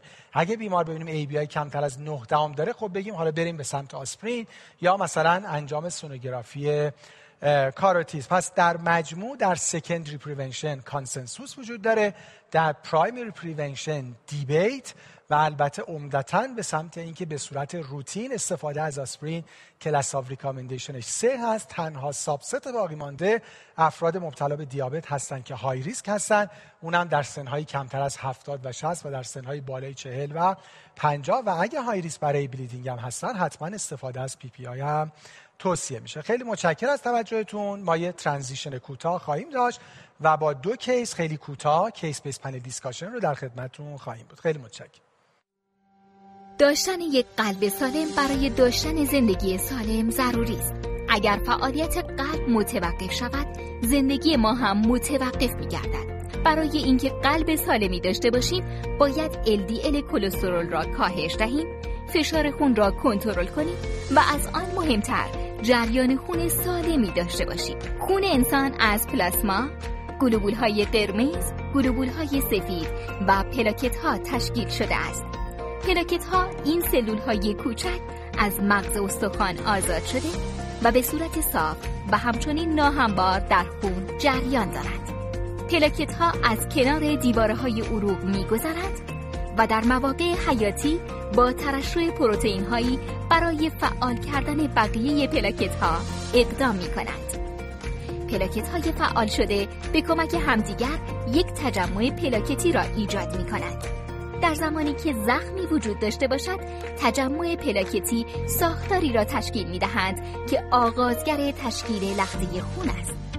اگر لخته‌ها در عروق خونی تشکیل شود، جریان خون سالم را متوقف و اکسیژن رسانی خون کاهش می‌یابد و فشار مضاعفی به قلب برای جبران و از بین بردن این مانع به وجود می آید.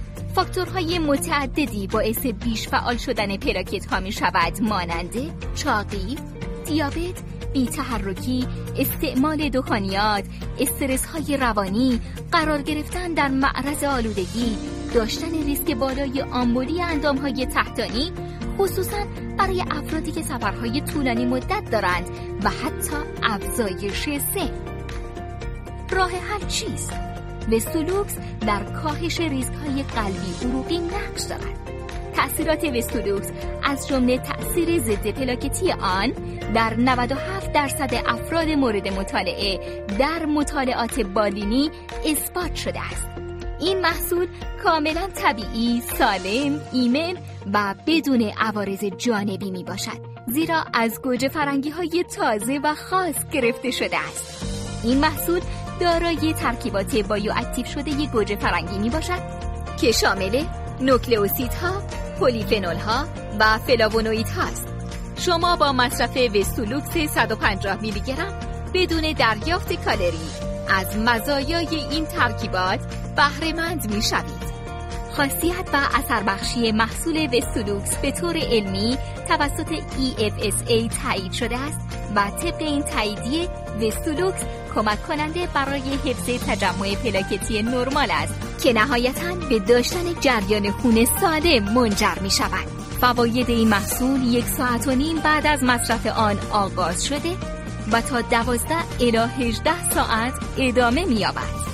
وستولوکس به افراد کمک می کند بدون مصرف ترکیبات دارویی جریان خون سالمی داشته باشند. وستولوکس با اثربخشی علمی و اثبات شده در مطالعات بالینی نسل جدیدی از داروهای طبیعی برای کمک به سلامت قلب و عروق.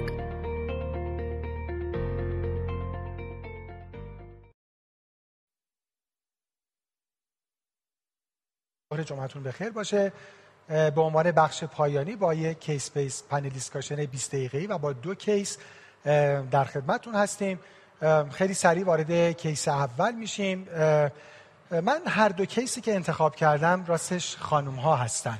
قاعدتا باید یک کیس خانم میذاشتم، یک کیس آقا میذاشتم، ولی یکی از مسیج های مهم گایدلاین این هست که برای حوادث قلبی عروقی خانم ها هم به اندازه آقایون مهم هستن، چون یک کانسپتی هم برای پزشکا هم برای جامعه، یعنی اگه مثلا بیماری با چست پین بیاد اورژانس، اگه آقا باشه یه خود جدی‌تر به چست پینش نگاه میکنن تا به خانم‌ها. خب این مشکلی که در همه دنیا وجود داره.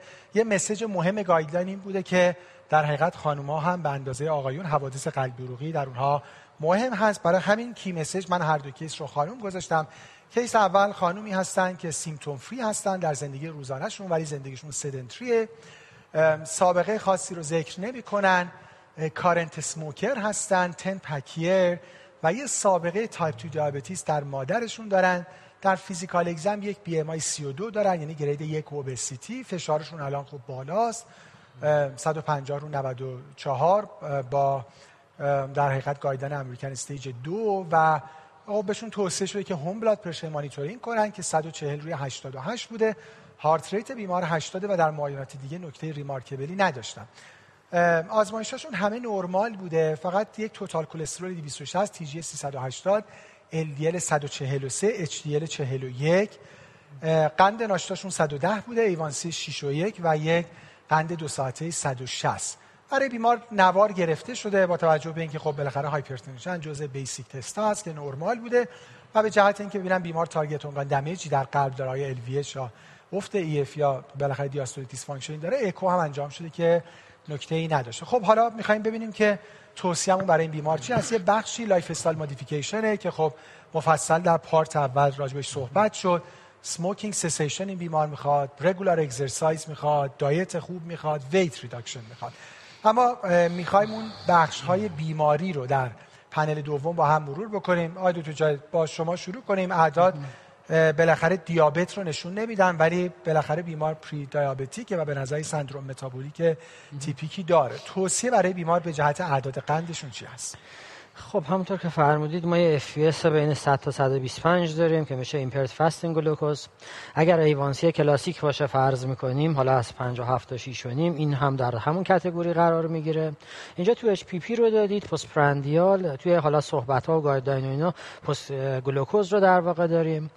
من اول این رو اشاره کنم که خب ما رو هر وقت اسم پردیابت میاد ابهاممون بیشتر میشه، یعنی همه حرفایی که گایدلاین ها میگن هی شیک‌تر میشه، ریستر میشه، دقیق‌تر میشه، اوییدنس میاد، یا نورمال پاپولیشن یا دیابت. و وقتی اسم پردیابت میاد واقعیش اینه که ما از همون اول به نظر من میدونیم که توی چالنجیم. ای اس سی حرفی راجع به این نمیزنه. ای دی ای خود ما هم کم صحبت میکنه. شاید تو گایدلاین‌ها بخوایم اشاره کنیم ای ای سی یه ذره بیشتر اومده اینو باز کرده یا سعی کرده مطرحش کنه. به این معنی که کار بدی نیست. آدم برای اینکه ببینه ریسک این آیا چقدر کم و زیادتر هست، واقعیش اینه اگه من مریض رو ببینم اوجیتیتیش میکنم و اگر ببینم دو ساعته بعد از گلوکوزش ممکن هست که بالای دویست بره. اینجا غذا خورده، حالا چه غذای خورده درست بوده نبوده، اگر دو ساعته این بالای دویست بره و تکرار بشه میشه مارک دیابت هم بهش زد، ولی با فرض اینکه اون تست رو میگیریم و اینطوری نباشه.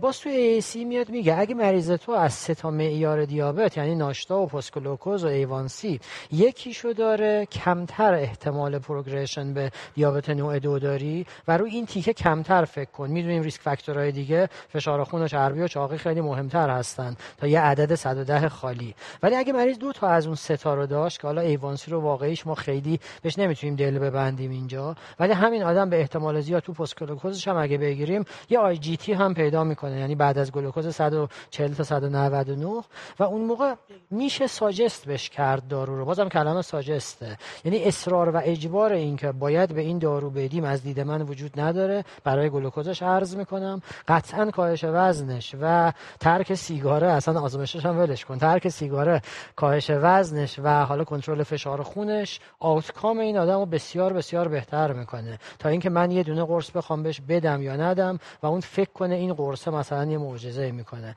پس مخالف تجویز دارو نیستم، ولی اینکه عملیاتی بالاخره چی کار میکنیم، همه این گایدلاینا میگن با بیمار دیسکاشن کن دیگه، به زبانی که اون آدم راحت متوجه بشه همینا رو بهش توضیح بده که مثلا تو خطر پیشرفت به دیابت نوع دو داری چون سنت بالای پنجاهه، چون فامیلی هیستوری شو داری، چون همه ریسک فاکتورهای دیگه اش هم داری، فقط منتظریم قنده از صد و ده بشه صد و بیست شش، دو سال دیگه چهار سال دیگه اسمش میشه دیابت.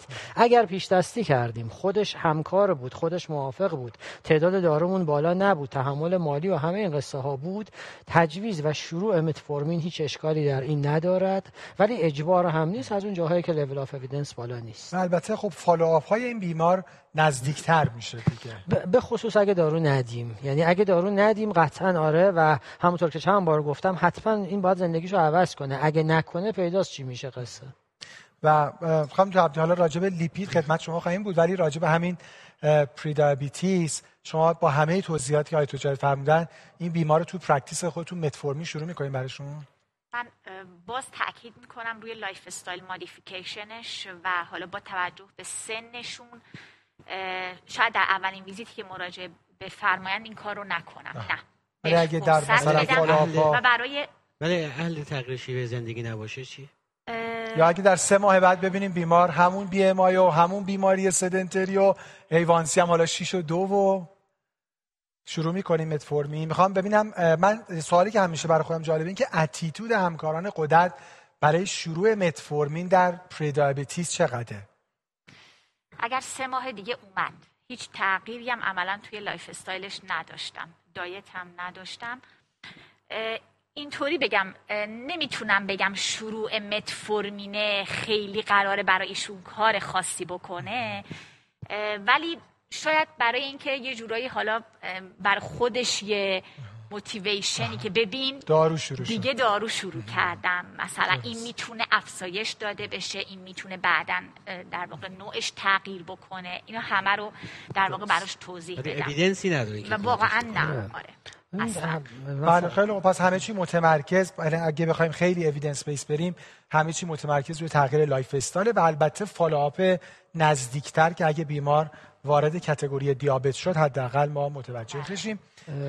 در واقع جمله که فرمودید که میخواید ترند همکارها رو بدونید، همکارها به صورت کلی که هیچی، ترند یکی از خود ما هم واقعیش ثابت نیست. تو این اینکه شما اول وقت این مریض رو میبینی حال داری، یعنی که آخر وقت داری میبینی خسته‌ای، به خدا اثر میذاره. اگه کسی بگه نه، یه مطالعه خیلی مهمی در هایپرتنشن بود در مرکز ایالات، در حقیقت سه تایم زون کرده بودن کلین، حالا تازه کلینیک‌های خلوت اونا رو، و دیده بودن سیگنیفیکنت روی افیکیسی درمان هایپرتنشن موثره. این که همین که بیمار صبح اول وقت ببینن، همه فرش خوب حوصله دارن به گایدلاین ها فکر کنن، با بیمار صحبت کنن، یا اینکه مثلا ساعت دو بعد از ظهر یا سه بعد از ظهر. واقعا مهمه، یعنی جایی که ما اوییدنس نداریم، خودمون داریم فکر می‌کنیم، خانم دکتر فکر می‌کنه میگه شما باید بدم ندم چیکار کنم، من همینطور او جی تی تی اوییدنس هیچ کدومش پادر حواس. یه وقت تو خسته ای میخوای اول جمله رو به مریض بگی دارو بخور، اون مقاومه، نمیخواد قبول کنه، ول می‌کنیم. یه موقع برعکسشه، فرمودن بهش دارو میدم برای اینکه شاید اتیتود بهتر بشه. آدما کاملا متفاوتن، ولی آدما متفاوتن برای تغییر لایف استایل. ممکنه به کسی اینو بدی خیلی بترسه، واقعا رعایت کنه، به یکی دیگه بدی ببین من که دارم دارو میخورم دیگه ولش کن. آره یعنی کاملا جاجمنت دیگه، خیلی پرسونالایزده. ولی توی فالو هم آقای دکتر واقعا حالا چون ما مشکلاتمون با آزمایشگاهامون خیلی زیاده، من با همون اف بی اس فالو میکنم برای این مرحله جایی نداره. اینم یادمون باشه با همون اف بی اس فالوش میکنم، خیلی با ایوانسی توی فاز پری دیابتیس واقعا درسته ریلای نکنیم بهتر. درست. خب خیلی متشکرم، بریم وارد اعداد لیپید بشیم خانم دکتر. الان احتمالاً آزمایشگاه همون جلو رنجش رو براش های زده، حالا یه مسیج مهم اینه که بیمار بگیم کاری به اون جلو نداشته باشه. یکی از همکاران نورولوژیست میگفتن مریضا ام آر آی شون رو میارن پیش من، بعد اونجای خط کش، بعد بهشون میگم عزیزم این نامه اون مرکز رادیولوژی به منه، اصلا شما نامه منو چرا باز کردی؟ حالا واقعیتش اینه که آزمایشام خیلی موقع اون جلوهاش این لو و های و مثلا آر دی دبلیو خود مثلا پایین نگران میشه. خب چیکار کنیم با این اعداد خانم دکتر؟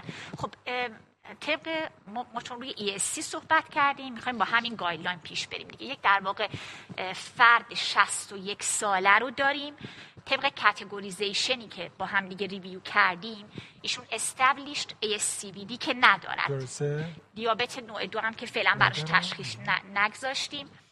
بر اساس آزمایشاتی که فرمودید کرونیک کیدنی دیزیز نیست، و حالا اعداد و ارقام هم میگه که فامیلیال هایپرکولسترولمی محسوب نمیشه. پس عملاً یه میره تو کاتگوری اپرنتلی هلسی پرسن ما، یه فردی که اینها رو نداره. و اولین استپ توی این مرحله این هستش که من یه ریسک در واقع استیمیشن ازش داشته باشم. حالا به من ریسک استیمیشن میدین؟ من تو اسلاید بعد دارم، ولی بالای ده درصد فرض کنید، یا حداقل بالای پنج درصد هست. راستش در قلب عروقی ده سالشون بالای پنج درصد هست، یعنی قاعدتاً میفته تو گروه حالا های ریسک تو بری های ریسک، و بر باز بر اساس گایدلاین با این اعداد و ارقامی که دارید مشاهده می‌فرمایید، من حداقل باید پنجاه درصد ال دی ال رو کاهش بدم. اگه وری های ریسک باشه که باید به زیر پنجاه و پنج برسونم، و های ریسک هم به زیر هفتاد برسونم. بنابراین قاعدتاً شروع استاتین برای این فرد منطقی به نظر میرسه. حالا با توجه به چیزای خوبی که این در واقع ریسک استیمیشن اپلیکیشنش به ما میده، اینکه مثلا به من بگه که من ده سالشون خواهم دوتا الان آها. دارم نگاه میکنم، ببخشید هفت و هفت همه درصد بنابراین تو محدوده بین پنج تا ده درصد یعنی های ریسک. بله. و شما زیر صد میخواین یا زیر هفتاد؟ زیر هفتاد با پنجاه درصد کاهش ال دی ال در نظر بگیرم. آره تقریبا پنجاه درصد ایشون، حالا شانسمون یه جوری شد که با هم آره به همون هفتاد میرسه، زیر با هم هر دو گل رو میتونیم بهش عمل کنیم. تو گایدلاین ای اس سی دیگه اصلا نقشی برای مادریت اینتنسیتی هم نداره، یعنی اگه بیمار الیجیبل های اینتنسیتی استاتین دریافت میکنه. بله. یه یه تغییری که این گایدلاین داشت این که تو این وری های ریسکا تو اون گایدلاین قبلی خودش ای اس سی اگه بیمار ای اس سی وی دی نبود یعنی پرایمری مثل سکندری جفتشون کلاس یک بود برای زیر پنجاه و پنج، ولی الان این گروه پرایمری رو کرده کلاس آوریکامنشی دوی ای، یعنی گفته پنل اینقدر متقاعد نشدن که اصلا نسبت به اون الگوریتمی که یادتون هست اون قبلیه دیگه چجوری بود، عددا رو هم یه مقدار اگه این هفتاد هم رسوندیم اوکیه دیگه، درسته؟ میدونید چرا؟ گولمه ها با پنجاه درصد منظورتونه و دیگه و آره. یعنی مثلا میخوام بگم اگه الان پنجاه درصدش میشه چقدر؟ میشه هفتاد و یک. هفتاد و یک باید کم بکنیم دیگه، یعنی بالاخره باید اصلا به زیر هفتاد برسیم. حالا منظورم زیر پنجاه و پنج که اصلا نمیخواد چون بیماری یعنی بالای ده درصد نمیخواد. آره همون زیر هفتاد زیر هفتاد برسونیم. اون چیزی هم که فرمودین میگه های اینتنسیتی استاتین، ولی بعد همش هی میگه ماکسیمالی تولر. آدم به نظر میرسه که تو پرکتیسش هم واقعا منطقی این باشه که مادریت و مخصوصا تو کشور خودمون دیگه مشاهده فرمودید به هر حال واکنش ها رو یا حتی پاسخ هایی که ما میبینیم با مادریت شروع بکنه بعد بره بالا. ولی پر یادمون باشه که در این بیمار میخوایم به زیر هفتاد برسیم. برسیم. خب خب. و راجب تیجیش آیا درمان میخواد سیصد و هشتاد فیبرات میخواد؟ قاعدتاً با توجه به در واقع اون بی ام آی و وضعیت کلی که از ایشون داشتیم اگه خودشون بخواد و کمک بکنه با لایف استایل مودیفیکیشن به شدت با همین تیجی در واقع میتونیم میتونه. کلا ما دیگه با تیجی زیر نهصد که دیگه نیاز به فیبرات نداریم. حالا گایدلاین ها که دیدیم دیگه مثلا گایدلاین اندوکراین سوسایتی برای هایپر تیجی میاد رو بالای پانصد میگه من هنوز ریسک پانکراتایتیس نگرانم میکنه. بعد توی گایدلاین مربوط به در واقع ای سی سی آها هم که یک نگاهی به این قضیه میندازه باز میگه بالای پانصد به خصوص بالای, بالای هزار. حالا ای اس سی میاره عدد رو روی نهصد در واقع نگه میداره، ولی واقعا تا این حول و حوش ما تو پرکتیسمون آقای دکتر هم اگر موافق باشن ما واقعا خودمون بالای پانصد رو میگن چون به هر حال اون نگرانی وجود داره یه ترای برای کاهش تیجی با فیبریت انجام. حالا این بیمار البته استاتین هم بگیره احتمالا این مقدار رو تیجی یه کاهش خواهیم داشت. طبق گایدلاین واقعا تو این محدوده رو من امیدم اینه که با لایف استایل مودیفیکیشن و کمک استاتین هم اون نگرانی هم از بین بره، هم این که بتونم برای کاردیوواسکولار آوتکام که گل اصلیمه در واقع به نتیجه برسم. خیلی خیلی متشکرم. و آقای دکتر سزار بحث هایپرتنشن خوشبختانه بیمار هوم بلاد پرشر مانیتورینگ هم کردن. بله. بله من هر چقدر اون قسمتاش چالنجینگ بود اینجاش مقدار راحت‌تر به نظر میرسه. بخیر بیماریه که یه فشار در حال آفیس ازش ثبت شده صد و پنجاه رو نود و چهار، هوم بلاد پرشر مانیتورینگ قاعدتاً با اون استانداردی که ما صحبت کردیم داره و در کاتگوری هایپرتنشن قرار میگیره. درمان باید بکنیم. به جهت تارگت قاعدتاً صد و سی روی هشتاد تارگتمون خواهد بود و خب یک اوریج سه ماهه برای که به اون تارگت برسیم خیلی بالا نیست، قاعدتاً بیمار تحمل خواهد کرد و قاعدتاً هم دو دارویی. مشکلی که به جهت دو دارویی فیکس کامبینیشن توی مملکتمون داریم یه مقدار دوزای متنوع نداریم. مثلا ما بسیار از بیمارمون با یک دونه مثلا چهل و دو و نیم بالزار و آملا ممکن خیلی خوب کنترل بشن، مثلا ممکن دوست داشتیم با این دوز شروع کنیم چون می‌خوایم فشار آروم آروم پایین بیاریم، نیست. یا مثلا هشتاد و دو و نیم الان تو مارکت ما نیست، تو بعضی از مارکت‌ها هستش و بنابراین خیلی وقتا ممکن مجبور شیم دوزای جداگانه شروع کنیم، بعد که به دوز اون رسیدیم بعد یک از اون داروها رو بدیم. هدف سه ماهه می‌ذاریم برای که فشار بیاریم به زیر صد و سی روی هشتاد و فکر می‌کنم کار خیلی سختی هم نباشه، ضمن اینکه تمام غذاهایی که به جهت ریس فاکتور مودیفیکیشن بحث کردیم و ترک سیگار خب تاکید موکد بسیار اهمیت. پس بیمار در استیج دو هایپرتنشن بر اساس گایدلاین آمریکن البته هست شروع می‌کنیم و با دو دارو به صورت فیکس دوز کامبینیشن. من تو مقدمه این که اول صبح داشتم تو پنل گل‌هایی که خود گایدلاین برای خودش ست کرده بود و یه بار خدمت همکاران مرور کردم، یه بخشیشو من تاکید کردم روش بیشتر صحبت کردم.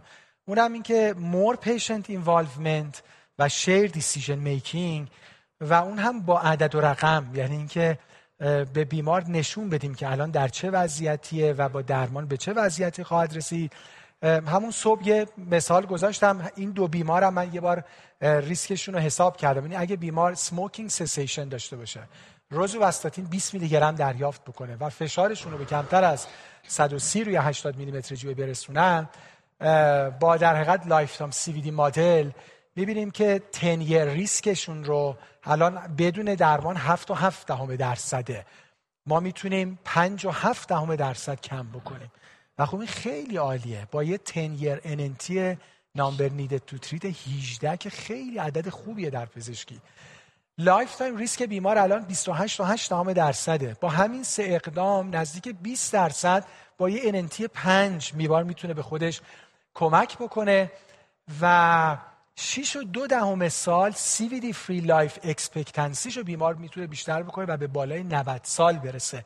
من فکر میکنم یه خود وقت بذاریم و اینا رو برای بیمار محاسبه کنیم، به خودش نشون بدیم، خیلی موتیویتد میشه برای اینکه این درمان رو فالو بکنه. و کیس دوممون همونجوری که خانم دکتر گفتن، کیس اول apparently healthy بود و کیس دوم بیمار مبتلا به دیابت، باز هم خانم پنجاه و سه ساله، اگه اسلایدار رو ببینین مرسی، ایشون هم در دیلی سدنتری لایفشون سیمتوم فری هستن.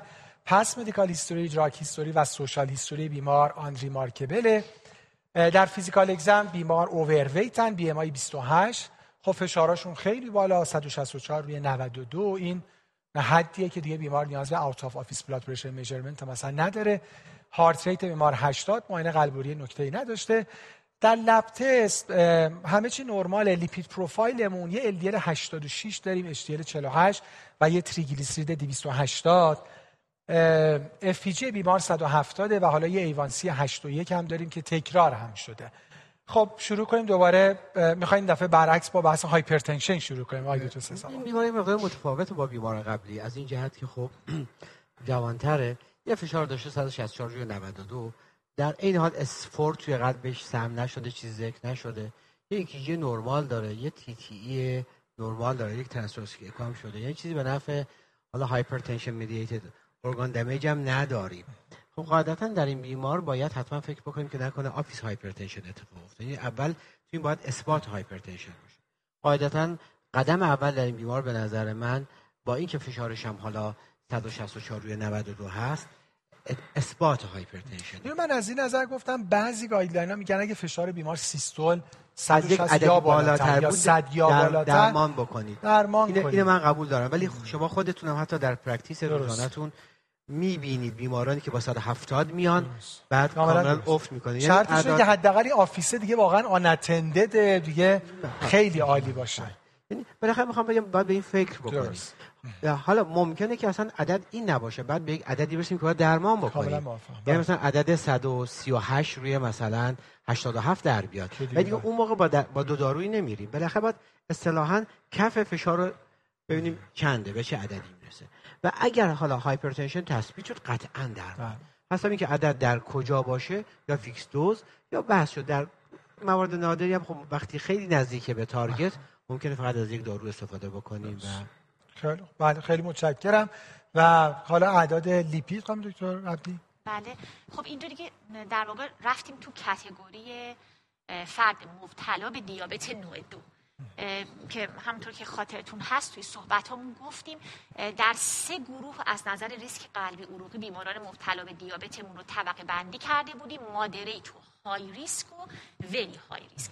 حالا برای اینکه در واقع من بیمارم رو بخوام از این نظر تعیین تکلیفش بکنم، اگر فرض بکنم که ایشون در واقع حالا یه ریسنتلی دایگنوز دیابتیز داره، چون واقعا نمیدونیم، دیتای پستش رو نداریم، به نظر میرسه قبلا مشکلی نداشته و این ایشون یک در واقع ریسنتلی دایگنوز هستن، تو ما قرار شد بگیم که اگر یک فرد ویل کانترولدی که دیوریشن دیابت کمتر از ده سال دارد هیچ ریسک فاکتور دیگه‌ای هم ندارد و هیچ تادی ندارد، من بذارمش مادرید که خب همین الانش فشار خونه رو دارم آه.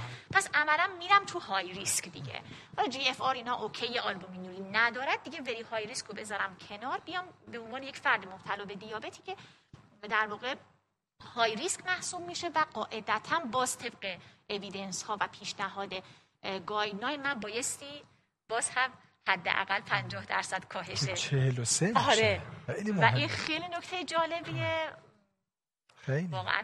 ولی و مم... یعنی حالا بیمار به این عدد بیاد اون آزمایشگاه اون جلو که همه رو میذاره نرمال، چه بسا همین هم الان هشتاد و شش ممکنه برای خود بیمار خیلی زیاده. چون شما به محض اینکه میگین مثلا من استاتین رو میخوام شروع بکنم، میگه چربیم که گفتن خوبه که زیر اون که زیر دویست و هشتاد و هشت فقط تریگلیسیریدش بالاست، یعنی شما به مریض راحت‌تر میتونین فیبرات بدین تا استاتین، یعنی اکسپتنس بیمار برای فیبرات گرفتن. خیلی از موارد همچون حالا به قول شما فرصت توضیحات کامل وجود نداره، به بیمار تجویزش میکنیم، بعد مثلا بعد از سه ماه دقیقاً من یه دو دو ماه داده بودین دیگه خوردن، الان مثلا خودش صرف میکنه یا همکارا. آره آره. خیلی متشکرم. و خب بحث دیابت شاید تو جا باید بر اساس همه الگوریتمایی که فرمودین. خب ریسک رو خانم دکتر اشاره کردم که این مریض مودریت نمیشه و میشه های، و همون صحبتی که در واقع آخر سشن صحبت من شما مطرح فرمودید،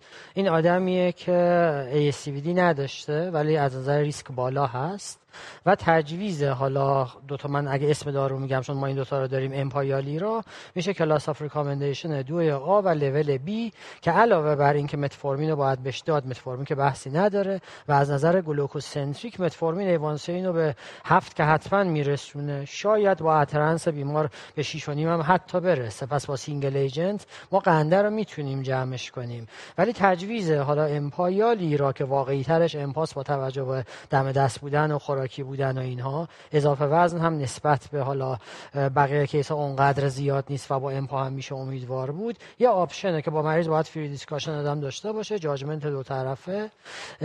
ترند شخصیم دادن داروی واقعیش، ولی باید از توضیح برای بیمار و هزینه و چیزهای دیگه که هست، ولی گایدلاین به ما میگه متفورمین رو باید بهش بدی، اما با لول دوی آ باش صحبت کن که اگر خواست دارویی که آینده بخواد از عوارض جلوگیری کنه هم میشه داد. زمین که لیتریچر دیابت هم یه خود شبیه هایپرتنشن داره میره به سمت شروع دو دارویی، یعنی آدم لیتریچر رو میبینه. یه بار ما با هم هم صحبت کردیم خیلی اتیتود به سمت، حالا گایدلاین هم میبینیم دیگه، این داروها هی دارن بیان تو پرایمری پریونشن و بالاخره البته حالا شما هم صحبت کردین شاید بیش از این که حالا اگه بیمار سابقه نداره لاین ای اس سی وی دی رو بخوان روش تاثیر کنن، رو لاین کاردیو رنال خیلی اثر دارن و از اون طریق دارن شانس حوادث قلبی عروقی رو کم میکنن. یعنی مثلا پیشنهاد شما مثلا یه امپاگلیفلوزین متفورمین مثلا پنج هزار و پانصد بی آی دی برای شروعه، درسته؟ همچین چیزایی. آره این جواب سوالی که بگیم پنج هزار و پانصد یا هزار و پنج در واقع من الان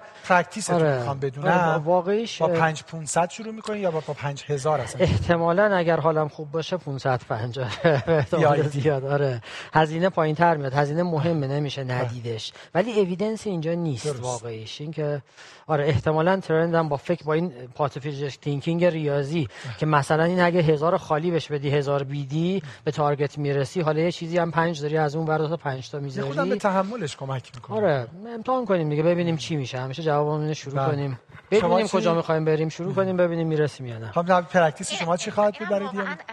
همونطوری که آقای دکتر فرمودن، یعنی من به بیمارم که جلوم نشسته نگاه میکنم، از اونایی که با هر داروی قور میزنه که ای وای فلان جور شدم، جی آی آپست پیدا کردم فلان، اینا با پانصد تا، ولی دوست دارم زود برم رو هزار و پنج اگه میخوام کامبینیشن بدم. کلا دوست دارم متفورمین رو های دوز بدم، های دوز قابل تحمل، حالا در کنارش اون رو هم استفاده بدم. و با شروع اس جی ال تی تو اینهیبیتور در این بیمار پرایمری پریونشن هم موافق هستید در پرکتیس خودتون؟ باز اگر فردی باشه که از نظر چون این واقعا برامون خیلی مهمه، از نظر کاست مشکل نداشته باشه ما خیلی، ولی اگه مشکل نداشته باشه این ساجستشن رو بهش داریم. بله این ساجستشن رو دارم، ولی واقعا خیلی از مواقع الان ما میبینیم شروع میکنیم ولی کاسته اجازه نمیده، دی پی پی فور اینهیبیتور هم گرونن آخه، یعنی منظورم در اون سمت هم ما مشکل کاست رو داریم. من الان همونطور که آقای دکتر فرمودن، من الان امیدوارم که با اصلا با هزار بی آی دی کنترل بشه. درست. درست. اصلا کنترل. یعنی میدونید منظورم چیه؟ فعلا نمیخوام بگم. درست. اصلا برسیم به قنده حتما میشه در واقع به احتمال زیاد خود قنده میشه. ولی از اون ور امپا هم یه وقتایی با وجود هزینه اگه به بیمار توضیح بدیم این به فشارت کمک میکنه. به وزن هم حالا درست داروی لاغری نیست، ولی دو کیلو هم دو کیلوه. خانم پنجاه و سه ساله است. کلی چیزا براش مهمه اینجا، یعنی حالا نیم کیلو هم مهم داره. دکتر تغذیه میرن باشه هزینه‌هایی.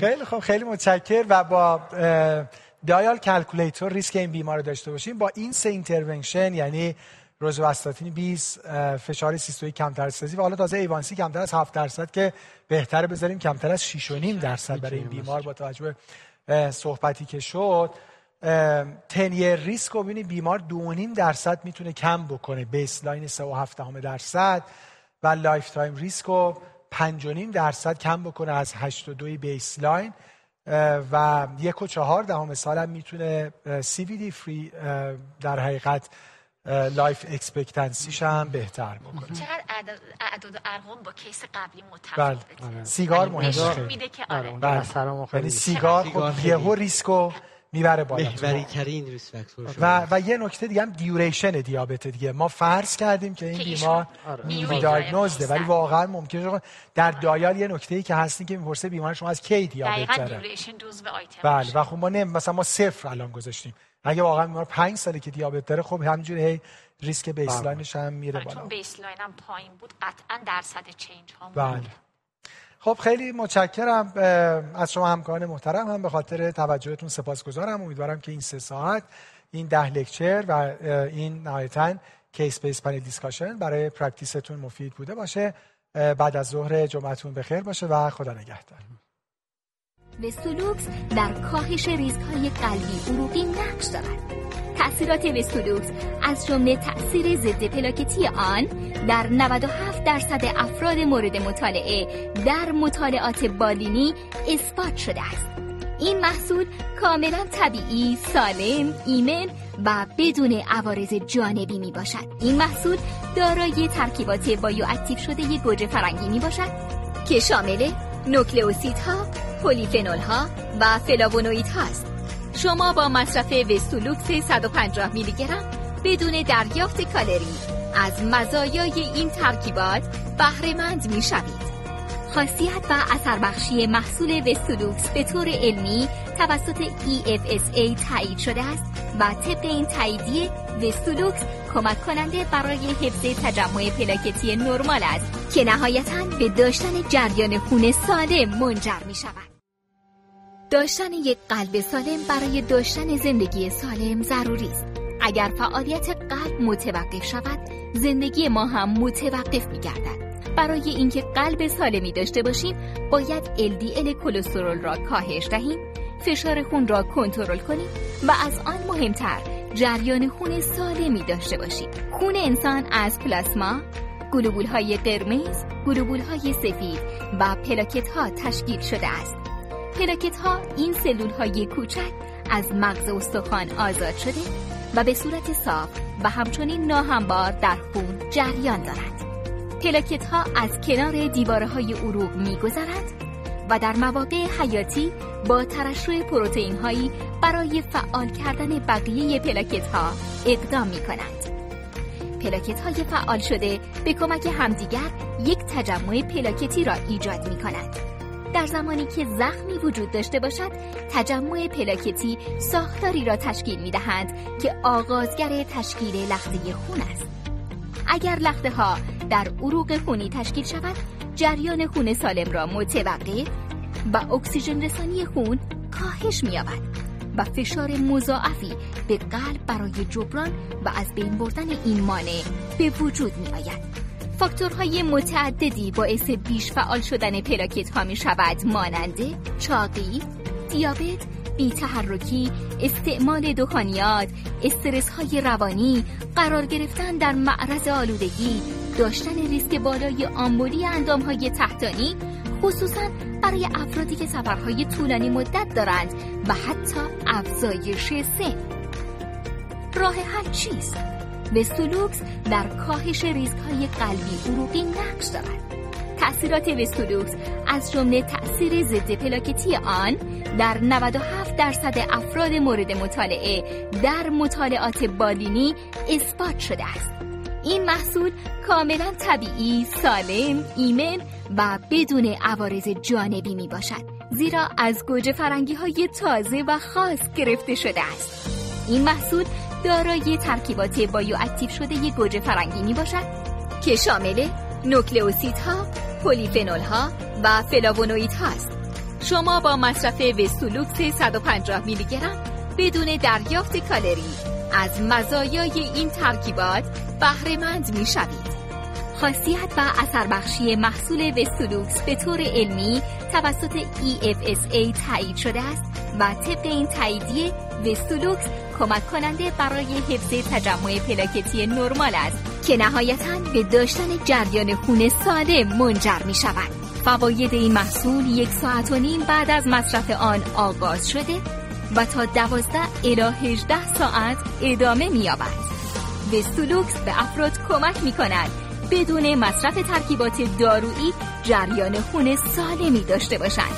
وستولوکس با اثربخشی علمی و اثبات شده در مطالعات بالینی نسل جدیدی از داروهای طبیعی برای کمک به سلامت قلب و عروق